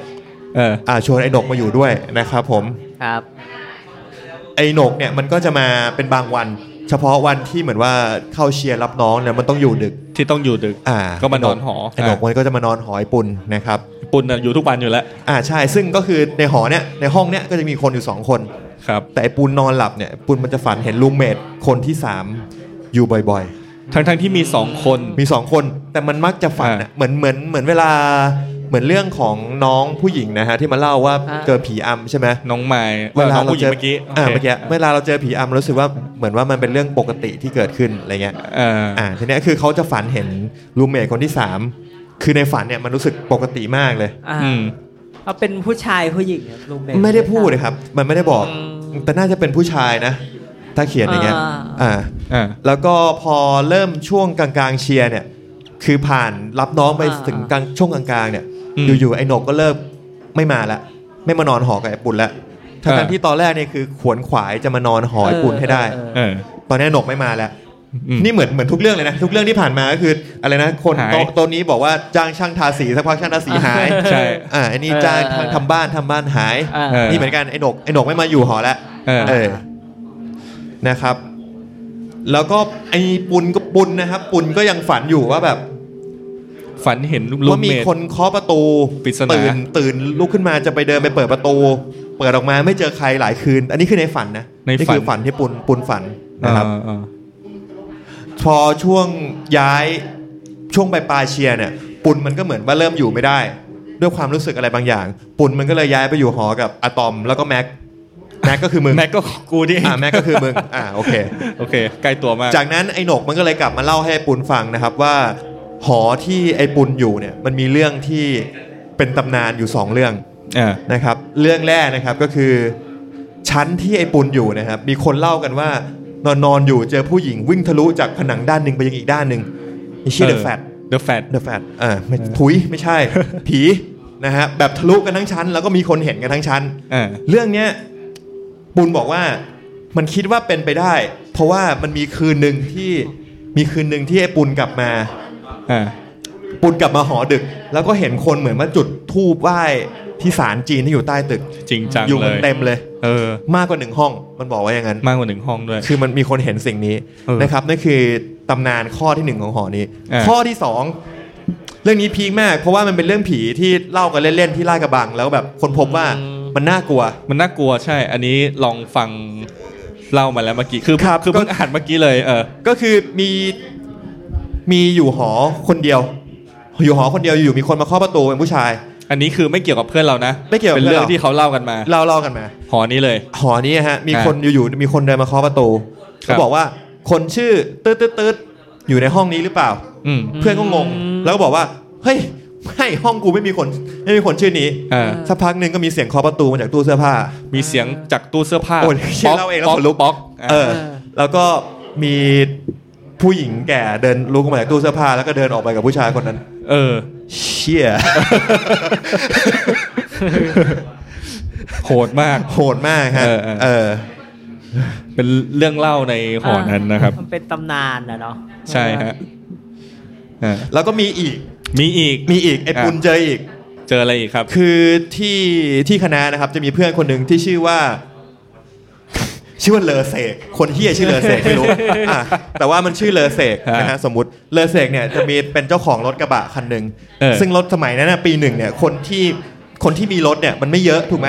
เออเรื่ พ อง มัน เรื่องเรื่องนี้หลอนเรื่องนี้หลอน อ่ะ อ่าอ่า พอไอเลอเสกเนี่ย ไงต่อ มันมีรถกระบะเนี่ยมันก็ อ่ะ จะเป็นคนที่เหมือนว่าแบบอาสาขนส่งเพื่อนขึ้นรถกระบะ ไปนู่นไปนี่กลับหอบ้างไปร้านเกมบ้างไปกินข้าวบ้างอะไรอย่างเงี้ยนะฮะ เออ ทีนี้ก็คือเลอเสกเนี่ยกระบะมันจะเป็นแบบกระท้ายเปิดแล้วก็มีกระจกเนอะอ่าไอเสกมันก็บอกว่า เออถ้าใครถ้าใครจะลงตรงไหนอ่ะให้เคอกระจกบอกเคอกระจกเสียงเป็นไงไหม ป๊อกป๊อกป๊อกเออ อ่าก็เคอกระจกใช่ไหม อ่า สักพักหนึ่งไอ้ปุนไอ้ปุนมันก็อยู่ข้างหลังกระบะเลอเสก เออ อ่าแล้วก็ขับไปเรื่อยๆ เรียบทางรถไฟลาดกระบัง อื嗯ม มันไอไอคนที่อยู่ข้างหลังอ่ะมันก็รู้สึกว่าเฮ้ยมันหยุดบ่อยจังวะ เออ ขับขับหยุดหยุดขับขับหยุดหยุดแต่มันก็ไม่คิดอะไรเพราะว่าไอไอเลอเซเนี่ยเป็นคนกวนตีน เออ มันคิดว่ากวนตีนของข้างหลังวะ เออ เออสักพักหนึ่งเหมือนเลอเซทนไม่ไหว แม่งเบรกรถ แม่งเบรกรถแล้วก็แล้วก็เปิดกระจกออกมาตะโกนบอกว่าเฮ้ยมึงจะลงก็ลงดิว่าเคาะอยู่นั่นอ่ะ เออ แล้วคนข้างหลังมันก็อึ้งเพราะแบบ ไม่มีใครเคาะ ไม่มีใครเคาะ อ่า เออทีนี้มันก็เลยส่งคนได้ถึงระดับหนึ่งแล้วส่งคนถึงระดับหนึ่งแล้ว อืม ไอ้ปูนมันก็เลยบอกเอองั้นเดี๋ยวกูขอเข้าไปนั่งข้างใน พิสูจน์เลย พิสูจน์ตัวเองเลยว่า เฮ้ยจริงเหรอวะ เออ มีคนเคาะจริงเหรอวะ เออ ปูนมันก็เลยได้เข้าไปนั่งข้างใน อืม ได้ยินเสียงเคาะจริง มีเสียงจริง ๆมีเสียงจริง ๆ เออ แต่ว่าไม่มีใคร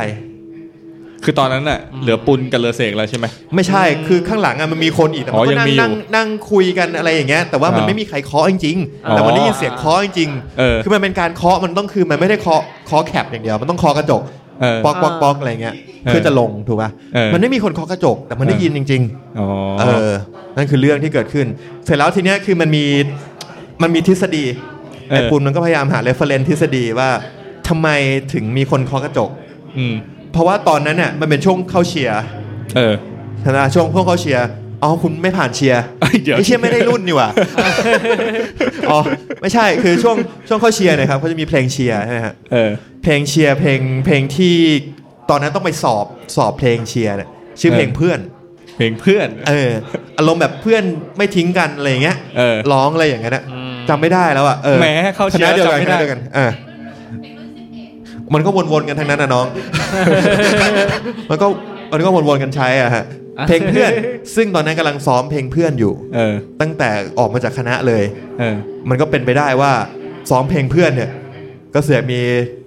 คนที่ไม่เชิงเป็นเพื่อนมึง โอ้ย ติดมาด้วย อ่า ไอเราก็นึกว่าทฤษฎีวิทยาศาสตร์ ไม่ไม่ไม่ผม ทฤษฎี เอาอะไรวิทยาศาสตร์บ้าเป ล่า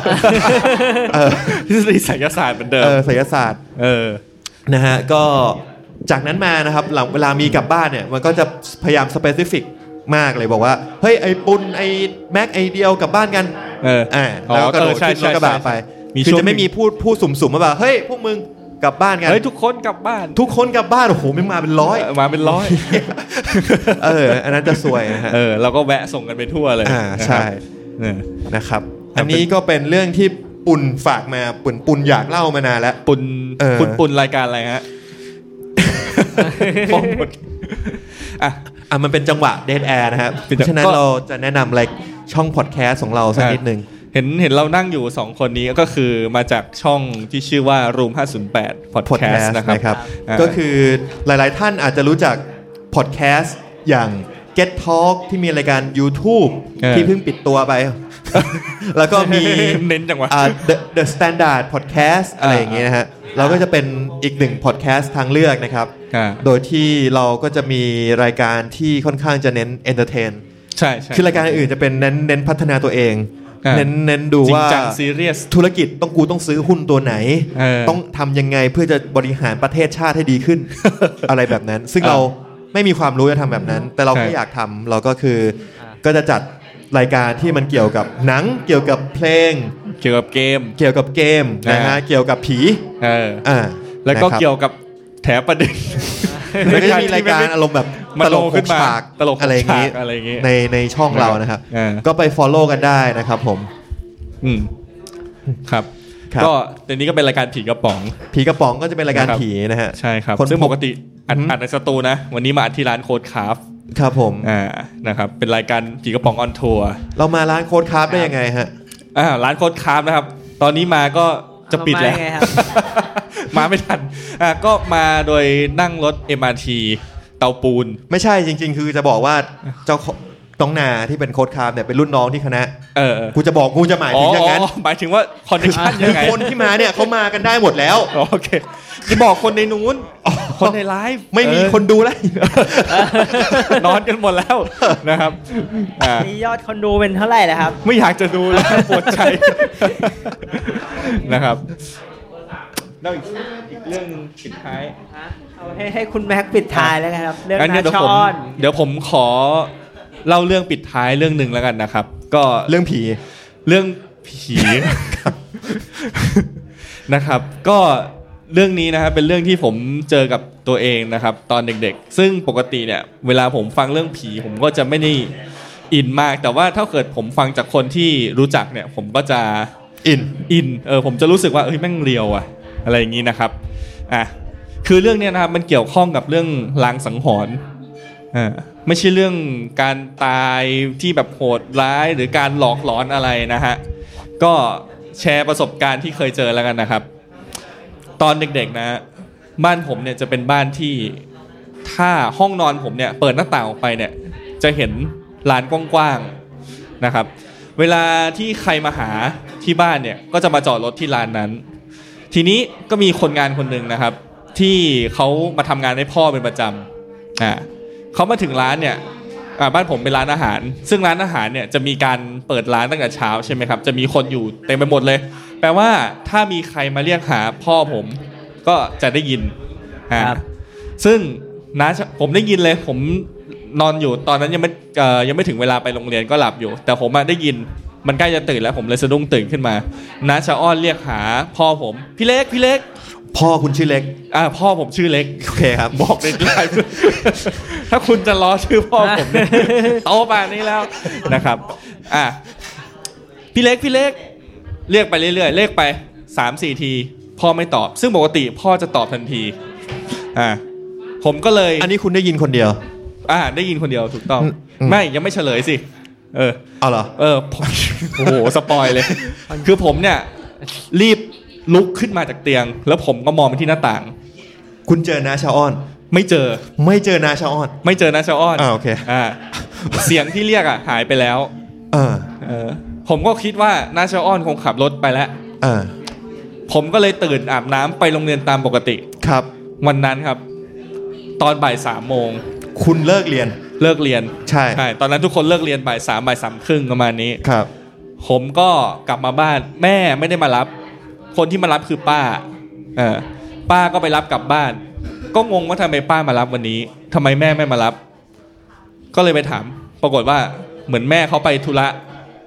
เป็นงานศพหรืออะไรอย่างเงี้ยเออ ถามว่าใครตาย แม่บอกว่านาชาอ้อนตาย นาชาอ้อนตาย นาชาอ้อนที่มาเรียกผมตอนเช้า ผมในใจตอนแรกผมคิดว่า อ๋อนาชาอ้อนคงเสียตอนเช้า อืม ละมั้งเอ้ยเออคงเสียอะไรประมาณนั้น อืม อย่างนี้ใช่ไหมเออ ปรากฏว่า ผมก็เลยบอกแม่ว่า เอ้ยนาชาอ้อนเสียแล้วเหรอ คือเมื่อเช้ายังได้ยินเสียงเขามาเรียกพ่ออยู่เลย นี่ก็ พี่ อ เล็ อก พี่เล็ก เล็กพี่ นี่ เล็ ย ก เสียงปกติ เสียงปกติ อ๋อ เออ แม่บอกว่าไม่ได้ยินเสียงใครมาเรียกเลยนะ อืม เออ นี่ทุกคนก็คงคิดว่า เป็นผีนาชาอ้อนมาเรียกตอนเช้าถูกไหม ไม่ทุกคนมันได้ฟัง เออไม่เป็นไรมีมีคนฟัง โอเค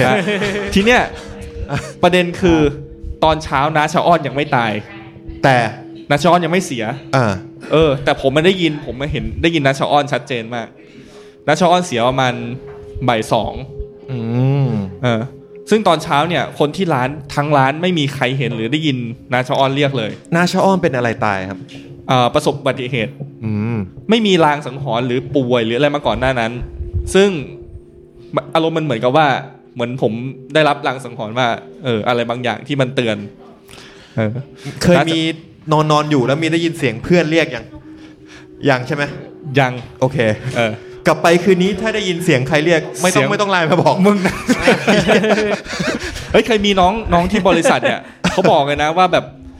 ถ้าสมมติอยู่ดีเขาได้ยินเสียงใครมากระซิบหรืออะไรสักอย่างหนึงเนี่ยว่าเป็นคนเนี้ยตาย คนเนี้ยแม่งจะตายจริงๆเออแล้วมันเป็นเรื่องจริงคือแบบตายมาหลายศพแล้วจนไม่มีใครกล้าไปพูดกับคนนี้แล้วอ่ะ โหเชี่ย เออ เหมือนอารอนแรมซี่ เราก็ต้องบอกเขาว่า อ่า อย่าบอกกูนะ อ๋อ กูยังไม่ตาย อะไรอย่างนี้ อ่า ครับ อันนี้เป็นประสบการณ์เรื่องลางสังหรณ์ที่บ้าน อืม นะครับทุกวันนี้ก็ยังไม่รู้ว่าเสียงใครเรียกอะไรอย่างนี้อืม แต่คือเขามาเรียกพ่อ เรียกพ่อตามปกติ ปกติเขาก็ต้องมาเรียกพ่ออยู่แล้ว ใช่ใช่พี่เล็กเหมือนกับมามาทำงานอะ อืม อะไรอย่างเงี้ยเออ คือก็เป็นไปได้ว่านาชาออนมาจริงๆอ่ะอ่ะช่วงนาชาออนมาจริง เป็นไปไม่ได้ เพราะ เพราะ ที่ร้านไม่มีใครเห็นเลย ไม่มี ที่ร้าน ใครเห็น คนเยอะมากอ่า อืม มีพนักงานหลายคน ซึ่งเขาต้องผ่านมาอยู่แล้ว ม อะไรเงี้ย ไม่ ซึ่ง แล้ว ไม่มีใคเขาร เสี เห็ ย น ตอนกี่โมงอ่ะนาชอ บ่ายสอง เสียประมาณบ่ายสองครับ แล้วก็เรียกเรียกประมาณแบบหกเจ็ดโมงเลยอะเออ แปลกมากนะครับ แปลกมาก แปลกมากที่แม็กตื่นนะ ตอนนั้นตอนเด็กยังตื่นอยู่ อ๋อ ตอนนี้ไม่มีใครก็ตื่นเช้ากันหรอกเพื่อน อ๋อโอเคโอเค โอเคครับผมอ่ะเนาะวันนี้ผีกระป๋องก็มาจัดรายการสดกันที่นี่นะครับ ก็ ครับ ยังไงก็ขอบคุณทุกท่านนะครับที่มาในวันนี้ ที่ นะ ไหน ค ครับ รับ ร้านร้าน อ้าว ชื่อเลยครับอีกรอบ ร้านชื่อโค้ดคราฟ โค้ดครับ บางโพ บางโพ อ่าบางโพนะครับ สามารถเข้าไปกดไลค์เพจ slash โค้ดคราฟนะครับ Code Craft ง่ายๆมากนะแล้วก็ฝาก Facebook ของเราด้วยแล้วกันเนาะ ครับผม เอ่อเดี๋ยวจะลารายการกันแล้วนะครับ ก็ ครับ Facebook ลุม508 Podcast นะครับเสิร์ชได้เลยนะครับ แล้วก็ Podcast ของเราทุกรายการนะครับ สามารถฟังได้ทุกช่องทางนะครับ เอา โดย ช่อง เสิร์ชทางอะไรบ้างครับ อ่า Spotify ก็ได้ Podcast ก็ได้ Podbean SoundCloud iTunes ครับ โอ้ย ทุกทางไม่มีใน YouTube นะ นะฮะ ทุกทางไม่มี YouTube นะครับเสิร์ชว่า Room เป็นวัก508 เป็นวัก Podcast นะครับ แล้วก็จะเจอนะครับ แนะนำรายการนะครับ ใครสามารถ เออสามารถ สามารถเลย อ่ะใครชอบเพลงดนตรีสามารถฟังรายการ Head s u s 2นะครับ ครับ Head s u s 2นี่ครับ แล้วก็ใครชอบหนังซีรีส์นะครับ ฟัง Midnight Lounge นะครับ ครับ แล้วก็ใครอยากคลายเครียดนะครับ ไปฟังแถประเด็น รายการประมาณ 5 นาที 10 นาทีนะครับ ไม่ไม่นานนะครับ ไม่นาน ครับ แล้วก็รายการยูเนเต็ดเกมมิ่งนะครับอันไตเติ Untitled Untitled นะครับเขาเปลี่ยน โอเครายการอันไตเติลนะครับเกมมิ่งนะครับว่าด้วยเรื่องเกมจากคนที่อยู่เบื้องหลังบริษัททำเกมนะครับอ่าแล้วมีรายการอะไรอีกไหมครับ ผีกระป๋อง อะไรนะฮะ ผีกระป๋องนะครับอ่าฝากไปฟังกันด้วยนะครับ ตอนนี้ ครับ ผีกระป๋องไปปิดไปหนึ่งซีซั่นแล้วนะครับ ทั้งหมด ครับ10ผม EP ใช่ครับ นะครับแล้วก็เปิดซีซั่นใหม่เป็นผีกระป๋องมินิฟังสั้นๆ ย่อยง่าย ใช่ครับ นะครับ แล้วก็อันนี้เป็นซีซั่นพิเศษที่จะเอ้ยเป็น EP พิเศษ เป็น EP พิเศษครั อ่า บ ที่จะไม่อยู่ในซีซั่นนี้ ใช่ครับ นะครับโอเค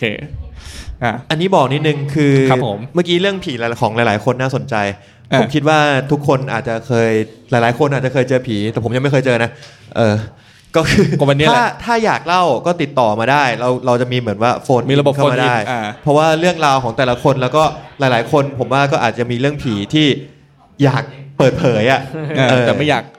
อยากอาอาจจะไม่อยากแบบโทรไปเล่ากับพี่ป๋องกระพลก็โทรมาเล่ากับพี่ป๋องนี่แหละ ใช่ครับ คนชื่อนี้มันเป็นอะไระยิดีควบยินดีครับ ชอบเจอผี เออ นะครับ ก็มีมีมีคนมาโฟนอินแล้ว มีคนมา รับ โฟนอินนะครับ แล้วก็ก็มีเขาแบบใช้ชื่อสมมุติก็มี อ่า นะครับ ใช่ บางคนก็ไม่อยากแสดงเปิดเผยตัวตน ใช่คุณประยุทธ์โทรมาเนอะ เออเขาบอกตัวเองว่าชื่อสโนว์ อ๋อ จริง ๆ คือประยุทธ์ เนี่ยผมเมื่อเจอผีอ่ะ เฮ้ยขอ ผมอ๋อโอเค นี่กูไลฟ์นะเว้ย อ่ะยังไลฟ์อยู่อีกเหรอ ไลฟ์อยู่ไลฟ์อยู่ ชิบหาย กี่ชั่วโมงไม่รู้ นะฮะโอเค เออ ยังไงก็ขอบคุณผู้ฟังทุกท่านนะครับ แล้วก็ขอบคุณผู้ฟังทางบ้านที่อยู่ในวิดีโอนะครับ เดี๋ยวเราจะนำเอ่อเลคคอร์ดนี้ไปตัดเป็นพอดแคสต์ ได้เหรอ ได้นะครับ นี่ไง ครั อั บ ดอยู่ โอเค าอัดอยู่นะครับ ก็พี่ป๋อง อะไรครับ ปิดรายการครับ ลาไปก่อนครับ ก็ต้องขอลากันไปเพียงเท่านี้นะครับผม ครับผม สวัสดีครับ สวัสดีครับ ขอบคุณครับผม เย้